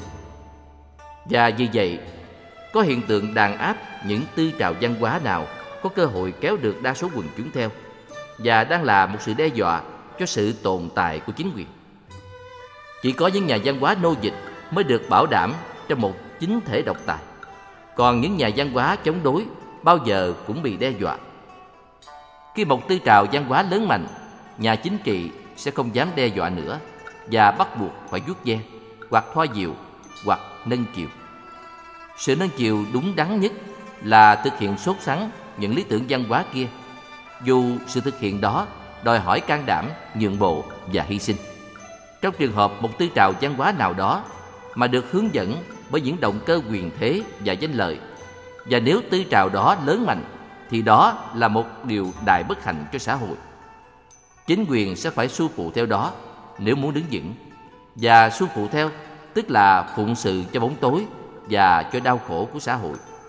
Nhà văn hóa mà đi lầm đường thì còn tàn hại hơn nhà chính trị nhiều. Trong khi nhà chính trị đi tìm hậu thuẫn quần chúng nơi nhà văn hóa, thì nhà văn hóa ngoài công việc, phát huy hướng dẫn và thực hiện bằng những phương tiện của mình, cũng để mắt tới những nhà chính trị mà họ nhắm có khả năng thực hiện văn hóa họ. Việc đi chu du của khổng tử qua các nước chẳng hạn là để tìm những chính quyền có thiện chí và khả năng thực hiện đường lối văn hóa khổng tử. Ít có ông vua nào chịu là vì văn hóa đó chưa phải là một thực thể mà mới là một dự án. Nếu Đức Khổng Tử trước tiên chịu khó mở trường dạy học, chịu khó phổ biến đường lối, làm cho ý thức hệ mình trở thành xã hội tính của một xứ sở thì không cần chu du tìm kiếm cũng sẽ có nhà chính trị tìm đến. Nhưng nhà làm văn hóa không hẳn là để cho nhà chính trị tìm đến. Làm văn hóa là cố thể hiện một ý thức hệ trong sự sống của con người bằng những phương tiện sẵn có trong phạm vi văn hóa. Và chừng đó cũng đã là đáng kể lắm rồi. Khi văn hóa đã trở thành sự soi sáng cho ước vọng và ý chí của quần chúng, thì tự khắc bằng cách này hay cách khác, nó được thực hiện. Chất liệu văn hóa của một lực lượng xã hội bao giờ cũng có ảnh hưởng trên sinh hoạt mọi mặt của xã hội ấy. Nhà chính trị bao giờ cũng cần đến nhà văn hóa, và do đó không thể nào có sự phân biệt rõ rệt về phương diện nội dung. Chính trị muốn văn hóa phục vụ mình, và văn hóa cũng muốn chính trị phục vụ mình. Đó là một sự thực lịch sử. Tôn giáo, dưới con mắt của nhà xã hội học, nằm gọn trong phạm vi văn hóa. Và vì vậy cũng nằm trong sự thực đó, nhà thần học có thể không đồng ý về điểm này. Nếu có ranh giới giữa văn hóa và chính trị, thì ranh giới đó chính là sự phân biệt những khí cụ, những phương tiện. Nhà chính trị có những khí cụ và phương tiện khác nhà văn hóa. Sự làm dụng khí cụ của nhau khiến cho hai bên dính vào nhau, và văn hóa sẽ mất đặc tính văn hóa. Rõ ràng nhất là trong trường hợp tôn giáo. Tôn giáo xen vào chính trị, có nghĩa là tôn giáo muốn dùng đến những phương tiện chính trị hoặc để thực hiện lý tưởng mình, hoặc để phát triển uy quyền và thế lực mình trong xã hội. Có thể có tôn giáo quan niệm rằng, điều đó là điều tự nhiên. Nhưng cũng có những tôn giáo khác không thể chấp nhận như vậy ví dụ trong trường hợp đạo phật đạo phật có thể nhận sự bảo trợ của chính quyền trong trường hợp nhà chính trị thấy lý tưởng đạo phật thích hợp với đường lối họ như trường hợp vua Ashoka ở Ấn và các vua triều lý Việt Nam. Nhưng đạo Phật không bao giờ muốn nắm lấy quyền bính hoặc có ý thao túng chính quyền. Tuy thế, có những tôn giáo tự nhận quyền hành chỉ đạo tinh thần cho cả chính trị và như thế, ngoài phương diện đức trị, những tôn giáo ấy qua trung gian của chính quyền dùng cả phương tiện pháp trị nữa. Người lãnh đạo tôn giáo trở thành vua của các ông vua tổng thống của các ông tổng thống. Ở những xã hội chỉ có một tôn giáo đáng kể thì điều này có thể thực hiện. Nhưng ở những xã hội có nhiều tôn giáo, điều này là một điều nguy hiểm. Tôn giáo đã đành phải có những đóng góp trong xã hội, đóng góp những gì rất quan trọng như là tạo nên xã hội tính chẳng hạn. Nhưng chỉ có thể đóng góp với tư cách tôn giáo. Nếu không, tôn giáo sẽ không còn là tôn giáo nữa nói rằng hàm số tôn giáo rất quan trọng trong bài toán chính trị. Không có nghĩa là nói rằng tôn giáo có thể đóng vai trò chính trị. Nếu tôn giáo không còn là hàm số tôn giáo nữa mà lại là một thứ hàm số khác. Bây giờ ta hãy thử xét đến câu nói thứ hai. Câu hỏi có liên hệ đến vấn đề bản chất và ảnh hưởng của tôn giáo trong mọi sinh hoạt xã hội, trong đó có sinh hoạt chính trị. Cố nhiên ai cũng thấy rằng mọi sinh hoạt xã hội chịu ảnh hưởng ít nhiều của tôn giáo, nghĩa là chịu ảnh hưởng cái chất liệu đã tạo nên xã hội tính của con người trong xã hội đó. Tuy nhiên, không phải các tôn giáo đều có công như nhau. Xã hội chỉ có thể tiến bộ nếu nhận thức về tôn giáo có tiến bộ. Những nhận thức cố chấp về tôn giáo đã kiềm hãm sự tiến bộ của nhân loại nhiều lắm.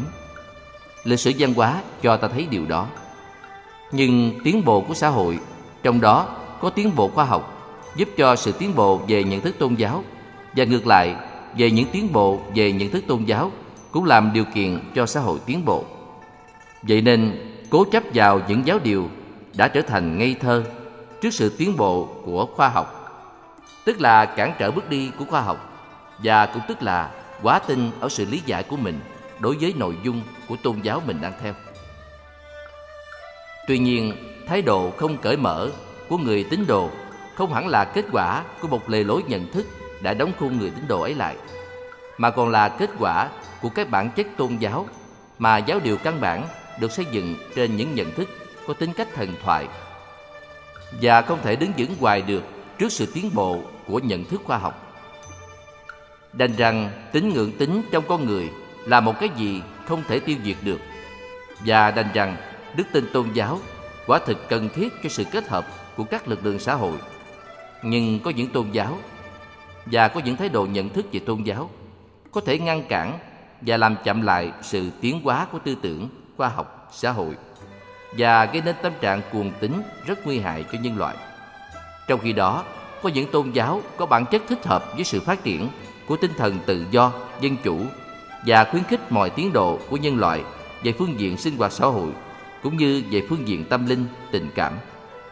Tinh thần vô tư của nhà khoa học và tâm trạng thao thức đi tìm chân lý một cách khách quan của nhà triết học chứ không phải là nhà thần học cần phải được chiếu rọi vào tôn giáo để giúp cho nhận thức về tôn giáo được sáng tỏ và tiến bộ.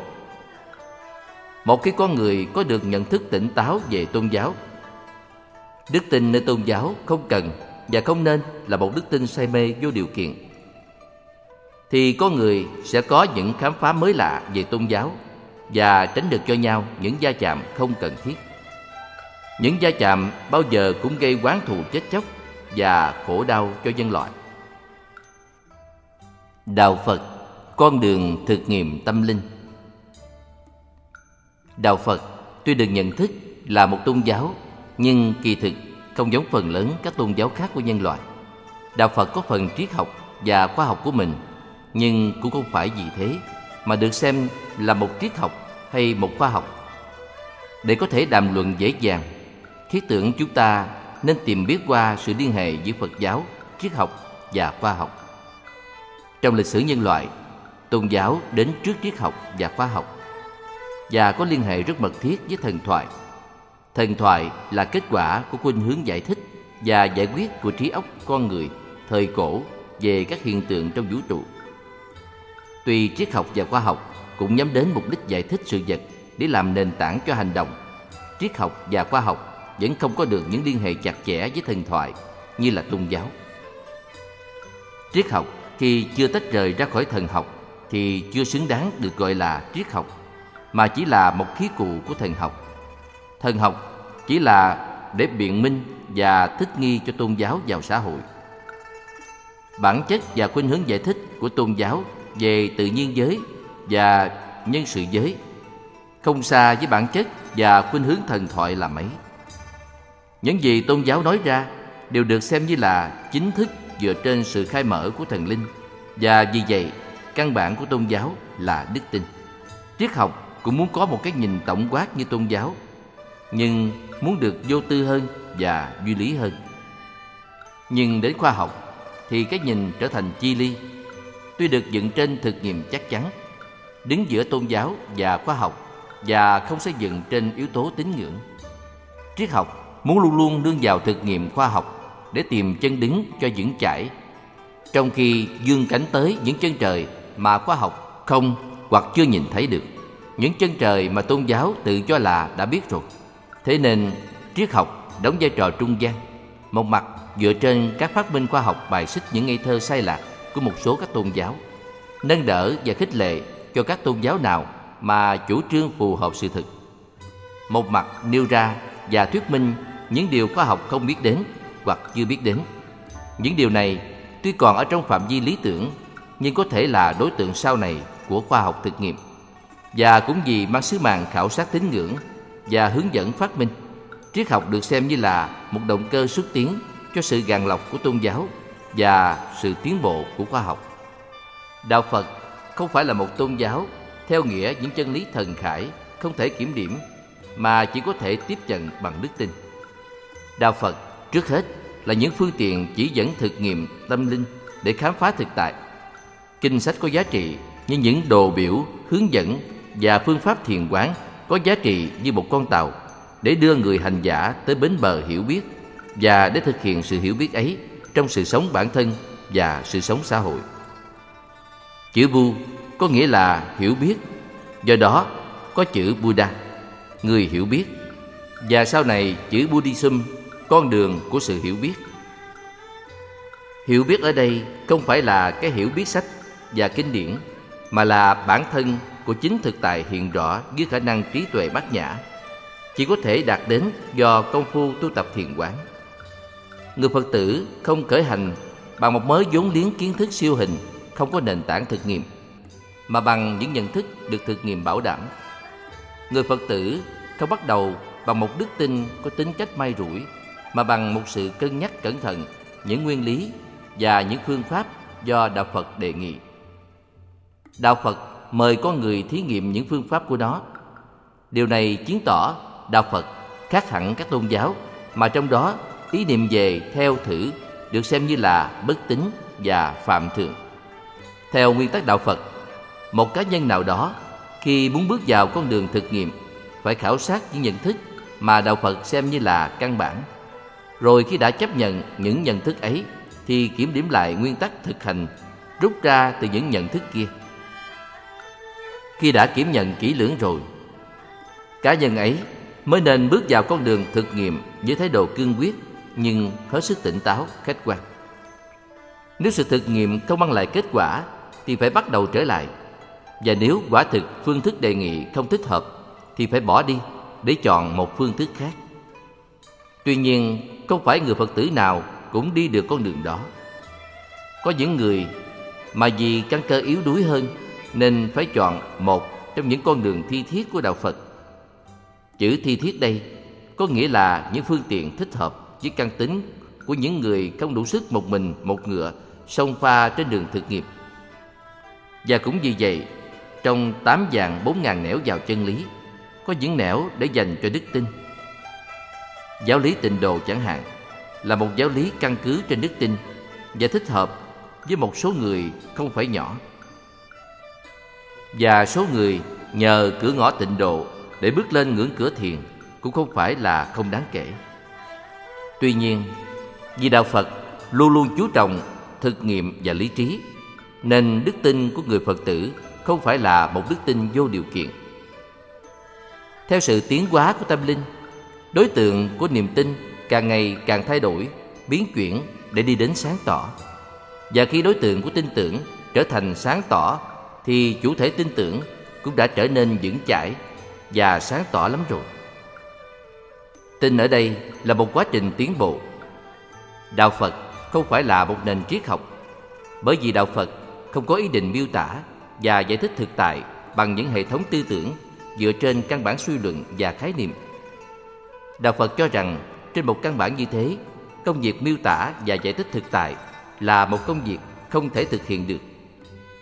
Chỉ có thể bằng thực nghiệm tâm linh, diệt trừ cố chấp vô minh và phát triển trí tuệ bát nhã thì con người mới trực nhận được chân lý của thực tại. Tuy nhiên, nhận định sự cần thiết của những đồ án hướng dẫn công cuộc thực hiện trí tuệ bát nhã, đạo Phật thi thiết những giáo lý mới nhìn qua thì in tuồng như là những giải quyết có tính cách triết học, nhưng kỳ thực chỉ là những phương tiện hướng dẫn, những bản đồ, những ngón tay chỉ mặt trăng. Đạo Phật không phải là một khoa học, vì đạo Phật không sử dụng cùng những khí cụ của khoa học để đi đến một cái nhìn có tính cách phân tích chi ly về sự vật. Nhưng trên con đường thực nghiệm tâm linh, đạo Phật có tinh thần vô tư và tôn trọng thực nghiệm như khoa học. Khí cụ của Phật học là khả năng phản tỉnh, tham thiền, trực nhận thực tại. Nói tóm lại, đạo Phật không phải là tôn giáo, không phải là triết học, không phải là khoa học, nhưng trong đạo Phật ta có thể tìm thấy cả các yếu tố tôn giáo, triết học và khoa học. Ngoài các yếu tố đó, còn có những tính chất đặc biệt của Phật học không tìm thấy trong tôn giáo, triết học và khoa học.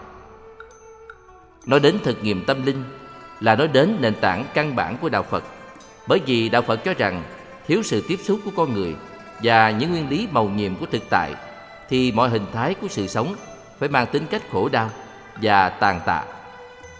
Thế cho nên, ở thời nào thiếu chứng ngộ, thiếu sự khám phá, thì ở thời ấy giáo pháp suy mạt và sự sống nghèo khổ.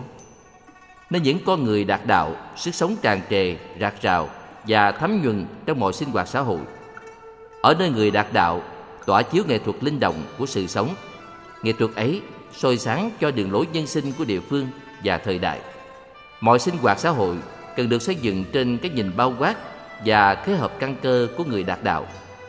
Cho nên, đạo Phật không những chỉ là thực nghiệm tâm linh mà lại còn là sự thể hiện trên cuộc sống những nguyên lý linh động đạt tới do công trình khám phá thực tại của những thực nghiệm ấy. Những ai không có đủ điều kiện để làm nhà đạt đạo thì vẫn có diễm phúc được thừa hưởng những khám phá của nhà đạt đạo. Nhìn vào đời sống của người đạt đạo và ánh sáng chân lý tỏa tràn nơi cuộc đời ấy, mọi người biết rằng họ có thể đặt niềm tin nơi những khám phá kia và cùng nhau xây dựng nếp sống sinh hoạt của địa phương và thời đại họ theo sự hướng dẫn của ý thức đạo đức sống động ấy.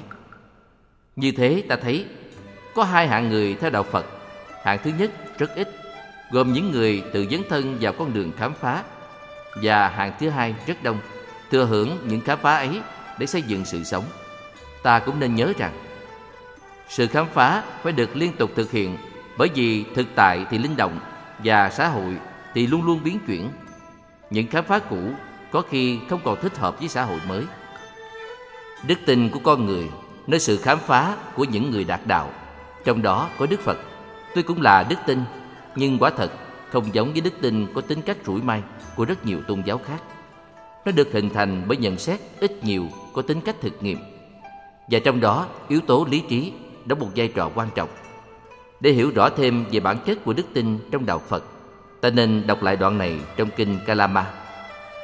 Một hôm, các vị hoàng tử xứ Kalama đến bạch Phật. Thưa Ngài, trong khi các vị đệ tử dòng họ thích cho rằng giáo lý của Phật là đúng, vậy thì các nhà truyền giáo khác cũng cho rằng giáo lý của họ là đúng. Vậy chúng tôi biết nghe ai? Phật trả lời, Này các hoàng tử Kalama, đừng vội công nhận một điều gì, dù điều đó là điều người ta hay nói. Đừng vội công nhận một điều gì, dù điều ấy phù hợp với nội giáo. Đừng vội công nhận một điều gì, dù điều đó mình rất ưa thích. Đừng vội công nhận một điều gì, dù điều đó phù hợp với chủ trương của mình. Đừng vội công nhận một điều gì, dù điều ấy với một người có uy tín nói ra. Đừng vội công nhận một điều gì, dù điều ấy được nhiều người đáng kính trọng tuyên bố. Này các hoàng tử Kalama, khi nào các ông nhận biết bằng lý trí các ông rằng một cái gì đó là bất thiện, là đáng chê trách, là bị kẻ thức giả phủ nhận, và nếu đem cái ấy ra mà công nhận và thực hành theo thì sẽ mua lấy đau khổ và tan nát. Thì các ông hãy bác bỏ nó đi. Và khi nào các ông nhận biết bằng lý trí các ông rằng một cái gì đó là thiện là không bị chê trách là được kẻ thức giả tán thưởng và nếu đem cái ấy mà công nhận và thực hành theo thì sẽ đạt tới sự an lạc và hạnh phúc thì các ông hãy tin nó và đem nó ra thực hành người trí thức và đạo Phật trừ ra ở những địa phương mà công cuộc chấn hưng Phật giáo đã tạo được tác dụng sinh hoạt theo chính pháp trên các phương diện giáo dục, xã hội và tâm linh. Ở nhiều nơi, nhất là ở thôn quê, mỗi khi nói đến đạo Phật, một số trong chúng ta thường liên tưởng tới những ngôi chùa tối tăm với lối thờ phụng phức tạp và tới những ông thầy quanh năm gõ mỏ tụng kinh và đi làm đám ma, đám chay trong làng trong xóm. Từ gần 100 năm nay, hình bóng của đạo Phật là như thế đối với người trí thức Việt Nam. Cố nhiên có một số người có liên lạc với các tự viện đứng đắn, tiếp xúc được với một ít các vị cao tăng và hiểu được rằng đạo Phật là một sinh hoạt tâm linh rất cao siêu. Nhưng số người ấy thực là quá ít. Hình ảnh của đạo Phật Lý Trần chỉ được thấy thấp thoáng mờ ảo qua một vài trang lịch sử, một ít tác phẩm và thơ văn. Những tài liệu này cũng ít có ai chú ý tới. Chúng ta chỉ thấy trước mắt một số sinh hoạt tín ngưỡng rất bình dân, rất phức tạp, được mệnh danh là Đạo Phật Việt Nam.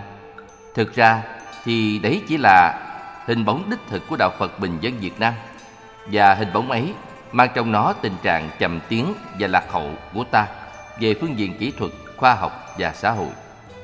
Trong kinh Pháp Hoa, giáo lý của Phật được dí với một trận mưa rào thấm nhuần rừng núi đồng ruộng. Tùy theo nhu cầu, các cây lớn cây bé hút lấy nước mát của trận mưa. Nhu cầu tín ngưỡng tầm thường của xã hội bình dân khiến cho xã hội bình dân chỉ tiếp nhận được một phần rất ít giáo lý của đạo Phật. Và vì vậy, đạo Phật bình dân Việt Nam tiêu biểu một cách nghèo nàn và vô cùng thiếu sót giá trị cao đẹp của Phật học. Khi một bà mẹ mang đứa con 8 tháng đến chùa bán khoáng cho ông thầy và cho Phật, bà mẹ ấy tin tưởng rằng khi đứa bé đã là con của Phật rồi thì ma quỷ không còn dám động tới tánh mạng nó nữa. Nhà chùa cho đứa bé mặc áo có in những chữ phạn như là bùa chú để trấn áp các loại ma quỷ. Khi mà những phương tiện y tế, vệ sinh đang còn thiếu thốn, không bảo đảm được cho sinh mạng đứa bé, thì cố nhiên bà mẹ phải tìm tới những bảo đảm của tín ngưỡng. Đạo Phật là đạo từ bi. Tại sao sau một lễ cầu an, ông thầy lại không cho đứa bé mặc một chiếc áo của Phật để bà mẹ vững lòng tin hơn nơi quy lực quyền diệu của Ngài? Mà thử hỏi, các ông thầy chùa làng có cần phải có một trình độ trí thức cao hay không? Và một khả năng hướng dẫn đời sống tâm linh sâu sắc hay không? Khi mà những nhu cầu tín ngưỡng của quần chúng thì giản dị và tầm thường như thế. Một vị tăng sĩ bác học chỉ biết dạy tham thiền và giảng kinh Pháp Hoa, làm sao có thể sống trong một ngôi chùa bao quanh bởi lớp quần chúng chỉ đòi hỏi những công việc ma chay, trừ tà và trị bệnh như thế. Cho nên muốn đạo Phật được hiển lộ với hết sắc thái cao đẹp của nó, ta phải tìm cách áp dụng cho được đạo Phật một cách sung mãn trong sự sống. Và như thế, tức là phải làm sao cho quần chúng biết tìm ở đạo Phật sự thỏa mãn những nhu cầu sinh hoạt trí tuệ và tâm linh cần cho sự phát triển toàn diện con người của họ, chứ không phải chỉ biết tìm ở đạo Phật những an ủi và che chở có tính cách thần bí mà thôi. Một câu hỏi tự nhiên đến với chúng ta. Làm sao trong điều kiện sinh hoạt kinh tế thấp kém như thế, làm sao trong sinh hoạt kiến thức thiếu thốn như thế, người dân có thể có được những nhu cầu về sự phát triển con người của họ về phương diện sinh hoạt tâm linh. Bận rộn quá về vấn đề chạy ăn, chạy thuế, chạy thuốc men cho con, làm sao họ có thể nghĩ đến chuyện học hỏi giáo lý đạo Phật? Kiến thức thiếu thốn như thế, làm sao họ nhận ra rằng sở dĩ con họ bị bệnh không phải là vì tà vì quỷ mà tại vì họ thiếu những phương pháp trị liệu và bảo vệ sinh mạng cho đứa bé. Họ đang cần ở một ít trấn tĩnh và an ủi thì họ nhận một ít trấn tĩnh và an ủi ở đạo Phật thế thôi. Đạo Phật phải chỉ cho họ thấy rằng ngoài những nhu cầu trấn tĩnh và trị liệu ấy, họ còn phải tìm ở đạo Phật phương tiện để phát triển sinh hoạt tâm linh, giáo dục, kinh tế và xã hội nữa. Nhưng đạo Phật Việt Nam trong những thời gian gần đây đã không làm được như thế.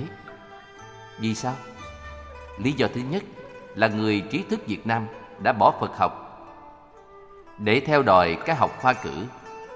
Ai cũng biết ở các thời đại Lý và Trần Sơ, Đạo Phật đã đóng vai trò kiến quốc trên các phương diện văn học, đạo đức, nghệ thuật, giáo dục, ngoại giao và xã hội. Đạo Phật trong các thời đại ấy đã thúc đẩy sự tiến lên của xã hội Việt Nam và công trình kia chứng thực sinh lực và khả năng của Phật giáo. Sử chép rằng ở triều Lý, giới trí thức bác học nhất trong nước là các nhà Phật học và các thiền sư. Cái học của Phật học lúc đó là cái học để hiểu và để xây dựng. Nó không đem lại tước gì cho ai cả. Các thiền sư từ được vua dời vào cung giảng đạo, luận bàn việc văn hóa, kinh tế, xã hội và cả chính trị nữa. Có thiền sư được mời đứng ra để tiếp sứ ngoại quốc. Thế nhưng họ vẫn sống đạm bạc nâu sòng trong các tự viện và chỉ vào cung khi có chỉ triệu mời. Giới trí thức đã nắm được tinh hoa của Phật học. Tác phẩm của thời đại chứng tỏ điều ấy. Có một nếp sinh hoạt tâm linh phong phú, giải thoát siêu việt và đã sử dụng cái học ấy để giúp cho xã hội từ tinh thần kiến trúc đến công tác từ thiền xã hội. Nhưng từ lúc cái học thi cử bắt đầu được tổ chức thì tình thế đổi hẳn. Người trí thức của thế hệ kế tiếp nhận thấy ở cái học ấy những phương tiện để bước lên nấc thang phú quý, danh vọng. Học kinh lăng nghiêm và thực tập tham thiền nhập định không có triển vọng bằng học luận ngữ và tập làm văn sách thi phú. Thế là trí thức Việt Nam bỏ Phật học để theo cái học khoa cử với giấc mộng áo mũ cờ lồng và giống điều giống thấm. Lịch sử ghi lại những dèm pha, những sàm tấu, những công kích đối với thiền sư và thiền môn. Các vị tăng khi không được dùng nữa thì an nhiên trở về tự diện hành đạo, dạy học, ẩn mình. Đúng như lời của tuệ trung thượng sĩ trong bài Phóng cuồng ca. Thâm tắc lệ hề, thiển tắc kệ, dụng tắc hành hề, xả tắc tạng. Thượng sĩ ngữ lục Việt Nam Phật điển Tùng Sang. Người ta theo cái học mới cả rồi, thế hệ trẻ chen nhau vào cửa cổng sân trình cả rồi, nên thiền môn vắng bóng kẻ sĩ. Chỉ cần một thời gian ba bốn chục năm thôi là cao tăng bác học trở nên thưa thớt, lẻ tẻ và Phật giáo thiếu người trí thức, thiếu sự lãnh đạo rơi xuống cho quần chúng bình dân gìn giữ, bảo vệ. Cũng do đó mà đạo Phật trong các thời đại sau này sẽ bị lấm lem bởi những màu sắc mê tín thần bí phức tạp mà ta còn trông thấy ở nền tín ngưỡng hiện đại. Một số ít các bậc cao tăng không đủ để phát huy nền đạo lý chính pháp trong cả một xã hội khao khát tín ngưỡng như xã hội Việt Nam chúng ta. Và chỉ có những ai có duyên gặp được họ mới thấy được đạo Phật không phải chỉ là một ít nghi lễ để làm thỏa mãn những nhu cầu tín ngưỡng hàng ngày của quần chúng trong thôn lạc. Lý do thứ hai là số người Phật tử trí thức không biết tìm cách trả đạo Phật lại cho giới trí thức. Không biết đánh tan những nhận thức sai lạc của giới trí thức khi họ cho rằng đạo Phật là mê tín thần quyền, là chỉ lo tự lợi, là chán đời, là nhu nhược yếu đuối. Không trình bày được đạo Phật cho những người có chí như một lý tưởng cải thiện sinh hoạt xã hội và tâm linh của dân tộc. Điều này có thể là một điều trách cứ quá đáng. Bởi vì công việc kỳ khó mà số lượng các cao tăng và các cư sĩ hiểu Phật thì quá nhỏ bé. Nhưng dù sao quan niệm và phương pháp của họ trong công cuộc duy trì Phật Pháp cũng đã thiển cận. Khi người Tây Phương mang qua nước ta nền văn minh và cái học của họ, đáng lẽ đạo Phật có thể lấy kỹ thuật mới để phát huy nền đạo học đã bị mai một và chen lấn bởi cái học khoa cử. Bởi vì khi Tây học được thiết lập ở xứ ta, trí thức Việt Nam lại bỏ nho học mà theo cái học mới. Cũng như ngày xưa, người ta đã bỏ Phật học để theo nho học vậy. Cái học ông nghề ông cống bấy giờ hết có hiệu quả nữa rồi. Người ta bèn chạy theo cái học ông phán để buổi tối có rượu sâm banh và buổi sáng có sữa bò.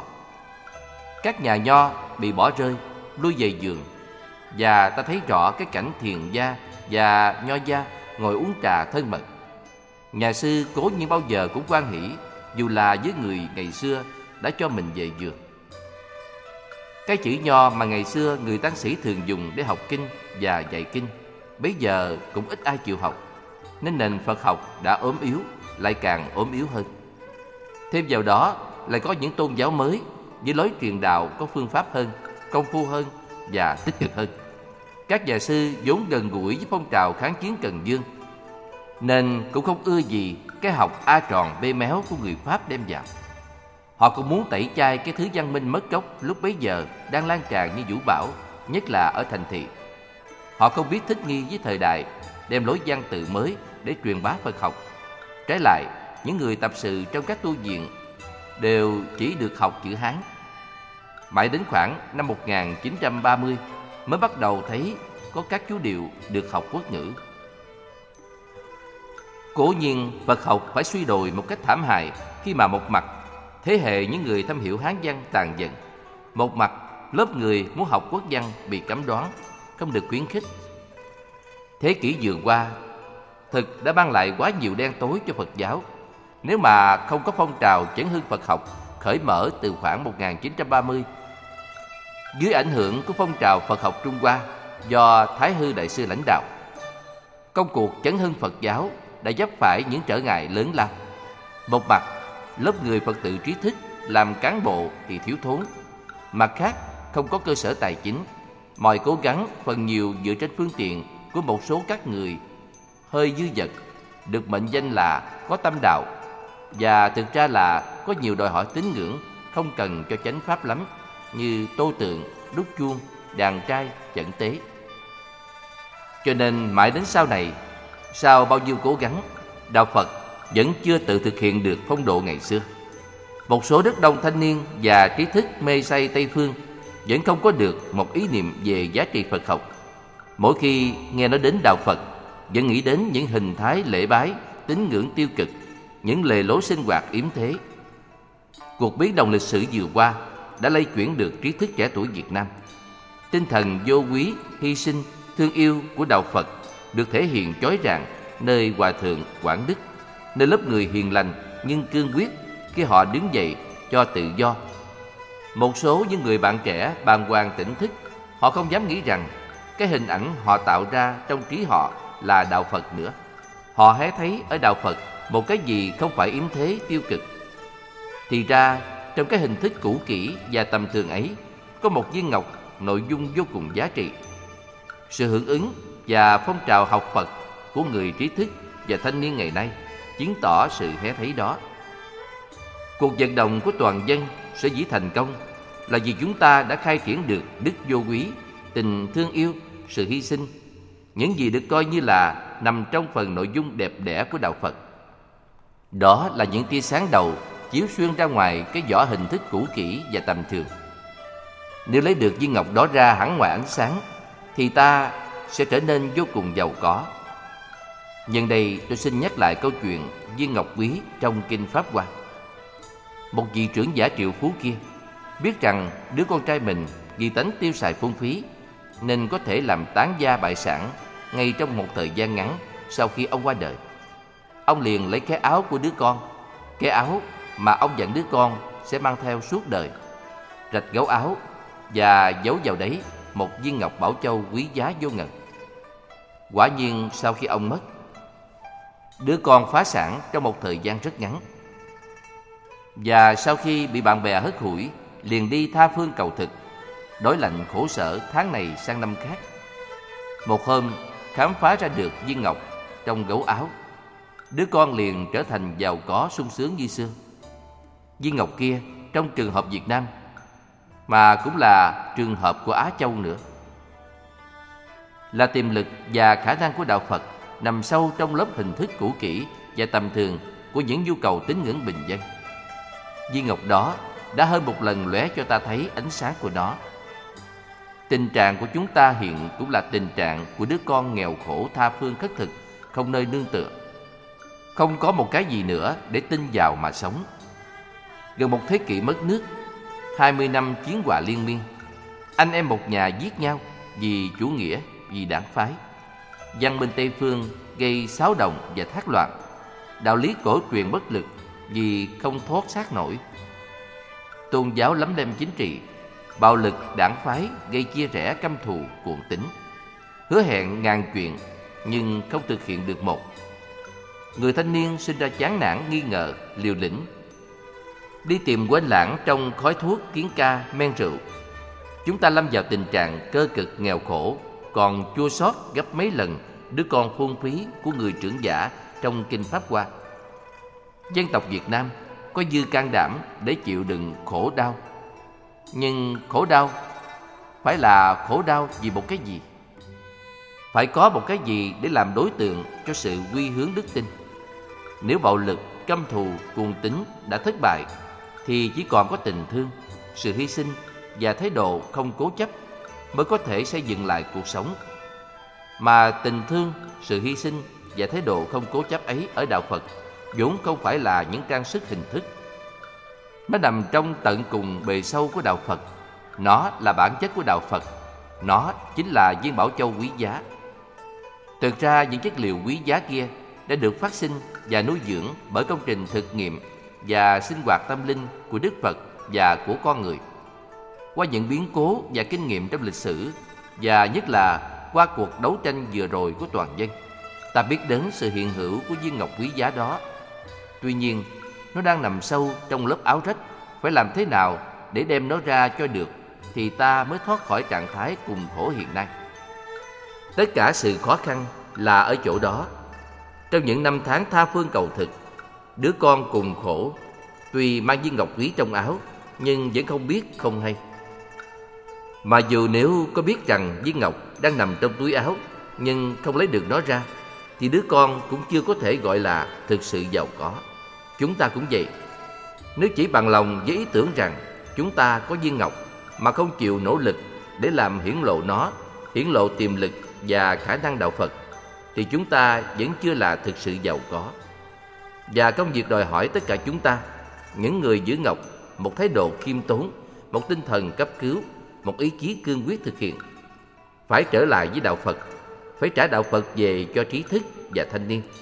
Phải xây dựng lại nền Phật học, phải đem nền học ấy ra áp dụng trong sinh hoạt tâm linh, áp dụng trong mọi sinh hoạt văn hóa, kinh tế, mỹ thuật, xã hội như các nhà Phật học xưa kia đã thực hiện và đã thành công trong xã hội lý trần.